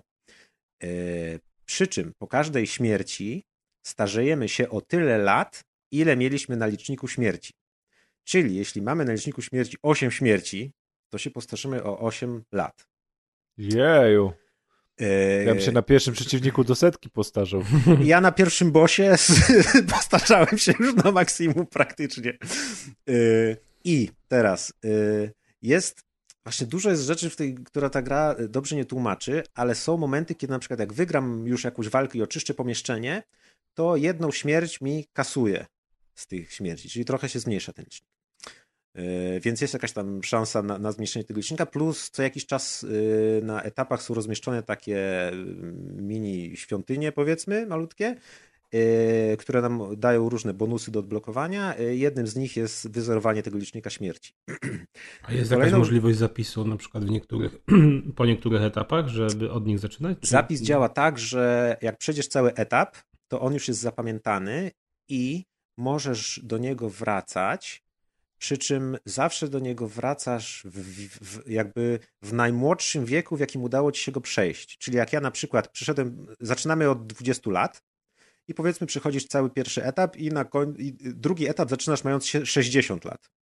Mhm. No i teraz trochę to jest przewalone, ponieważ jeszcze jest tak, że yy, w, cza- w czasie etapów nie ma żadnych zapisów. Jak cię już zabiją na, na etapie, to jest koniec. I zawsze y- jak startujesz z tego drugiego etapu na przykład, to masz 60, tak? Tak, chyba że przejdziesz pierwszy etap, kończąc go z lepszym wynikiem. Czyli O na przykład ja. zabiją cię mniej razy, No. masz 34 lata, no to wtedy drugi etap już zawsze zaczynasz mając 34 lata. Może być tylko Mhm. lepiej, nie? E, Czyli, jak wiadomo, no wiadomo czym to się kończy. Masterujesz O, ten pierwszy etap gra, tysiąc razy, dokładnie. Masterujesz Kurczę, pierwszy etap tak tysiąc razy, żeby być jak wygląda. naj, najmłodszy i tak dalej, i tak dalej. Etapów jest, nie wiem, chyba pięć. Przypomnę słuchaczom, jak kaskad najeżdżał parę minut temu na Oli Oliver. to jeszcze nie jest koniec. But wait, that- that- that's, there's more. Co 10 lat, co każdą dekadę, kiedy się starzejemy, yy, zmniejsza się nam pasek życia, Hmm. ale stajemy, nasze ciosy zabierają trochę więcej y, energii. Czyli na końcu jesteśmy takim glaskaną, jesteśmy dziadkiem, który pada po kilku ciosach, ale za to sam jest najmocniejszy. Co niby ma to jakoś, nie wiem, zapewnić balans. Re- e, rekompensować. Nie jest Nie, to bo- żadna rekompensata, kiedy jesteś na trzy strzały, a nie umiesz grać w tą grę i nie masz refleksu, wiesz. I praktyka polega na tym, żeby przechodzić każdy etap do takiego momentu, w którym się nie zginie ani razu. Y, Można to też tak robić, chociaż z drugiej strony też jest część, y, tak jak wspomniałem, w, w, w czasie gry y, po każdej śmierci pokazuje się taki ekran, który też tam na, na zwiastunach coś był, gdzie jest taki wisiorek tam z pięcioma takimi symbolami jakimiś. Te symbole pękają co każde 10 lat, pokazując nam, że już coraz mniej tych kontynuacji nam zostało. I z boku jest cała lista y, do odblokowania różnych skillów i umiejętności. One są różne, od jakichś ciosów specjalnych, które są całkiem przydatne. y, No wszystko tam jest prawdopodobnie przydatne. Część rzeczy jest do wykorzystania, część rzeczy to są ciosy pięściami, część rzeczy to są na przykład specjalne umiejętności y, dotyczące tylko na przykład broni ki, kijów na przykład różnych. I to jest jakiś taki zamaszysty cios kijem, który powala wszystkich dookoła. Tych umiejętności jest całkiem sporo, paręnaście tam, może, może dwadzieścia parę. I teraz tak. y, Za, żeby je odblokować, płacimy za nie punktami XP, które zdobywamy za dobre kombosy i tak dalej. Przy czym za pierwszym razem odblokujesz je na przykład za 500 punktów i ona jest odblokowana tylko na ten run, który teraz wykonujesz. Czyli jak dojdziesz do 70 lat, run się kończy, tracisz tę umiejętność, zaczynasz nowy run, od nowa musisz ją wykupić. Chyba, że wykupisz ją pięciokrotnie, czyli zamiast 500 XP wydasz 2500 XP, wtedy ona już jest do końca gry na zawsze odblokowana i możesz z niej korzystać. Więc znowu, ja Teraz odblokowałem permanentnie chyba trzy umiejętności. Polegało to na tym, że chyba z 30 razy przechodziłem ten pieprzony pierwszy i kawałek drugiego etapu, żeby naciułać te punkty. Wydaje mi się, że te punkty też nie resetują się z, z tą główną taką śmiercią permanentną. Czyli to nie jest tak chyba, że wszystkie te punkty tracimy. Czyli teoretycznie męcząc się i przychodząc 100 razy ten pierwszy etap w końcu uciłamy na, na, na odblokowanie permanentne tych umiejętności. No ale tak, czyli znowu kolejny raz chodzenie, powtarzanie tego i ten, więc yy, Czyli No z tak gry pewnie na wygląda. 4 godzinki robi się giereczka na 40 godzin. yy, w tą grę można przejść, widziałem speedruny 40-minutowe, przy czym typ w 11 minutach był tam, gdzie ja doszedłem po 3 godzinach. Więc wiadomo, no, ale też wspaniale się to ogląda, ponieważ kiedy ktoś umie grać w tą grę i kiedy rzeczywiście animacje w tej grze są świetne. W ogóle ta gra wygląda rewelacyjnie, walka jest mega płynna. y, Jest coś takiego, że jak przeciwnikom zbijemy ich, ten taki pasek staminy powiedzmy, to pojawiają się, pojawia się ikonka, że możemy dokonać finishera. I te finishery to jest tylko wciskamy dwa przyciski i oglądamy piękną animację, ale te animacje są kontekstowe i to jest, wiecie, rozbijanie czyjąś głową baru, y, rozwalanie kogoś przez barierkę, masakrowanie kogoś przy ścianie i tak dalej, łamanie nóg, rąk, to jest wszystko świetne. Y, Też te wymiany ciosów są bardzo fajne, fajnie udźwiękowione i świetnie wyglądają, kiedy rzeczywiście są momenty, gdzie na przykład atakują cię z wszystkich stron, z przodu jest typ z baseballem, bierze na ciebie zamach, a ty zrobisz odpowiednio ten unik z kucnięciem i on potrafi baseballem nad twoją głową zdzielić typa, który jest za tobą. I jak, jak się ogląda ludzi, którzy umieją grać w tą grę, to wygląda to wspaniale. Jak się gra samemu i się nie umie, to już jest troszkę gorzej. Więc y, niestety jest to gra równie świetna, co frustrująca, bo jest naprawdę trudna, a też nie tylko dla mnie jest trudna, bo widzę, już pojawiają się opinie w internecie, już są recenzje, że jest cholernie trudna i że jest mega frustrująca i, i że to jest właśnie... Tak, da- no, pojawiają się recenzje w internecie, które mówią, chciałem zrobić recenzję, ale nie dałem rady przejść tej gry. No tak, ja się nie dziwię, rzeczywiście. Niestety, niestety to jest gra, która tak jak Soulsy polega na tym, że musisz znać moveset każdego przeciwnika i zareagować na niego w ułamku sekundy odpowiednią kontrą i wtedy w się gra fajnie.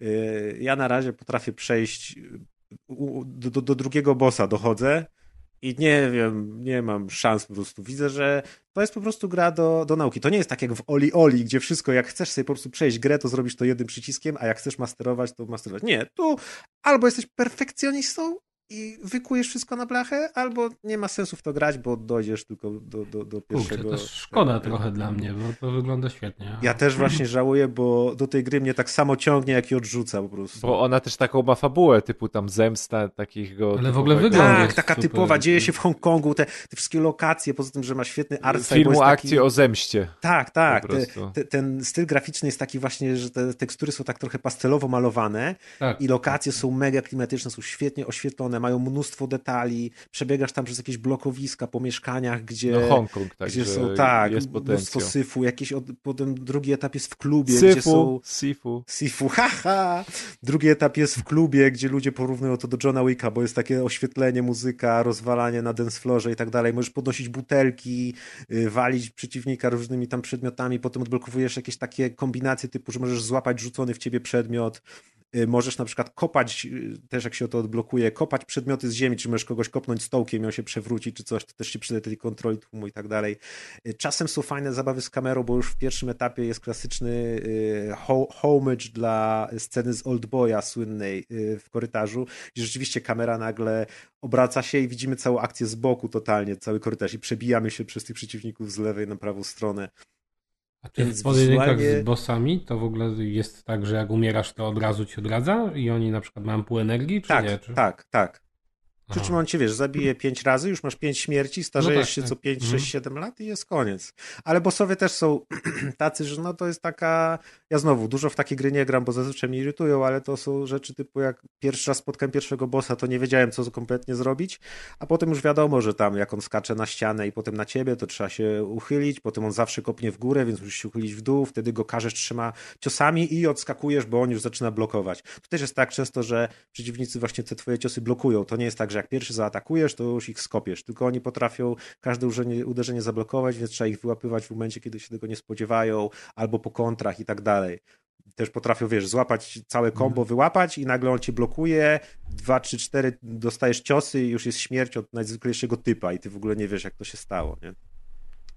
Więc jest, jest, no mam strasznie ciężko z tą grą, bo mega mi się podoba i jej klimat, i jej wykonanie, to jak ona się rusza, jak wygląda, to, to, to uczucie kopania po mordach jest naprawdę świetne, ale jest, no, no jest w chuj trudna, no. I nie wiem, możliwe, że się skończy na tym, że wyjdzie jakiś trainer na nieśmiertelność, ja sobie wtedy, ach, bez problemu odpalę God Mode i przejdę do końca. To wtedy daj mi info też, bo ja sobie zobaczę. Dobra, umowa. No, więc wszystkim fanom, y, którzy, dla których nie stanowi problem tego, że a, to wystarczy, że spędzę z grą 10 godzin, nauczę się wszystkiego na pamięć i ten, to, to polecam. Ale jak ktoś nie lubi takiej wkuwania movesetów i, i ten, no to niestety nie. Mm, To nie. No, Ale jest okej. świetna, świetna gra moim zdaniem. No wygląda świetnie. Pewnie nie zagram, chyba że w Game Passie kiedyś będzie i sobie za darmo odpalę. Właśnie chyba, y, nie wiem, jej chyba nie ma na Xboxa, to jest chyba X na Playa Aha. i na O! PC. No, no dobra. Tak Myślałem, się że coś wydaje, jest na tak Playu w końcu. Exen, no ale... Prawie. Prawie Jak jest na konsoli i na PC, to jest Exen, wiesz. Teraz Tak, to już się tak. zmieniło. Teraz to już musi być na komórki, żeby nie być Exen. No, Okej. No to co panowie? To chyba będziemy kończyć. chyba tyle, nie ma co Wyczerpaliśmy temat. wymyślać jakieś. Bardzo jubileuszowy był ten odcinek. Wróciliśmy sobie do przeszłości, powiedzieliśmy trochę o przyszłości. Yy, Pewnie się wiele, w wielu przypadkach myliliśmy. Yy, Kolejna przypowieść o początku podcastu na 300 odcinku, tak? Tak, tak, już niedługo, czekajcie. Jak zwykle w niezmienionym składzie. Za rok, może za dwa. Także zobaczymy. Yy, Tymczasem dziękuję Wam bardzo za nagranie, dziękuję słuchaczom za mm, wysłuchanie. Pamiętajcie łapki w górę, mimo że nie jesteśmy na YouTubie. W sumie jesteśmy, więc Podnieście łapki w górę jak na Możecie dać, koncercie e, po prostu teraz, Teraz, pomachajcie. e, tak, jak Rubika. jak na przykład słuchacie nas na Spotify'u, to pamiętajcie, że na Spotify'u jest system gwiazdkowy i możecie nam dać Myślę, że co najlepiej- najmniej dwie gwiazdki najlepiej, naj, najlepiej 5 gwiazdek. I na podcastach w, w Apple'u. Również I, i w tam można są, również tak? napisać też recenzję. Recenzje. tak. Najchętniej pochlebną. Ale... Nie wiem jak jest w Google Podcast, ale jeśli tak, to też dajcie lajki. I na stronę można wejść i skomentować odcinek, bo tam oglądamy. Dziękuję bardzo. Do usłyszenia. Na razie. Ejo.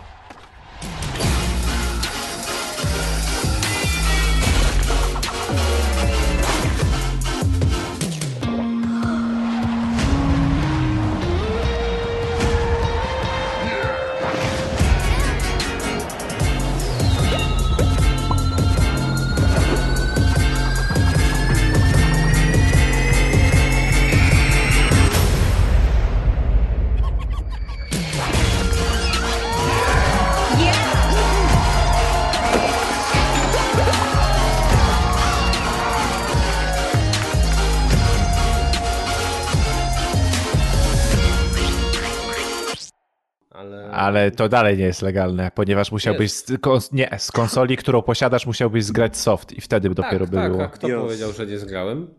Kurwa, ty, nikt ci nie uwierzy. Kurwa, ty zgrałeś soft z konsoli. A dlaczego nie? I jeszcze Ale kurwa, Rob- Roby dlaczego wyciągnął z kartridży sam. Stary, jakby cię ktoś pozwał i sędzia by dostarczył 249 odcinków rozgrywki na potwierdzenie tego, że tego kurwa nie umiałeś zrobić. Nie, to znaczy zapomniałem, bo mam demencję, ale generalnie zrobiłem. Na, nagle go lśniło, stał się techni- technologicznym Hakerem. geniuszem, wyciągnął ROM i potem znowu zapomniał, jak się Tu obsługuje. przylotowałem, tam wylutowałem, tu podpiąłem i działa. Nagrany dźwięk zaginął w oznaczonych miejscach. O, Fuck. To pewnie się rozjedzie synchronie. Fuck. Zapisujesz bezpośrednio na wolnym zewnętrznym urządzeniu magazynującym? Co kurwa? Ja pierdolę. Będę musiał to sprawdzić. Kleweturstwo. Jak coś, to możesz zagadać, bo już jestem devem na Xboxie. Naprawić jakby co? Dobra, to zagadam jakby coś. Wiesz, niemieckie tutoriale do City standard. Patronami montażu są Łódzki Dom Kultury. Paweł Las Jedi 84 Rumiński. Jandy. Mm.